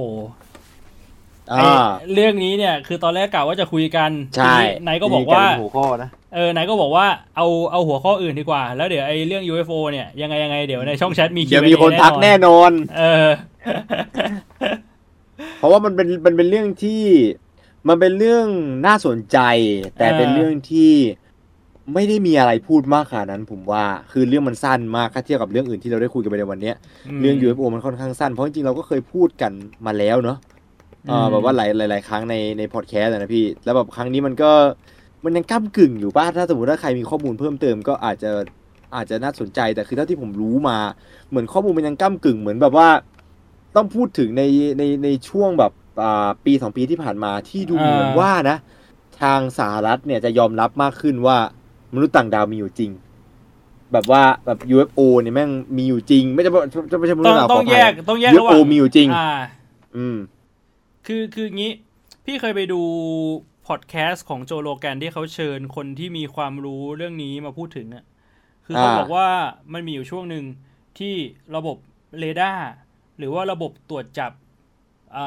าวัตถุต่าง ๆ เนี่ย มันถูกอัปเกรด อืมแล้วพอมันถูกอัปเกรดปุ๊บ แม่งเจอ UFO เต็มเลย อืม อะ หมายความว่าอะไร หมายความว่าจริง ๆ ก่อนหน้าเนี้ยมีอยู่แล้ว เพียงแต่ว่าเราอืมตรวจจับไม่ได้ ครับ แต่พอได้อัปเดตปุ๊บ แม่งตรวจจับได้เลย คือมันมีอยู่แล้ว ทีเนี้ยเราต้องมาแยกก่อน ว่าไอ้คำว่า UFO กับเอเลี่ยนเนี่ย มันคนละอย่างกันนะใช่ UFO เนี่ย ย่อมาจาก unidentified flying object คือถ้าแปลเป็นภาษาไทยตรงตัวก็คือ เป็นวัตถุที่มันบินอยู่ แล้วเราไม่สามารถระบุได้ว่ามันคืออะไร อืม คือสมมติคุณเห็นอะไรบินอยู่บนท้องฟ้าไม่รู้ แต่คุณระบุไม่ได้ว่ามันคืออะไร ไม่รู้ว่าเป็นนก หรือเป็นเครื่องบินอืมหรือเป็นอืมเครื่องบินกระดาษอะไรอย่างเงี้ยใช่อันนี้อ่าคือ UFO เพราะฉะนั้นถ้าบอกว่าใช่ UFO มีอยู่จริงเนี่ย ไม่ได้หมายความว่าเฮ้ยเอเลี่ยนแม่งมาบุกโลเอกเลี่ยนมีแล้อวยู่จริงเออใช่ มันแค่เราไม่รู้ว่าไอเนี่ยคืออะไรจริง ๆ แล้วมันอ่าอาจจะเป็นอะไรสักอย่างจากประเทศประเทศหนึ่งที่แบบว่าอืมอีกประเทศหนึ่งเห็นแล้วไม่รู้ สมมติสมมติสหรัฐตรวจจับ เห็นอะไรบินอยู่บนน่านฟ้าของสหรัฐไม่รู้ แต่ไม่รู้ว่าอันนั้นคืออะไร แต่จริง ๆ มันอาจจะเป็นเครื่องบินประเภทใหม่ที่จีนผลิตขึ้นมา แต่สหรัฐไม่มีข้อมูล อันนั้นก็นับเป็น UFO ถูกต้อง แต่ถ้าใช้คำว่าเอเลี่ยนเนี่ย มันคือสิ่งมีชีวิตจากต่างดาวที่มาเยือนโลกอืมมันคือหมูหมูหมูหมูหมูใช่เลยใช่แบบว่าอ่าเวลคัมอะอันนี้ต้องแยกกันก่อน อ่าที่ที่เขาบอกว่าเฮ้ยมันมันตรวจจับได้ชัดเจนเลยก็คือเรื่องของ UFO หรือว่าเรื่องของอ่าวัตถุที่มันบินอยู่บนอวกาศ ไม่ใช่อวกาศดิบนบนชั้นบรรยากาศเรา แล้วแบบว่าเราไม่รู้ว่ามันคืออะไรเออออืมซึ่งก็ที่ที่พี่เข้าใจเนี่ย ในพอดแคสต์นั้นเขาพูดไว้ค่อนข้างละเอียดเหมือนกันนะ ที่เขาบอกว่าแบบแพทเทิร์นการบินของมันเนี่ย แปลกมาก แล้วก็มันดูจะแบบว่าเทคโนโลยีมันดูจะพัฒนาเหนือไปกว่าความเข้าใจในฟิสิกส์ในปัจจุบันขขอองงเราเราอ่าเออมันแบบว่ามันสามารถแบบบินขึ้นลงในความเร็วที่มันดูไม่น่าจะเป็นไปได้ ในอือฮึเทคโนโลยีปัจจุบันของบนโลกอะไรอย่างเงี้ยมันก็อือฮึเลยเขาเขาก็เลยคิดกันว่าแบบเฮ้ยแล้วมันมันมาจากไหนล่ะถ้าสมมติมันไม่ใช่เทคโนโลยีบนโลก หรือว่ามันอาจจะเป็นเทคโนโลยีลับของประเทศบางประเทศ อืมเออ ก็ไม่มีใครรู้ใช่อะไรอย่างเงี้ใช่ยใช่ก็มันเป็นสิ่งที่เหมือนกับต้องต้องบอกว่าเป็นช่วงเวลาที่เทคโนโลยีเราพัฒนานะพี่ แล้วพอเทคโนโลยีพัฒนาอย่างที่พี่บอกเกิดเรื่องนี้ขึ้น ไอเวลาคนตัดมาแม่งตัดมาแค่ประโยคนั้นโคตรลอกอะเออแบบ UFO is real ตัดมาแค่นั้นนะเฮียคือผมก็เลยรู้สึกว่าไอ้เฮียถ้าจะพูดเรื่องนี้จะพูดเรื่องอะไร เพราะว่าผมก็ไปดูสัมภาษณ์มา ผมก็ไปดูแบบเนื้อข่าวมา ไอตัว ไอไอของที่พี่บวงพูดอะที่แบบ pattern การบินที่มันไม่เหมือนกันอะมันถูกจับภาพชัดใน fighter ของเออสหรัฐใช่ใช่ที่เป็นมีเสียง leak ออกมาด้วย เป็นเสียงของอ่านันักบินที่ leak ออกมาว่าแบบว่าแบบว่าเฮ้ยแบบผมไม่เคยได้ยินแบบผมไม่เคยเห็น มาก่อนว่ามีอะไรที่บินได้แบบนี้มาด้วย แล้วมันก็เป็นภาพ cap ของตัวแบบ fighter ที่เป็นเหมือนกับ cam cam หน้า cam หน้าเจ็ตนะฮะซึ่งเรื่องนี้เกิดขึ้นมาสักพักแล้วมันอยู่ในคลิปของช่อง LEMMiNO L E M M I N O นะคลิปดีมากแต่ว่าเขาลง content โคตรนานทีหนึงอะพี่ยิ่งกว่า Kurzgesagt ผมชอบดูช่องนี้มากกว่า Kurzgesagt แต่ช่องนี้แม่งลงคลิปแบบ ปีหนึ่งคือแบบสองปีหนึ่งสองคลิปอย่างนั้นนะพี่นานๆคือเขาลงคลิปน้อยมาก แต่แบบคลิปแม่ง content โคตรแบบว้าวอะ มันตัดต่อโคตรเทพเลยพี่อ่าทำกราฟิกอะไรสวยมากแล้วเขาเคยพูดเรื่องนี้ไปรอบหนึ่งเรื่องเรื่องแบบว่า UFO อะไรอย่างเงี้ยอ่าซึ่ง กระแสเรื่อง UFO ไม่ใช่อะไรที่ใหม่ที่ใหม่คือเทคโนโลยีที่พัฒนาขึ้น และเรากำลังอยู่ในช่วง verge of World War 3 มากกว่าผมว่าอืมคือไม่รู้มีใครได้ตามข่าวเรื่องนี้หรือเปล่านะครับ แต่ว่าผมก็ติดนิสัยมาตั้งแต่ตั้งแต่ที่เริ่มเล่นหุ้นนะนะแล้วก็ดูข่าวเป็นข่าวข่าวเช้าอะไรอย่างเงี้ยแต่ปกติผมจะชอบดูข่าวฝรั่งปะปนปนกับพวกบางกอกโพสต์ที่เป็นข่าวไทยในเวอร์ชันอิงอ่าอ่า มันไอไอไอข่าวเกาหลียิงขีปนาวุธนะครับ ช่วงธันวาที่ผ่านมาอ่าแล้วอ่าข่าวการคืบหน้าของจีนในการเริ่มดำเนินการอะไรสักอย่างที่มันมันดูแบบตอบมันมันคือการตอบสนองต่ออ่าเชเลียกชั่นของไอตัวยูเครัสเซียนั่นแหละ ว่าง่ายๆคืออะไรหลายอย่างมันก็ยังไม่ชัดเจนในเนื้อข่าว คือเวลาคนนำเสนอข่าวพวกนี้เขาจะเสนอมาในมุมมองกว้างๆที่ผมไม่ไม่ค่อยอยากพูดเจาะจงเพราะประเด็นบางประเด็นจริงๆมันเป็นประเด็นเก่า แต่เหมือนเขาเอามาเล่าใหม่เพื่อกระพือข่าวใหม่ ปัจจัยก็คือเอ่อสถานการณ์หลาย ๆ อย่างที่ที่รวมตัวกันณตอนนี้มากกว่าอืม แบบพอมันพอมันเกิดขึ้นหลาย ๆ อย่างพร้อมๆกันอะเพราะว่าไอ้รัสเซียยูเครนความตึงเครียดมันก็ไม่ใช่เรื่องไกลตัวอีกแล้วไงคือมันเกิดขึ้นไปแล้วอะสงครามมันเกิดขึ้นไปแล้วอะและการที่แบบว่าพอมีเอ่อนักข่าวมาพูดว่าแบบว่าจีนเริ่มเคลื่อนไหวแล้วอย่างเงี้ยมันมันมันมันอาจจะฟังดูเหมือนไอ้เคียจีนมันก็เคลื่อนไหวอยู่ตลอดอะเออแต่ช่วงนี้มันก็เป็นช่วงที่ปอบบางไงแล้วไอ้อืมการที่เกาหลีแม่งยิงขีปนาวุธถึงจะยิงมาตลอด แต่ว่า การตอบโต้ของญี่ปุ่นนะตอนนี้แม่งแม่งก็ดันน่ากลัวขึ้นมาจริงๆซะด้วย เพราะว่าขีปนาวุธที่เกาหลีเหนือยิงมันไปตกที่ญี่ปุ่นครับอืมหลายลูกแล้วในช่วงเวลาหลายปี แต่มันเป็นปีเนี้ยปีเนี้ยเมื่อต้นมกราที่ผ่านมาเมื่อเดือนที่แล้วนี่เองเป็นเป็นเป็นปีที่ญี่ปุ่นตัดสินใจที่จะแบบว่า react โต้ตอบมากกว่าอืมอืม เพราะฉะนั้นแล้วไอ UFO เนี่ยผมก็เลยมองไปในด้านนี้มากกว่าที่จะเป็นแบบเอเลี่ยน ก็เลยรู้สึกว่าไม่ยังไม่รู้จะพูดอะไรสักทีเดียว คือจริง ๆอะพี่ว่าแม่งน่าสนใจนะ อันนี้แบบตินฟอย t ท o รี่เลยนะอือฮึไนท์เคยดูพวกหนังเอเลี่ยนบุกโลกปะส่วนอ่าใหญ่อะเคยรู้เคยดูหลายเรื่องพี่ผมชอบส่วนใหญ่อะหนังเอเลี่ยนบุกโลกอะมันจะแบ่งออกเป็น phase เว้ยเหมือนว่าผู้กำกับมันจินตนาการว่าเอเลี่ยนมันจะบุกโลกยังไงอะมันจะแบ่งออกเป็นประมาณ4 phase แบบ phase แรกตัดน้ำตัดไฟอะไรทำให้แบบไม่มีพลังงานหรือแบบ phase สองจัดการเรื่องกำลังรบ phase สามแทรกซึมอะไรอย่างเงี้ย เออ ส่วนใหญ่มันจะเป็น pattern เดียวกัน ทีนี้พี่มานั่งคิดว่าไอ้เชื่อจริง ๆ แล้วถ้าเป็นเอเลี่ยนอะมันไม่ต้องทำอะไรพวกนั้นเลยนะ มันแค่แบบว่าชักใยให้แบบว่ามนุษย์โลกแบบก่อสงครามกันเอง ก็จบแล้ว แล้วก็ปล่อยให้ฆ่ากันเองก็เรียบร้อยแล้ว เออ ไม่มีอะไรยาก เออแบบ DY and Conquer อะเพราะว่ามันเป็นอะไรที่แบบเชี่ยคนก็ทำกันมาตลอด ถ้าเป็นเอเลี่ยนที่แบบว่าเดินทางมาถึงโลกได้อะทำไมมันจะไม่ฉลาดพอที่จะทำแบบนั้นนึกออกว่า อันนี้คืออมในมุมหนึ่งหรือว่า อีกมุมหนึ่งอะที่พี่มานั่งฉุกคิดก็คือ หลังๆว่าเนี่ยพวกแบบเอ่อทฤษฎีการการที่แบบว่านักวิทยาศาสตร์เขาพิสูจน์ได้ว่า เอ้ย จริง ๆ แล้วอะมันมันมี multiverse หรือว่ามันมีมิติมากกว่าที่เราอยู่ คือเราเป็นสิ่งมีชีวิตที่อยู่ในมิติที่สามหรือมิติที่สี่ใช่ปะแต่เขาพิสูจน์ว่าจริง ๆ แล้วจักรวาลของเรามันมีหลายมิติมากกว่านั้นมันมีประมาณสิบเอ็ดมิติมั้งมันอืมพี่ว่ามันก็น่าจะเป็นไปได้ที่จริง ๆ แล้วอะ เราก็อยู่ร่วมกับเอเลี่ยนนี่แหละเพียงแต่ว่าเอเลี่ยนมันอยู่ในมิติที่สูงกว่าหรือเปล่ามคือคือพูดแบบนี้อาจจะพอแบบเข้าใจได้ยากนะ แต่ว่าถ้าถ้าลองคิดอะคือกระดาษอะคือมิติที่สองแล้วเราอยู่ในมิติที่สามใช่ปะกระดาษมันไม่มันมีแค่แบบแนวราบอะ ถ้าสมมุติว่าคุณเป็นสิ่งมีชีวิตที่คุณอยู่ในมิติที่สองก็คืออยู่ในกระดาษ สมมติสมมุติว่ามันมีมดอยู่ตัวหนึ่งที่แม่งอยู่ได้แค่ในกระดาษอะมันจะไม่สามารถมองเห็นเราได้ แต่เราจะเห็นมันได้นึกออกปะมันเหมือนกับการที่แบบถ้าสมมุติเราอยู่ในมิติเนี้ย แต่ว่าแม่งมีเอเลี่ยนอยู่ในอีกมิติหนึ่งอะที่แม่งสูงไปกว่าเราอะ คือเราอะจะเขาไม่ก็สมเห็นถเราได้ แต่เรามองไม่เห็นเขาเขาอืมเขาเห็นเราได้แต่เรามองไม่เห็นเขาคือจะบอกว่าโคตรเท่จะบอกว่าความคิดโคตรเท่เรามองไม่เห็นเขาอะ ก็ไม่ถูก คืออันนี้มันไม่ใช่แบบว่าไซไฟหรือว่าแบบเรื่องแต่งนะ อันนี้คือแบบทฤษฎีทางฟิสิกส์ที่แบบว่านักวิทยาศาสตร์เขาพิสูจน์นึกออกปะเออครับคือในมุมหนึงอะ การที่ถ้ามีสิ่งมีชีวิตอาศัยอยู่บนเนี้ย บนบนมิติที่สองเนี่ยเขาจะสามารถเห็นเราได้แค่ในมิติเดียวก็คือเขาเห็นเขาเห็นส่วนหนึ่งของเราเนี่ยหรอกปะพี่ว่ามันมันก็อาจจะเป็นไปได้หรือเปล่าที่ไอ UFO ที่เราตรวจจับกันได้ด้วยแบบเทคโนโลยีเรดาร์ที่มันถูกพัฒนาขึ้นอะ มันก็คือยานที่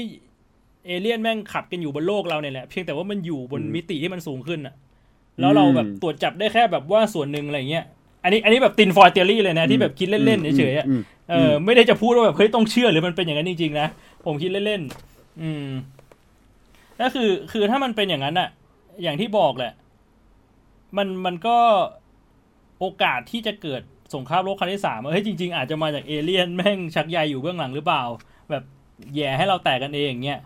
อืมเออแทรกซึมอยู่ในหมู่ผู้นำโลกใช่แล้วก็มีอีกทฤษฎีหนึ่งที่พี่ว่าก็น่าสนใจ เขาบอกว่าจริง ๆ แล้วอะ สายพันธุ์ที่ใกล้เคียงกันมนุษย์ที่สุดก็คือแบบชิมแปนซีอะไรอย่างงี้ใช่ปะอืมคือถ้าจะมาวัดถ้าจะมาเปรีอ๋ยอบเทียบกันอะผมเคยฟังเรื่องนี้ คือถ้าจะเปรียบเออเทียบกันอะ คือระหว่างมนุษย์กับชิมแปนซีอะความฉลาดไม่ได้ต่างกันมาก ความฉลาดใกล้เคียงกัน แต่ว่าคุณคิดดูดิขนาดชิมแปนซีกับมนุษย์ที่ความฉลาดมันไม่ได้ต่างกันมากอะแต่สติปัญญาหรือความเข้าใจในอะไรต่าง ๆ อะ มันมันค่อนข้างต่างกันอย่างสิ้นเชิงอืมนึกออกปะคือ ชิมแปนซีน่าจะไม่มีทางเข้าใจทฤษฎีฟิสิกส์ได้ ในขณะที่สมองมนุษย์สามารถเข้าใจได้ ทั้งๆที่ความฉลาดไม่ได้ต่างกันมากอืมทีนี้ถ้าลองจินตนาการว่า สมองของเอเลี่ยนที่แม่งสามารถเดินทางจากที่ที่ไกลมากๆมาถึงโลกได้อะเอาอืมแค่ว่ามันฉลาดไม่ต่างกับเรามากอะแต่ว่าเราก็ไม่น่าจะมีทางเข้าใจในสิ่งที่เขาเข้าใจนึกออกปะมันเหมือนลิงที่ไม่สามารถเข้าใจในทฤษฎีสัมพัทธภาพได้อืมเราก็อาจจะไม่มีทางเข้าใจว่าแบบสิ่งที่ เอเลี่ยนเขาเข้าใจอะแม่งเป็นยังไงนึกออกปะอืมเออ อันนี้ผมชอบมากอันนี่ผมชอบมาก อันนี้เพิ่งดูไปเมื่อสองวันที่แล้วเลยอ่าเออผมจำชื่อคลิปไม่ได้หรือมันเป็น New Degrace ว่าที่ผมดูที่มันพูดถึงเรื่องนี้ เพราะว่าไอ้เฮีย New Degrace ไทสันนี่แม่งชอบพูดเรื่องแบบนี้แล้วก็แล้วก็อินจนมือสั่นเออตลกว่าผมชอบดูรีแอคนี้ของเขามากอะเวลาเขาพูดเรื่องเนี้ยคือมันเป็นแค่ theory แต่แบบว่ามันเหมือนกับแค่มัน just มัน theory make for sense อะ thinking อะอ่ามันเออแต่ make มันแค่ sense แค่แค่คิดก็น่ากลัวแล้วอะแค่คิดก็แบบเออแม่งแบบ มือแม่งสั่นอะมันพูดเองมันมือมันสั่นเองโคตรปั่นเลยอืมคืออมคือไม่ต้องคิดหรอกว่ามันฉลาดแค่ไหนเอาแค่ว่า ถ้าสมมติเขามีเทคโนโลยีที่สามารถมายังโลกเราได้อะการที่เขาจะเข้าใจในภาษาของเรา หรือการที่เขาจะเข้าใจในวัฒนธรรมของเราหรืออะไรแบบเนี้ยพี่ว่ามันไม่ใช่เรื่องยากสำหรับเขาอะอืมเพราะฉะนั้นอะแม่งจะชักใจแบบอยู่เบื้องหลังเกี่ยวกับการเมืองต่าง ๆ มันก็ไม่ยากอะเออออ่า เข้าใจเข้าใจเลยพี่เออแม่ง เป็นเรื่องที่น่ากลัว ถ้าพูดในมุมนี้ก็ดูมีอะไรให้พูดอยู่ แต่ว่าตอนแรกผมนึกผมไม่ได้นึกถึงเรื่องแบบไอ้นี่เลย ไม่นึกถึงเรื่องเอเลี่ยนเลย แล้วแต่นึกถึงอย่างเดียวแบบว่ามันจะเกิดสงครามเมื่อไหร่วะเนี่ย ในอีกมุมหนึ่งก็คือมีหมอปลายที่ถ่ายรูปติดเอเลี่ยน ที่ออสเตรเลียเมื่อสิบปีที่แล้ว อันนี้ก็อีกทฤษฎีหนึ่งที่แล้วแต่ไม่ได้บังคับให้ใครเชื่อเหมือนกันหวยเอ้ย อันนี้ไม่ได้บังคับให้ใครเชื่อเหมือนกัน ผมกำลังอินอินจริงๆจังๆเลยแม่งไอ้แค่ตอนก่อนเปิด stream พี่บอกว่าพูดเรื่องนี้ผมว่าคนชัดมาพี่บอกว่าเนี่ยลองไป search ดูไอ้สัสเห็นรูปแล้วหัวกูจะปวดพี่ อันนี้ความเชื่อส่วนบุคคลนะ ต้องบอกก่อนนี่ผมไม่ได้บังคับนะ แต่ว่าผมว่ามันก็มีความเป็นไปได้ ผมผมผมไปชื่อ ผมไปดูหมอแกนดีกว่าพี่น่าจะไปดูหมอปลายผมไปดูหมอแกนดีกว่าผมเชื่อหมอแกน ผมเชื่อพลังงานจักรวาลมากกว่าอีกเจ้าเอ้ยแต่ตัวสีม่วงมาเป็นๆเลยนะ อันนี้พี่อะโคตรอย่างหลอนเลย เหี้ยเออนี่เอเลี่ยนนี่แม่งแบบว่าดูเป็นเรื่องที่วิทยาศาสตร์มากนะน่าประหลาดที่พวกเหล่านักไสยศาสตร์เอามันมาเป็นเรื่องมากกว่าอีกเออ เอาเอามันมาเป็นประเด็นให้จับมาพูดมากกว่าพวกนักวิทยาศาสตร์อีกใช่ เพราะในขณะที่นักวิทยาศาสตร์ยังพยายามเข้าใจเอ่อ organism microorganism ของโลกนี้ ไอ้เหี้ยนักกับไอ้นั่นแม่งไปเข้าใจแต่เอเลี่ยนต่างดาวเรียบร้อยแล้วนั่งสมาธิไปคุยกับเอเลี่ยนเรียบร้อยแล้วไม่ใช่แค่เข้าใจอะแบบใช้หาผลประโยชน์เข้าตัวเองได้ด้วยเนี่ยจริงๆแล้ว พวกนี้เลยโคตรอาจจะเป็นหลอนเอเลยเลี่ยนของจริง เออว่ะไอ้พวกนี้จริงๆมันคืออาจจะเป็นเอเลี่ยนอะเนี่ยโอนเงินให้กับพ่อแม่อยู่ที่ต่างดาวอะแบบชิวๆเลยโคตรอย่างหลอนเลยเขาว่ามันอาจจะเป็นแบบว่า คนที่มาจากช่อง National Geographic ของเขาอะมาทำอะไอ้เชี่ยมนุษย์เป็นสิ่งมีชีวิตที่โง่มาก ทั้งทั้งๆที่เราก็ปลอมตัวใช้ชีวิตอยู่กับมันไอ้เนี่ยนี่ถึงมาเสียมาแบรกิวหรืออะไรอย่างงี้เหรอพี่ เฮ้ย สวัสดีคุณอยู่กับผมเอ่อหมูหมูสองศูนย์สี่ใช่แล้วผมเองมนุษย์ต่างดาวคนโปรดของคุณที่ดาวเอ็กโซตัส แล้วเรายังอยู่กับเอ่อชแนล Human for Life for Fun เหมือนเดิมครับผม ปีนี้เป็นปีที่ห้าแล้วที่ผมได้ใช้ Facebook ที่ผมสร้างขึ้น กระจายข่าวเรื่องการมีอยู่ของเอเลี่ยน แต่มนุษย์ก็ยังไม่เชื่อ เรียกว่าดูสิครับ มันเป็นเผ่าพันธุ์ที่ล้าหลังขนาดไหน ตอนนี้กำลังจะทำสงครามกันแล้ว รู้สึกล้าหลังเหลือเกิน ไม่ไม่น่าว่าต้องย้ายไปอยู่ที่ดาวอื่น ยังไงก็ขอให้เป็นกำลังใจให้ผมด้วยแล้วกันนะครับไอ้เหี้ยโคตรอย่างหลอนเลยว่ะ แม่งเอเลี่ยนนี่มันหลุดจัดจริง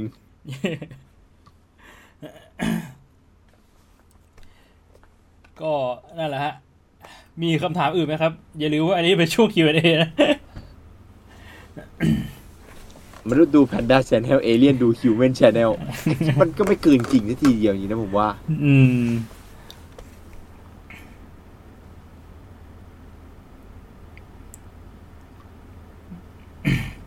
พวกพี่เคยเล่นรู้จักเกม Final Fantasy บ้างไหมคิดยังไงพวกนี้จะออกเป็นหนังในปีนี้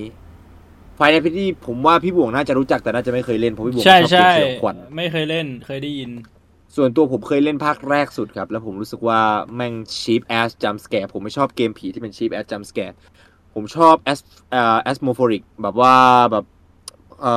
อคือแบบกมผีเสียงที่เสียงกับภาพมันต้องแบบ บรรยากาศใช่ เออบรรยากาศ บรรยากาศต้องทำให้ผม relate ได้ก่อน เพราะอย่างที่ผมบอกผม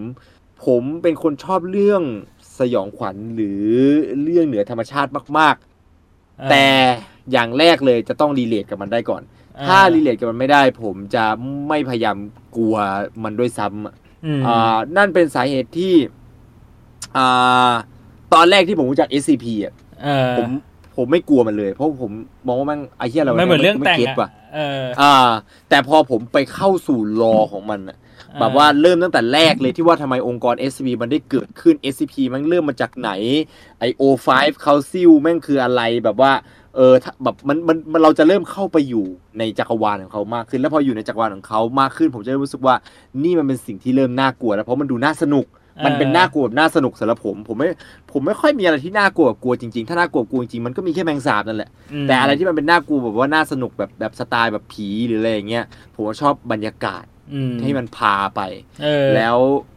ฟ i น a l เฟดดี้ทำสิ่งนั้นกับผมไม่ได้เลยครับ แม่งแบบว่ามันเป็นเกม cheap ass jump scare ผมเรียกมันแบบนั้นนะพวกเกม cheap jump scare คือผม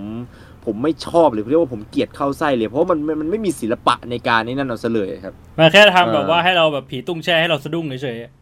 อ่าใช่ปะซึ่งเอ่อมันเพิ่งจะ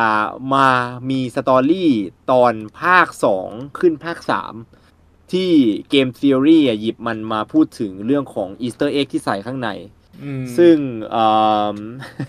ไม่รู้ว่าใครอิน Five Nights ขนาดไหนนะผมเป็นคนที่ไม่ได้เล่น Five Nights นอกจากภาคแรก แต่ผมรู้เรื่อง Five Nights ค่อนข้างเยอะเลยอืมระดับหนึ่งละกันนะครับไม่อยากพูดว่าเยอะเดี๋ยวเดี๋ยวเดี๋ยวเดี๋ยวเดี๋ยวต้องไปสู้กับพวกแบบแฟนคลับจริง ๆ แต่ว่าผมดูเกม t ี o รี่เรื่อง Final Fantasy อะเยอะมากๆ ที่แม่งบอกว่าใน Final Fantasy เนี่ยมี Easter egg อยู่ข้างในใช่ไหมพี่อืมแล้วมันก็มีบทสัมภาษณ์ของผู้ทำเกมออกมาอ่าที่แบบ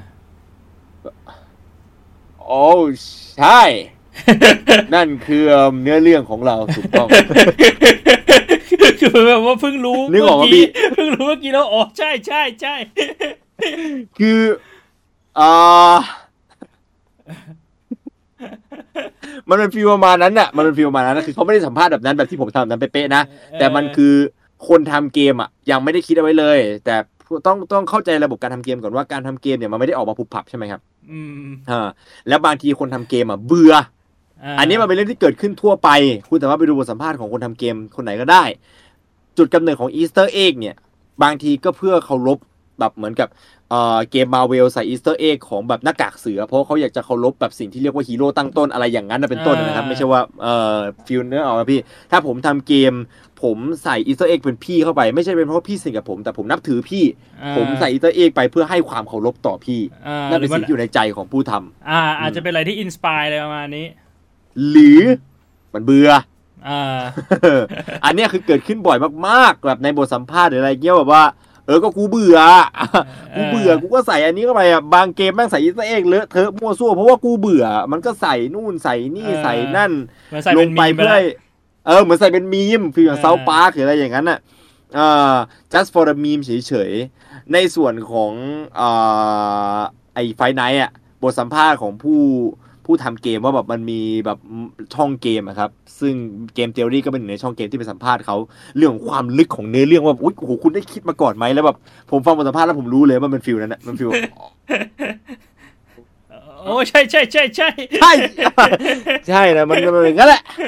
เออมันคือซึ่งผมจำได้เลยว่ามันมีบทที่เขาออกมายอมรับด้วยว่าเออเขาเขาเขาไม่ได้คิดที่จะทำใส่เนื้อเรื่องแบบว่าเหมือนตอนแรกมันมีเนื้อเรื่องเพื่อแค่ให้มีเฉยๆอะไอเนื้อเรื่องว่ามันมีหุ่นออไอออโตเมตอนที่เป็นนั่นแล้วก็แดกเด็กลงไปแล้วแบบเฮ้ยไอตัวไอไอหุ่นตัวเนี้ยแม่งอาจจะเป็นวิญญาณเด็กตัวนู้นตัวเนี้ยเนี่ยมันถูกใส่เข้ามาทีหลัง ซึ่งไอตัวไอตอนที่ใส่เข้ามาทีหลังเนี่ยรายละเอียดมันดีครับ ต้องยอมรับว่าเหมือนกับพอผู้ทำเกมเขารู้ว่านี่คือจุดที่คนสนใจอะเขาทำมันออกมาดีอ่า เขาหลังจากภาคนั้นนะภาคสามภาคสี่เนี่ยคือยัดเนื้อเรื่องที่ยัดเข้ามา mini game Easter ที่ยัดเข้ามาเนี่ย ดูใส่ใจมากขึ้น อืม แต่ก่อนหน้านั้นนะไม่ค่อยอ่าผมก็เลยเพิ่งจะมาสนใจ Five Nights ตอนภาคสามตอนที่แบบเนื้อเรื่อง Easter egg เนี่ยคนทำคลิปไว้เยอะมากๆเลย มานั่งอ่านนั่งดูอ่าตอบคำถามก็คือไม่ครับ ผมไม่รู้จักเอ่อผมไม่เคยเล่นผมผมเคยเล่นเกมแค่ภาคเดียวแล้วผมเล่นเกมภาคเดียวแค่ประมาณสิบนาทีเองอะอืมคือผมแค่เล่นแค่เข้าใจเนื้อเกมแล้วแบบเข้าใจ concept เกมแล้วผมก็รู้สึกว่าโอ้โหเฮียแม่ง ไม่ชอบไม่ชอบสไตล์นี้มอ่าได้ข่าวว่าจะทำเป็นหนัง ผมโอ้ว่ามันน่าจะเทส่วนตัวนะ เพราะว่าเนื้อเรื่องหลังจากที่มันทำออกมาจนถึงภาคสามภาคสี่แล้วอะผมรู้สึกว่าเนื้อเรื่องมันทำเป็นหนัง แล้วมันน่าจะเป็นหนังสยองขวัญที่ดีสัสๆเลยไอเอ่อฟิลมันอะอ่าไม่รู้พี่พี่น่าจะไม่เคยได้ยินมาก่อนเลยใช่ไหมพี่แบบว่าเนื้อเรื่องของมันไม่เคยได้ยินเนื้อเลเรื่องยมันอะมันเอ่อมันคือเหมือนกับว่าอ่า ในโลกจำลองอ่าแบบว่าโลกแฟนตาซีที่เขา setting เอาไว้นะพี่อืมอ่ามันไม่ใช่โลกแฟนตาซีดิอีกโลกหนึ่งที่เขา setting เอาไว้ก็คือมันมีร้านอาหาร feel เหมือน KFC พี่ทำหุ่นยนต์ไก่อย่างนั้นนะเป็นต้น แล้วไอ้หุ่นตัวเนี้ยมันเสือกขัดข้อง แล้วก็แดกเด็กเข้าไปโอ้แบบเพราะว่าหุ่นมันอะ feel เหมือนเป็นคิดว่าเหมือนหุ่นไดโนเสาร์อะพี่มันก็จะมีฟันใช่ไหมพี่ฟันมันอาจจะไม่ได้คมมาก แต่มันฆ่าเด็กได้แน่นอนอ่าอ่าอ่าแต่ขมเฮียอะไรวะคม คือมันไม่ตั้งใจจะกินฟั มัอาจไม่ได้คมมันแค่แบบว่า มันทำงานผิดพลาดเครื่องมันทำงานผิดพลาดอะไรอย่างเงี้ยเหรออ่ามันมันมันเหมือนมันมันเครื่องมันขัดข้อง แล้วก็เลยแดกเด็กเข้าไปแล้วทีเนี้ยอ่าตั้งแต่นั้นมาเนี่ยมันก็มีการขัดข้องเพิ่มเพราะว่ามันเหมือนกับวิญญาณของเด็กที่โดนแดกอะแม่งไปสิงหุ่นอืมโดนแดกเข้าไปแล้วไปสิงข้างในหุ่น แล้วก็แล้วก็เป็นเรื่องราวผมก็จำไม่ได้แล้วเพราะว่าที่ผมดูเกมซีรีส์นี่สี่ห้าปีแล้วนะอ่าเรื่องเรื่อง Final Fantasy เนี่ยผมผมดูมาได้สี่ห้าปีที่แล้ว แต่ผมจำได้ว่า story มันค่อนข้างน่าสนใจ และ Easter egg มันทำมาเท่มากเลย อืม อืมโหแต่เกมผีนี่พี่ว่าแม่งไม่ไหวว่ะ ถ้าเล่น คือพี่พี่เดี๋คิดเหมือนนายก็ได้นะอะพี่คิดเหมือนนายนะ พี่ว่าแบบเกมผีที่แบบว่าแม่งน่ากลัวจริงๆมันก็คือเกมที่แบบ อือฮึบรรยากาศหรือแบบ atmosphere มันน่ากลัว แต่คือถ้าอืมจะเอาแบบสุดๆเลยก็คือการที่แบบเขาคอมโบทั้งแบบเอ่อจังหวะผีตุ้งแช่แล้วก็บรรยากาศได้ด้วย คือตุ้งแช่เนี่ยไม่ต้องใส่มาเยอะ แต่พี่ว่าถ้าจะใส่ตุ้งแช่มาอย่างน้อยๆบรรยากาศมันต้องได้ก่อนเฮ้ยแต่เอาเอาจริงๆตอนที่พี่เล่นเอาลาสนี่ภาพมันติดตามนะ สนุกใช้ได้เลยพี่ ผมชอบมากเลย คือคือพี่เป็นคนที่เชื่อว่าแบบการที่แบบว่า ผีแม่งไม่จำเป็นต้องตุ้งแช่แม่งก็น่ากลัวได้อะแม่งมาจากอะไรรู้ปะอือฮึเอ่อเอาลาสองนี่แหละ คือเอาลาสองอะ มันจะมีอยู่ คือมันจะมีอีป้าที่แม่งบอกว่าเดินถืออาวุธลากพื้นไปเรื่อยๆอะอ่าฮะตั้งแต่ที่มันไล่ล่าเรา เออ แล้วมัน คือเราจะได้ยินมันอยู่ตลอดเวลานึกออกปะหลอนแบบหลอนจัดอะเออ คือคือมันมันทำให้เรารู้สึกว่าแบบแม่งไม่ได้จะมาแบบทำให้เราสะดุ้งแบบอยู่ๆก็โผล่มา เพราะว่าไอ้แบบนั้นน่ะมันแบบว่าเราไม่รู้จะมาโผล่มาเมื่อไหร่ แต่เราไม่กลัว แล้วแบบอยู่ๆก็กลัวแค่แป๊บหนึ่งแต่อันเนี้ยคือมันกลัวอยู่ตลอดเวลา มันเหมือนแบบว่าเราหยุดอยู่เฉยๆไม่ได้อะเพราะว่ามันกำลังตามเราอยู่อะอืมแต่เราก็ไม่รู้จะไปต่อยังไง เพราะเรางงฉากอยู่อะ ว่ามันจะต้องไปต่อยังเอไงอมันเฮ้ยตรงนี้มันต้องไปยังไงต่อตรงนี้มันต้องทำอะไรอะแบบ แล้วมันได้ยินอยู่เรื่อยๆอะคือแบบน่ากลัวมาก เออเอ้ยนี่แค่นี่แค่ฟังกับผมก็อินแล้วอะใช่เออนี่แค่ฟังผมก็อินแล้วอะไรแบบเนี้ยที่ผมชอบมากๆกับเกมแล้วก็ผีที่ว่ามันถ้ามันใส่อย่างนี้มาได้ อีกอันนึงอะ ที่แบบว่าเป็นเกมผีเกมแรกที่พี่เล่น พี่จำได้เลยคือดูมแต่จำไม่ได้แล้วว่าดูมภาคไหน พี่จำได้ว่าตอนนั้นอะเพิ่งเข้ามสี่แล้วก็เพิ่งได้อืมคอมเครื่องแรกเลยอืมกูไปซื้อเลยดูม นึกว่าแบบเป็นเกมยิงแบบมันๆพี่ซื้อมาใช่ปะแล้วพี่ก็บอกน้องพี่บอกเฮ้ยมานั่งดูกัน เนี่ย คือตอนนั้นน่ะ นั่งอยู่แบบว่าชั้นสองบ้านพี่ชั้นสองอะ มันจะเป็นแบบว่าหน้าต่างเปิดกว้างๆอะ ตอนเที่ยงอะ ไฟแบบสว่างจ้า แสงแบบสว่างจ้า เจอผีตัวแรกปิดเกมลบทิ้งจำได้เลยว่าผีตัวแรกอะ มันคือแบบว่าเหมือนว่ามันเป็นป่องเล็กๆเว้ยแล้วเราอะ ต้องค่อยๆคลานเข้าไป แล้วเหมือนระหว่างที่เราคลานเข้าไปอะปลายทางป่องอะแม่งมีผีอยู่ แต่มันไม่ได้กระโดดมาแบบตุ้งแช่แล้วไม่มีเสียงแบบดังแบบแห่ให้เราตกใจอะแม่งแค่เป็นผีแบบว่าเหมือนแบบคลานเข้ามาสวนเราเฉยๆอะนึกออกว่าเหี้ยคือเหมือนเราคลานไปอะแล้วแล้วแบบป่องข้างหน้า แม่งผีแม่งแบบคลานเข้ามาเหมือนกันอะพี่ก็แบบคลานถอยแล้วกูไม่ไหวแล้วกูปิดเกมผีอยู่ตรงนั้นอะมันมันแบบเออแล้วเพลงมันก็สยองสยองอะเออน่าจะดูมสามหรือมั้ง ไปเลยอืมไม่ไหวเออไม่ไม่สำหรับคนที่เล่นดูมอาจจะเข้าใจดูมในภาคของภาคดูมสองสองพันสิบหก เอ่อดูมอีเทอร์นลอะไรอย่างนั้นที่มันเป็นว่ามันมันมันพิเศษมาในแบบเกมเกมผีแบบแอคชั่นร็อกหรือแบบว่าอ่าดูมเน้นออริจินอลยิงอะที่เป็นแบบเออนั้นอะไรอย่างนั้น แต่ว่าเอ่อดูมก็เหมือนเซนครับ เคยแบบทะเยอทะยานที่จะทำให้มันเป็นเกมที่นั่นอยู่ มันไม่มันไม่ใช่มีภาคเดียวนะ ไม่ได้มีแค่ดูมสามที่ที่ทำออกมาเป็นกลิ่นอายของความสยองนะ ผมจำได้มันเออดูมเนี่ยเป็นเป็นเกมที่มีสปินออฟเยอะมากเหมือนฟาคายมีสปินออฟของตัวเองเยอะ แล้วมีภาคที่เป็นเกมสยองขวัญด้วย อืมอืมโหไม่ไหวอะ แม่งแบบอืมพอกันทีกับเกมนี้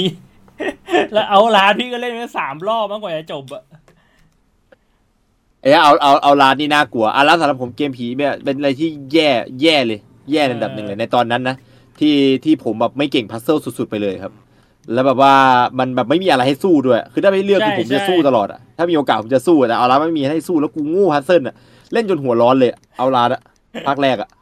เออไม่ไม่รู้ว่าต้องไปต่อตรงไหนเฮ้ยเอาร้านผมเล่นจนจบ สุดท้ายผมเล่นจนจบ ได้รอบหนึ่งไปดูในช่องได้ฮะ อืม เล่นภาคแรกจบแล้วก็ภาคเสริมอะ เล่นจบ แต่ว่าแบบรอบที่สามแล้วมั้งเออ แต่พอจะเล่นภาคสองแม่งไม่ไหวจริง EJ นะแม่งแบบว่าทำผมหลอนมากเอ้ยแต่ผมผมชอบเนื้อเรื่องเอาลาดมากเลยผมว่าปรัชญาในเกมแม่งเท่ดี อืม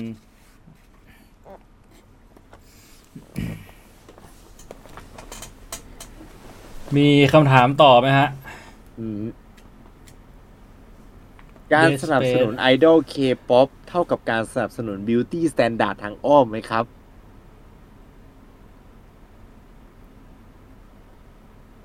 อืม มันขึ้นอยู่กับ intention ปะอันนี้ผมว่าเหมือนเหมือนเหมือนทำเหมือนไอ้ที่ดูเราดู MrBeast อะเอ่อคือถ้า intention คุณคือการสนสนับแบบว่าคือการตามเคป๊อปเพราะว่าคุณชอบที่เขาสวยหล่อแบบว่า แล้วคุณรู้สึกว่าคนเราต้องสวยหล่อแบบนี้เลย ถึงจะเรียกว่าเป็นคนอย่างนั้นอะมันก็เป็นการสนับสนุน beauty standard ถูกปะไม่ได้เกี่ยวกับไอดอลเคป๊อปหรอกครับ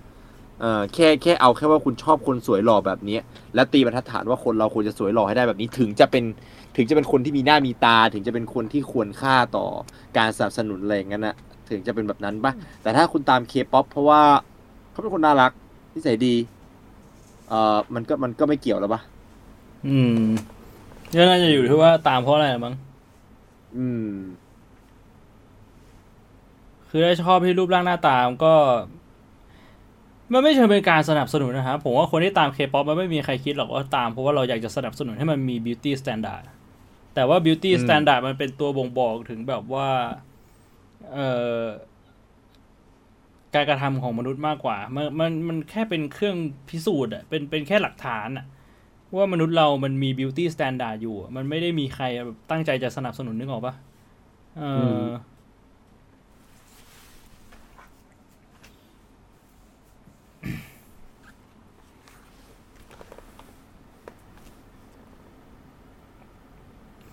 เรื่องเชื้อรามนุษย์เห็ดนี่ เรามีเชื้อรา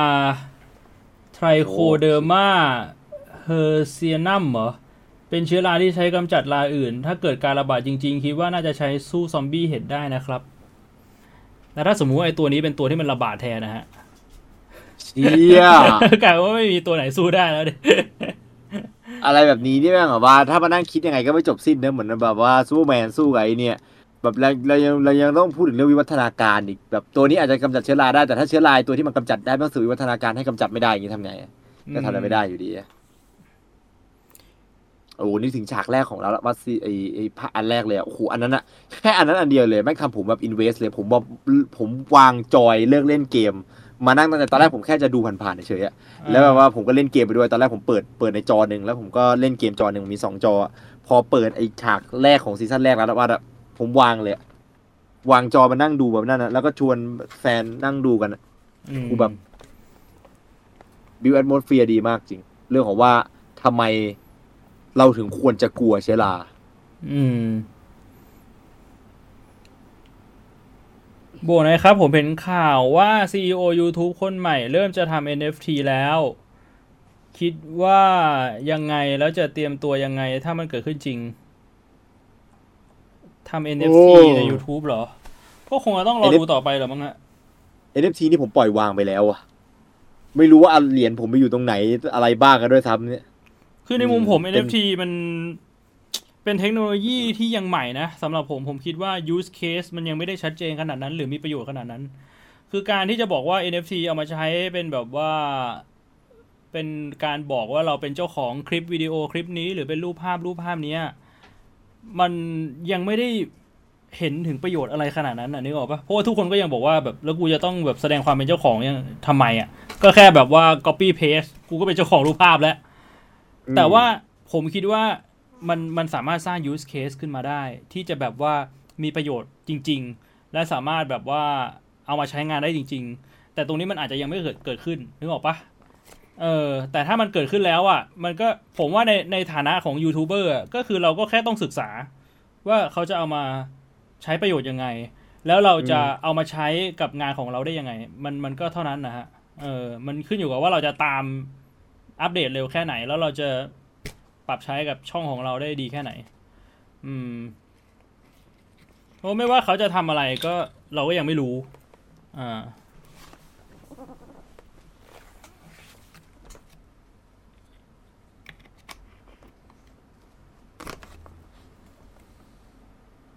ประเด็นเรื่องเพศอ่อนไหวมาก กูโดนทัวร์ลงไว้พี่ ผมเลิกกลัวไปตั้งแต่ เลิกเล่นทวิตเตอร์แล้วครับ พอเลิกเล่นแบบมันมันเหมือนกับว่าเอ่อบางอย่างอะ a good step is to is to take a back step แบบแบบแบบว่ามันเป็นคำพูดที่ใครเคยพูดผมจำไม่ได้น่าจะเป็นเกมสักเกมหนึ่งบางทีการก้าวที่ดีที่สุดคือการก้าวถอยหลัง เพราะเวลาก้าวถอยหลังแล้วเราจะเห็นมุมกว้างมากขึ้น แทนที่จะเข้าใกล้เป้าหมายมากขึ้น เพราะเราจะเห็นมุมแคบใช่ไหมฮะตอนที่ผมอยู่ใน Twitter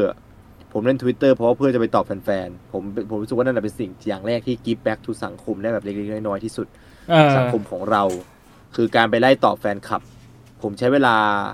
วันละประมาณ10นาที ก็คือตอบประมาณวันละสองถึงสามคน ไปไล่เข้าเสิร์ชแฮชแท็ก G Spotted แล้วก็ไปไล่ตอบคนใน Twitter อืมเพราะผมรู้สึกว่านั่นจะทำให้ชีวิตเขาดีขึ้น แบบอย่างน้อยเขาก็จะรู้สึกว่าเอ้ย แบบคนที่คนที่ชอบมานั่งอะไรเงี้ยอะผมเริ่มเล่นด้วยเหตุผลนั้น แต่กลายเป็นว่าผมเลิกเล่นไม่ได้ตอนนั้นนะเพราะว่าผมเหมือนกับ concern กับอ่า ความรู้สึกของคนในนั้นมากๆทั้งที่ผมไม่รู้ว่าเขาเป็นใครแต่ต้องมานั่งดู บางทีเขาพูดแล้วแบบว่า เออ ไม่ชอบบางทีก็รู้สึกไม่ชอบพี่ไนท์นะต้องแบบแบย่งงี้หรือเปล่าอะไรแบบแบบเนี้เนี้ยยเอ้ยเราแบบเออเราทำอะไรวะเราทำอะไรผิดไปวะอะไรอย่างนั้นนะครับใช่มันมันทำให้แล้วพอสุขภาพจิตเสีย ใช่ช่วงช่วงที่เล่นทวิตเตอร์นี่ผมว่ารู้สึกเป็นช่วงที่ติดโทรศัพท์ แล้วก็เป็นช่วงที่สุขภาพจิตเสียที่สุดในชีวิตตั้งแต่ที่เคยเป็นมาแล้วแล้วพอ take a step back คือแม่งรู้สึกดีขึ้นเยอะเลยครับ รู้สึกว่าอืมโดนกิบฟักได้ขึ้นเยอะเลย โดนกิบฟักในแบบที่ดีนะ ไม่ใช่แบบไม่สนหีสนแตกนะ แต่แบบว่าบางอย่างแม่งก็ไม่ควรค่าต่อการใส่ใจครับ เช่นแบบดราม่าที่เกิดขึ้นน่ะสิ่งเดียวที่ผมใส่ใจก็คือ มีคนใกล้ตัวที่ผมรู้จักโดนฟ้องหรือเปล่า แบบมึงมียังมีสมองกันอยู่ใช่ไหม ถ้ามีสมองอยู่ก็จะไม่ทำอะไรที่มันเนี่ยเพราะว่าเรื่องมันปัญญาอ่อนโคตรๆเลยอืมอืมสำหรับผมนะ เรื่องมันปัญญาอ่อนไร้สาระแบบว่า มันไม่มีแก่นสารของของของของการเรียกร้องสิทธิอยู่ด้วยซ้ำอะครับ มันจบลงตั้งแต่ตรงนั้นแล้วอะคือบางคนจะบอกว่าเฮ้ยมันไม่ใช่เรื่องปัญญาอ่อนนะพี่มันคือการเรียกร้องสิทธิการเข้าทางเทียมทางเพศการเรียกร้องสิทธิมันจบลงไปตั้งแต่ไปเบียดเบียนคนอื่นแล้วอะสำหรับผมอะอืมสำหรับผม ผมเลิกแคร์ตั้งแต่ ผมเข้าใจว่าคนในทวิตเตอร์เนี่ย ไม่ใช่ทั้งหมดนะ ไม่ใช่ทุกคนที่เล่นทวิตเตอร์นะ แต่ว่าคนที่แบบจะมาดราม่า จะใช้คำว่าอะไรก็ตามกับคนกลุ่มเนี้ยผมไม่ใช้คำว่า femtwit เลยเพราะผมคิดว่าทุกคนน่าจะรู้กันดีว่าใครเป็นใคร ตั้งแต่ผมได้ทำความเข้าใจว่าคนกลุ่มเนี้ยเขาไม่ได้ใช้หลักเหตุและผลในการกลั่นกรองอะไรก็ตามที่เขาจะพิมพ์ไปเออ มันก็เลยทำให้ผมแบบว่าไม่ได้ซีเรียสแล้ว เมื่อก่อนที่ผมซีเรียสเพราะอะไรรู้ป่ะ เพราะผมคิดว่าทุกทวิตเตอร์ที่โจมตีผมอะมามาจากคนที่เขากันกองแล้วอะ เขากลันกรองมาดีแล้วว่าคนคนนี้แม่งชั่วมากถึงขนาดที่ว่าเขาต้องมาโจมตี ผมถึงได้เครียดไงเพราะว่าผมให้เกียรติเขาเพราะว่าผม respect ความคิดเขาเนี่ยหรอกปะอืถึงแม้ว่าอืความคิดนั้นมันจะเป็นความคิดที่โจมตีผมอะแต่เพราะผมให้มูลค่าไงแต่ว่าตั้งแต่ที่แบบผมเริ่มมาทำความเข้าใจว่า จริง ๆ แล้วแม่งก็แบบพวกหัวเกรียนทั่วไปอะมันเราเราก็เคยเป็นมาก่อนอะมันก็เลยกลายเป็นว่าแบบเออมัน don't give a fuck อะเออปัจจุบันผมก็ยังเข้าทวิตเตอร์อยู่นะ แบบอาจจะไม่ได้ทวิตอะไรมาก แต่ก็เข้าไป ตามข่าวสารอะไรบ้างเพราะเอาจริงๆอะคือพี่ไนท์พูดมาแม่งแบบใช่เลยคือทวิตเตอร์มันเป็นแพลตฟอร์มแพลตฟอร์มเดียวที่ คนมันจะเข้าถึงกันได้ง่ายมาก ถ้าเป็นอืม YouTube หรือเป็น Facebook อะไรเงี้ยอย่างน้อยๆอะหรือ IG อะมันต้องอืมมันต้องหาช n น l ของคนคนนั้นได้ก่อนนึกออกปะอืมคืออย่างสมมุติว่าพี่จะส่งข้อความหาไนท์อะ พี่ก็ต้องอืมรู้จักช่องไนท์ก่อน หรือต้องรู้จักครับ Facebook ไนท์ก่อนอะไรเงี้ยแต่ของทวิตอือะมมันแฮชแท็กได้เลยนึกออกปะ อันเนี้ยมันเป็นประโยชน์อย่างหนึ่งของ Twitter คือมันทำให้เราได้เข้าถึงกันได้ง่ายมาก แต่ว่าในขณะเดียวกันมันก็เป็นข้อเสียเหมือนกัน มันทำให้เราเห็นหมดเลยว่ามันมีใครมีความเห็นอะไรเกี่ยวกับเราบ้าง เอออืมใช่ มันก็เลยกลายเป็นว่า ผมในมุมหนึ่งก็คือผม ผมไม่ได้ให้ค่ากับทุกความเห็นเท่ากันเหมือนเมื่อก่อนแล้วอะคือแต่ละความเห็นก็คือ เราก็อ่านแล้วก็เอ้ยถ้าความเห็นนี้ ดูแล้วว่ามันมาจากการกลันกรองอะเราก็นำมาปรับ คือก็ไม่ได้จะอีโก้ว่าแบบทุกคนแม่งไม่มีค่าสำหรับผมแล้วนะผมรู้สึกว่าเออถ้าสมมติว่ามันเป็นอะไรที่อ่านแล้วมันฟังมันฟังแล้วมันผ่านสมองมาแล้วอะเฮ้ยเราเรายินดีที่จะนำมาปรับใช้ ถ้าตรงนี้เรารู้สึกว่าเราผิดพลาด แต่ถ้ามันเป็นอะไรอืมที่มันเกิดจากอารมณ์ล้วนๆน่ะ ก็ผมก็ไม่สนใจอะ เออ ก็ประมาณนั้นนะนะ ใช่เลยพี่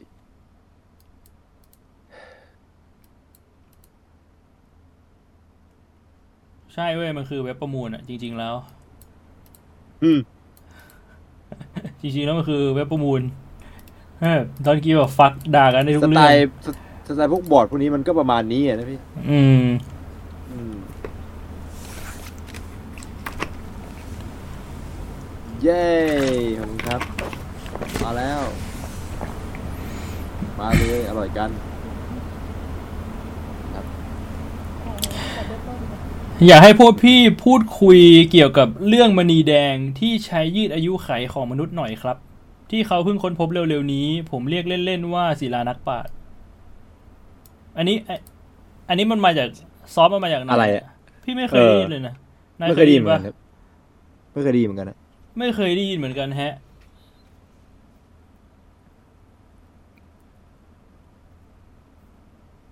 ไม่ไม่รู้ผมไม่รู้นะว่าอันนี้มีอยู่จริงหรือว่ายังไง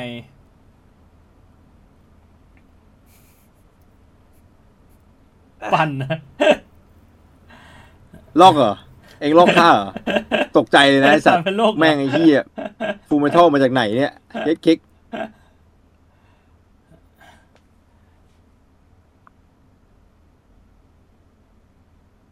โดนเล่นแล้วอะ เฮ้ยมณีแดงผมไปสมัครมาแล้วอาสาทดลอง ใช่เหรอพี่โล มันคืออะไรฮะ ของจุฬาเออครับ ของจุฬามีจริงถ้ามันไม่โลนี่ไม่ถ้ามันไม่โลนี่ไม่ปัดละมันคือยังไงอะ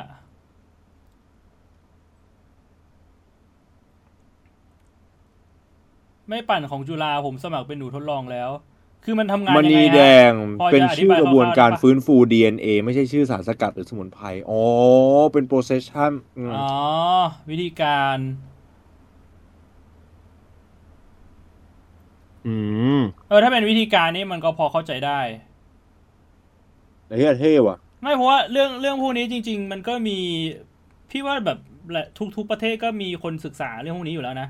เรื่องการแบบย้อนวัยหรือการแบบชะลออ่าอายุชะลออายุขงเราใช่ไหมเออ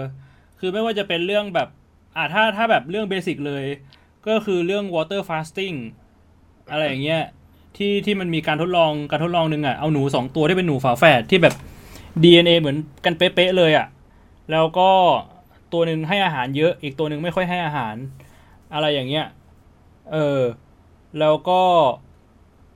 ดูผลว่า เอ้ยสองตัวเนี้ย อยู่ในสภาพแวดล้อมเหมือนกันหมดเลย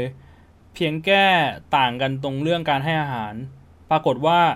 หนูตัวหนึ่งแก่กว่าหนูอีกตัวหนึ่งเร็วขึ้นอย่างชัดเจนอืมแล้วก็เป็นเรื่องของการที่แบบว่าลดอายุไขได้ อย่างเช่นแบบว่า คือคือสิ่งที่จะบ่งบอกได้ว่าสิ่งมีชีวิตตัวนั้นแม่งเสื่อมสภาพไปแล้วหรือแก่ไปแล้ว ได้ค่อนข้างชัดเจนก็คือเรื่องของตาเอ่อลูกตาแบบว่าเสื่อมสภาพไปแล้วมองเห็นไม่ค่อยได้ มีกระบวนการที่แบบย้อนกลับมาทำให้แบบเอียโคตตารไม่เท่กลับมาเลยดีได้ เออ ถ้าแถวเราผิดพลาดเผื่อผมจะกลายเป็นปลาไหลไฟฟ้าไม่ใช่แล้วพี่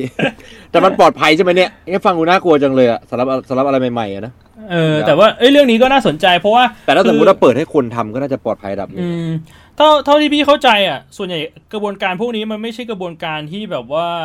มันต้องรับสารที่เป็นเสี่ยง มันจะเป็นอารมณ์แบบว่าก็อย่างที่พี่บอกอะทานข้าวน้อยลงหรืออะไรอย่างเงี้ยเออแต่ก็ไม่ได้รู้รายละเอียดเยอะนะ หรือแบบไม่ได้รู้ว่ามีวิธีการอะไรบ้าง มันอาจจะมีวิธีการอื่นที่แบบต้องมีแบบใช้สารหรืออะไรอย่างงี้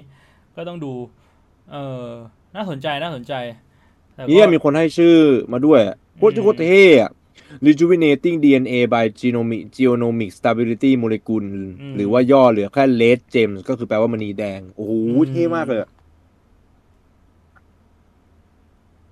น่าจะปลอดภัยนะ เข้าขั้นทดลองกับคนแล้ว ลองกับลิงมาแล้ว ลิงใช้มณีแดงลิงอ่อนวัยลิงอมตะ Jesus เออ อันนี้ก็น่าสนใจเพราะว่าคือหลักๆ แล้วไอ้เทคโนโลยีพวกเนี้ย มันก็อาจจะเป็นไอ้อารมณ์พวกแบบสเต็มเซลล์อะไรอย่างเงี้ยที่มันใช้สิ่งที่มันถูกสร้างได้จากร่างกายมนุษย์มันดูจะไม่ได้แบบเป็นสารอะไรที่แบบอันตรายมากหรือแบบสกัดจากเคมีป่ะอืมใช่ป่ะเอออาจจะเป็นอารมณ์ประมาณนี้ แล้วถ้าถ้าพูดถึงเรื่องพวกเนี้ยแม่งมีอีกอย่างหนึ่งที่น่าสนใจอะพี่เคยไปอ่านการทดลองหนึ่งมา แต่ก็ไม่รู้อันนี้แม่งของจริงหรือของปลอมอะมันก็แบบข้อมูลในอินเทอร์เน็ตอะมันเหมือนเป็นแบบนักวิทยาศาสตร์จีนที่เขาพยายามที่จะแบบว่าเอ่อตัดต่อพันธุกรรมทำ GMO ที่จะสร้างเด็กที่แบบมีภูมิคุ้มกันด้านเอดส์ก็คือเหมือนว่าพยายามจะตัดต่อพันธุกรรมเพื่อสร้างเด็กคนหนึ่งขึ้นมา แล้วเด็กคนนั้นน่ะ จะไม่ติดเอดส์คือแบบโอ้ไหนไหนเอาเลือดที่แบบว่ามีเชื้อเอดส์ฉีดเข้าไปอะไม่เป็นไร คือแบบภูมิคุ้มกันกันเหี้ยได้เออโคตรเท่ทีเนี้ย เหมือนว่าการทดลองเนี่ยไม่รู้ว่าประสบผลสำเร็จหรือเปล่า แต่ว่าแม่งมีผลข้างเคียงคืออะไรรู้ปะอะไรพี่ แม่งทำให้เด็กคนนั้นเป็นอัจฉริยะอือคือ IQ เยอะขึ้น แล้วมีข่าวว่านักวิทยาศาสตร์คนนั้นอะโดนจับติดคุกด้วย เอาเฮียเหมือนแบบว่าแบบทดลองแบบผิดกฎหมายอะไรอย่างเงี้ยจำไม่ได้แล้วนะแต่แต่ไม่รู้ว่าเรื่องจริงหรือเปล่า มันดูแบบดูฟังฟังดูเกินจริงมากเลยอะเพล็อตพล็อตมันโคตรหนังเลยสัตว์เออ แต่ว่าเหมือนแบบ อันเนี้ยอันเนี้ยต้องพี่จำชื่อโปรเจกต์ไม่ได้แล้วมันมีชื่อโปรเจกต์อยู่ อ่า ถ้าใครสนใจแบบ อาจจะไปไปลองหาดูได้ครับ แต่ย้ำอีกครั้งนะอันนี้ผมไม่รู้ว่ามันจริงไม่จริง เออ แต่แต่ไอเรื่องแบบว่าย้อนวัยหรืออะไรพวกเนี้ย เออ อันนี้มันเป็นเทคโนโลยีทางการแพทย์ที่ได้ยินกันมานานแล้วแหละ ไม่แน่คือ เอาไว้ในอนาคตมันอาจจะมียาที่แบบว่ากินปุ๊บก็ย้อนวัยยี่สิบปีเม็ดละห้าบาท ใครจะไปรู้ อืมเฮียเท่ว่ะโคตรเท่เลยเอามาแต่มันก็มันก็นำมาซึ่งคำถามประเภทว่าแบบว่า แล้วมันดีหรือเปล่านะพี่ ผมก็แบบคิดอยู่ตลอดเลยเออคือการแบบชะลออายุของแบบว่าอัจฉริยะของโลกก็อาจจะช่วยให้เขาสร้างผลงานได้นานขึ้น แต่คือสุดท้ายแล้วยังไงคนที่ได้ก็จะก็จะเป็นคนมีตังค์ในระดับหนึ่งปฏิเสธไม่ได้แน่นอน ยังไงคนมีตังค์ก็จะได้พ วกนี้ไปครอบครองเพราะว่าเขาก็เป็นคนให้เงินทุนกับสิ่งพวกนี้ อืมแล้วถ้าเป็นอย่างนั้นอ่าเขาจะอยู่มีอำนาจได้นานขึ้น เป็นเรื่องที่ดีหรือเปล่า หรืออม การที่มนุษย์มีอายุได้นานขึ้น จะทำให้เขามีลูกน้อยลงหรือมากขึ้นเราก็ไม่รู้ ถ้ามีลูกจำนวนเท่าเดิมแต่อายุเรานานขึ้นก็เท่ากับว่าเราจะเป็นปรสิตเกาะโลกนี้ไม่นานขึ้นอีกต่างหาก อืม คือคิดว่ามันไม่คงจะไม่ได้ทำให้เราเป็นอมตะหรอก แต่มันอาจจะแบบยืดไขยืดอายุไขเราไปได้ แค่แค่ยืดอายุเราได้แค่สักอ่าห้าปีอะแล้วมนุษย์ มีจำนวนอัตราการเกิดเท่าเดิม แค่นั้นผมว่าก็แย่พอแล้วสำหรับผมเออไม่แต่เท่าที่ดูมันน่าจะยืดออกไปได้เยอะเลยแบบ อาจจะแบบว่า คือคืออาจจะสามารถย้อนจากเจ็ดสิบเหลือห้าสิบได้ แล้วอาจจะทำแบบนี้ได้สิบรอบนึกออกปะอืมคือเราร่างกายเราอะแม่งเหมือนคนอายุเจ็ดสิบแล้วอะแล้วพอแบบว่าผ่านกระบวนการนี้ปุ๊บเหมือนแบบเออแม่งฟื้นฟูขึ้นมาเหมือนแบบคนอายุห้าสิบ แต่ว่าอาจจะทำได้ไม่เยอะแบบครั้งต่อไป พอพอร่างกายเสื่อมสภาพไปจนถึงคนอายุเจ็ดสิบทำอีกรอบอาจจะแบบกลับไปได้แบบเหลือห้าสิบห้าอะไรอย่างเงี้ยพี่ว่ามันก็คงจะประมาณนี้แหละมั้งถ้าให้เดาอะนะเออเออแต่คิดว่าคิดว่าน่าจะไม่ถึงขนาดเป็นยา หรือต่อให้มันออกมาในรูปแบบนั้นก็คงจะไม่เร็วๆนี้อาจจะต้องแบบอีกนานมากๆ ถึงจะไปถึงขนาดนั้นอะอืมอืมแต่ก็อย่างที่ไหนายบอกพี่ว่า แค่การที่แบบว่าเราสามารถยืดอายุคนได้ แม่งก็แม่งเป็นคอนเซปต์ที่น่ากลัวมากๆอะนะใช่เออมันมันต้องใช้เวลานานไหมครับ พี่ที่เขาทดลองอะ่ะ เพราะผมจำได้ว่าที่ผมเคยไปดูคลิปมามันน่าจะนานนะใช่ปะอืมเออมันมันต้องสักพักหนึ่งอะ่ะ มันไม่ใช่แบบปุ๊บปั๊บรับโชคอะ่ะ แต่ก็ไม่ได้นานขนาดแบบว่ารอไม่ไหว อืม อืมเชี่ยแล้วมันมีที่ไทยด้วยเหรอแต่เราที่อื่นก็ต้องมีไปแล้วดิ ใช่พี่ว่าคือคือเรื่องพวกนี้คอนเซ็ปต์มันน่าจะมาจากการที่แบบว่าเขาไปสังเกตว่าสิ่งมีชีวิตบางชนิดมันมันไม่แก่อะไรเงี้ยจะใช้คำว่าไม่แก่ก็ไม่เชิงมันย้อนวัยได้ปะพวกแมงกะพรุนจำจำไม่ได้แล้วว่าพวกแมงกะพรุนมันย้อนวัยได้หรือมันแค่ไม่แก่ เออแต่ถ้าสมมุติว่าแบบโดนกินก็ตายเหมือนกันโดนกินหรือเป็นแมงโรแมงคแมงแมงกะพรุนบางพันธุ์เป็นอมตะพี่อืม ไม่ตายเลย ตลอดทั้งชั่วอายุไขถ้าไม่โดนแดก ว่าคือคือที่พี่เคยเห็นน่ะ มันเหมือนว่ามันเป็นอมตะในมุมที่ว่ามันจะโตไปถึงจุดหนึ่งแล้วมันจะกลับไปเป็นเด็กเว้ยนึกออกปะมันมันมันไม่ใช่แบบว่าไม่แก่อ่าแต่ว่าอืมสมมุติแบบเริ่มจากหนึ่งขวบ แล้วก็ไปเรื่อยๆจนห้าสิบแล้วแม็กห้าสิบปุ๊บกลับมาหนึ่งแล้วแบบ ห้าสิบหนึ่งอะไรอย่างเงี้ยละมั้งที่เคยได้ยินอะเอออมเพราะถ้าถ้าเป็นอย่างนั้นมันก็คงจะเป็นอารมณ์ประมาณว่าแบบเขาคงได้อินสปายมาจากพวกแมงกะพรุนพวกนี้ แล้วก็มลองศึกษาดูว่าแบบเฮ้ยอืมร่างกายมันทำแบบนั้นได้ยังไงอะไรแบบเนี้ยเออก็เอามาปรับใช้ให้มันมีวิธีเยอะอ๋อ Make กระบวนการมัน sense หลายเดือนใช่ไหมฮะอืม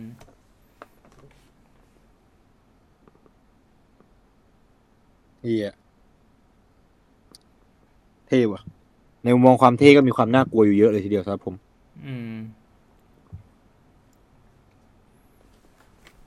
คือมันเหมือนมนุษย์มันจะเริ่มควบคุมความตายได้ดีขึ้นเรื่อยๆนะ ความเป็นความตายอะไรพวกเนี้ยเข้าใกล้พระเจ้าเนี่ยพี่อืมจำไว้ซะแล้วเดี๋ยวเอาไว้จะมีเรื่องแบบว่าอัปโหลด conscious เราลงไปในคอมพิวเตอร์อะไรอย่างนี้อีกชี้อะมิสเตอร์บวง มิสเตอร์บวงไฮฟ์ไมล์ที่อาจจะคุมแบบคนได้เหมือนเซิร์กเออพี่เคยคิดถึงเรื่องนี้บ่อยๆนะว่าการที่แบบว่า สมมุติว่าเรามีตัวห้ามีตัวเราห้าคนแล้วเราสามารถแบบคุมห้าคนนี้ได้แบบเบ็ดเสร็จอะแม่งน่าจะเป็นอะไรที่เจ๋งมากๆอะอืม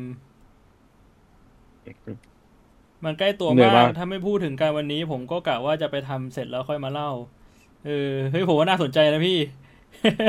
ถ้ากลับมาเอแล้วอพี่โลกลายเป็นหนุ่มแล้วอะยี่สิบอย่างเงี้ยเด็กกว่าเราอะเฮ้ยมันน่าจะแบบ เป็นเรื่องที่แบบ คือเราคจะงเจไม่อกันคิดที่ว่าแบบจะเอ๋เออเราเราคงไม่คิดว่าชีวิตนี้มันจะมันจะมีอะไรแบบนี้ในช่วงเกิดชีวิตขึ้นในของยุคเราเราใช่ไหมพี่ช่วงยุคเราโคตรเท่เลยเออแต่ก็อย่างที่บอกอะปัจจุบันแม่งเราอยู่ในยุคที่เทคโนโลยีแม่งแบบพัฒนาไปไกลโคตรๆแล้วมันไปทุกด้านอะคือคิดถึงด้านไหนมันก็พัฒนาไปไกลโคตรๆทุกด้านอะ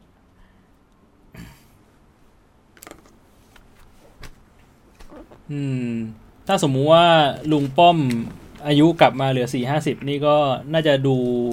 น่ารักน่าชังอยู่นะให้เครียดเอ้ยกูละเครียด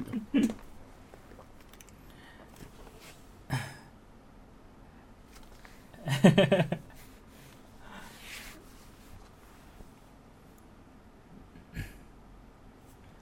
อถามครับจากข่าวค้นพบฟอสซิลไดโนเสาร์คิดอย่างไรกับการที่คนบางส่วนไม่เข้าใจ หรือหัวเราะกับการค้นพบครับ ทั้งที่การศึกษาไดโนเสาร์ก็มีประโยชน์กับเศรษฐกิจชุมชน และการหาเทคโนโลยีชีวภาพจากอดีตเพื่อมนุษย์ได้ เออพวกที่ขำคนบนโลกโซเชียลแบบที่ไม่มีมูลเหตุนะแบบแค่ขำเฉยๆถ้า make joke หรือ หรือมีมที่มันไม่ได้มันไม่ได้แบบว่า offensive ก็ก็ปกติทั่วไปครับ เพราะว่าคนเรามันเอ่อ โลกมันโหดร้ายอะเรา live for the meme ใช้ชีวิตเพื่อความแบบอะอะไรก็มองเป็นเรื่องตลกได้เป็นเรื่องที่ดี แต่ว่าถ้าเอาเรื่องตลกมากดดันคนอื่นก็ก็เป็นเรื่องที่บัดซบครับ อืม ต้องต้องต้องดูก่อนว่าเขาเขาเขาขันแบบไหน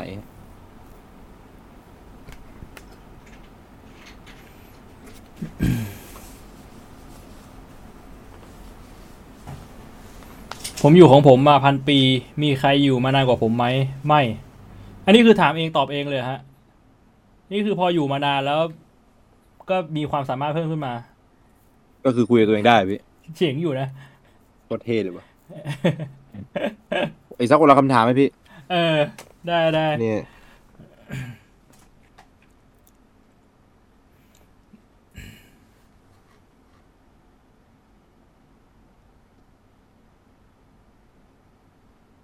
ถ้าพี่คนพบอะไรบางอย่างจนได้เสร็จการตั้งชื่อตั้งชื่อว่าอะไรครับ สิทธิพันธ์โตโนซอรัสเร็กซ์ใหญ่ ครับผม ตั้งชื่อว่าคุย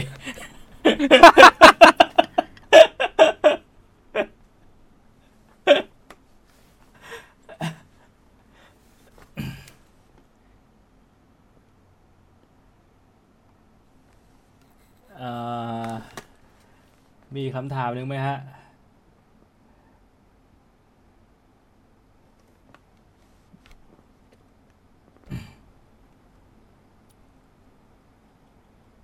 เมื่อวานเห็นพี่บ่งแวบๆที่พารากอนตื่นเต้นมาก โอ้ไปดูแอนแมนมาพอดีฮะเฮ้ยเป็นไงพี่เอ่ออันนี้เอาความแบบรู้สึกอะแบบไม่สปอยเลยนะ ที่รู้สึกว่า พูดตามตรงหลังๆ มันแบบเริ่ม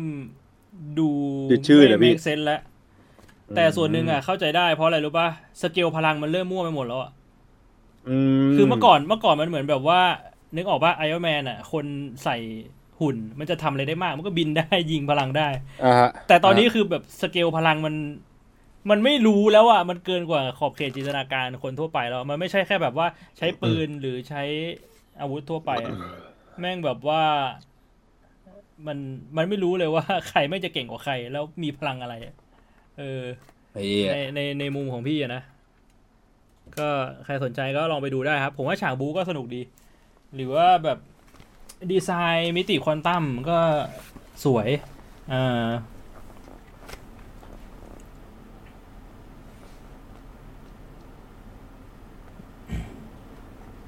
เฟี้ยวมนุษย์คนแรกเขารู้วิธีใช้ควยได้ไงครับ จริง ๆคำว่าควยเนี่ยมันเป็นคำภาษาไทยแปลว่าขุดนะไปเป็นคำโบราณ เมื่อก่อนอะ มันผมไม่ใช่คำหยาบฮะ มันแปลว่าผขุดจะเหลยเชื่อเลยว่า พี่พี่รู้เรื่องนี้ได้ยังไงวะเนี่ยเออ คือสมมุติว่าผมจะบอกว่าผมจะไปขุดดินอะ เมื่อก่อนเขาไม่ได้พูดว่าไปขุดดิน เขาจะไปคุยดินนี่บอกว่าดีสิเออรากศัพท์มันมาจากคำว่าแบบขุดเจาะอะเออครบสองคำถามแล้ว โอเค ทางนั้นก็คงประมาณเท่านี้ ครับผมนะอืมประมาณเท่านี้สำหรับสำหรับเอพิโซดนี้ podcast นะฮะห้าสิบเจ็ดนะฮะคุยกันนานใช้ได้เลยสามชั่วโมง แต่ก็คจรับริงๆก็ผมใกล้ๆเดิม อืมนะใกล้ๆเดิมประมาณเดิม ก็หวังว่าทุกคนจะได้เรื่องได้ราวกลับไปคิดขบขัน หรือว่าประเทืองปัญญาสนุกสนานครับอารมณ์ใดก็แล้วแต่นะครับหวังว่าจะมีความสุขกันกับซิกน p พอดแคสต์อืม ในเอ่อวันนี้ละกันนะครับ ผมแล้วเดี๋ยวเราก็จะได้เจอกันอีกในเดือนหน้านะเสียครับดายผมเดือนนี้จริงๆมีเรื่องหลายหลายเอ่อหลายเรื่องที่น่าพูดมากๆเลยแต่เราหยิบมาได้แค่สามเรื่องใช่ก็ถ้าใครมีเรื่องอะไรที่น่าคุยกันเพิ่มอีกก็มาบอกกันในคอมเมนต์ได้นะครับเดี๋ยวอีพีหน้า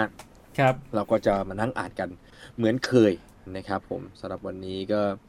ขออนุญาตทิ้งท้ายไว้เรื่องขุดกับควยแล้วกันนะครับผมให้ได้จดจำกันเอาไว้นะฮะภาษาไทยนั้นสำคัญชะไหน อืม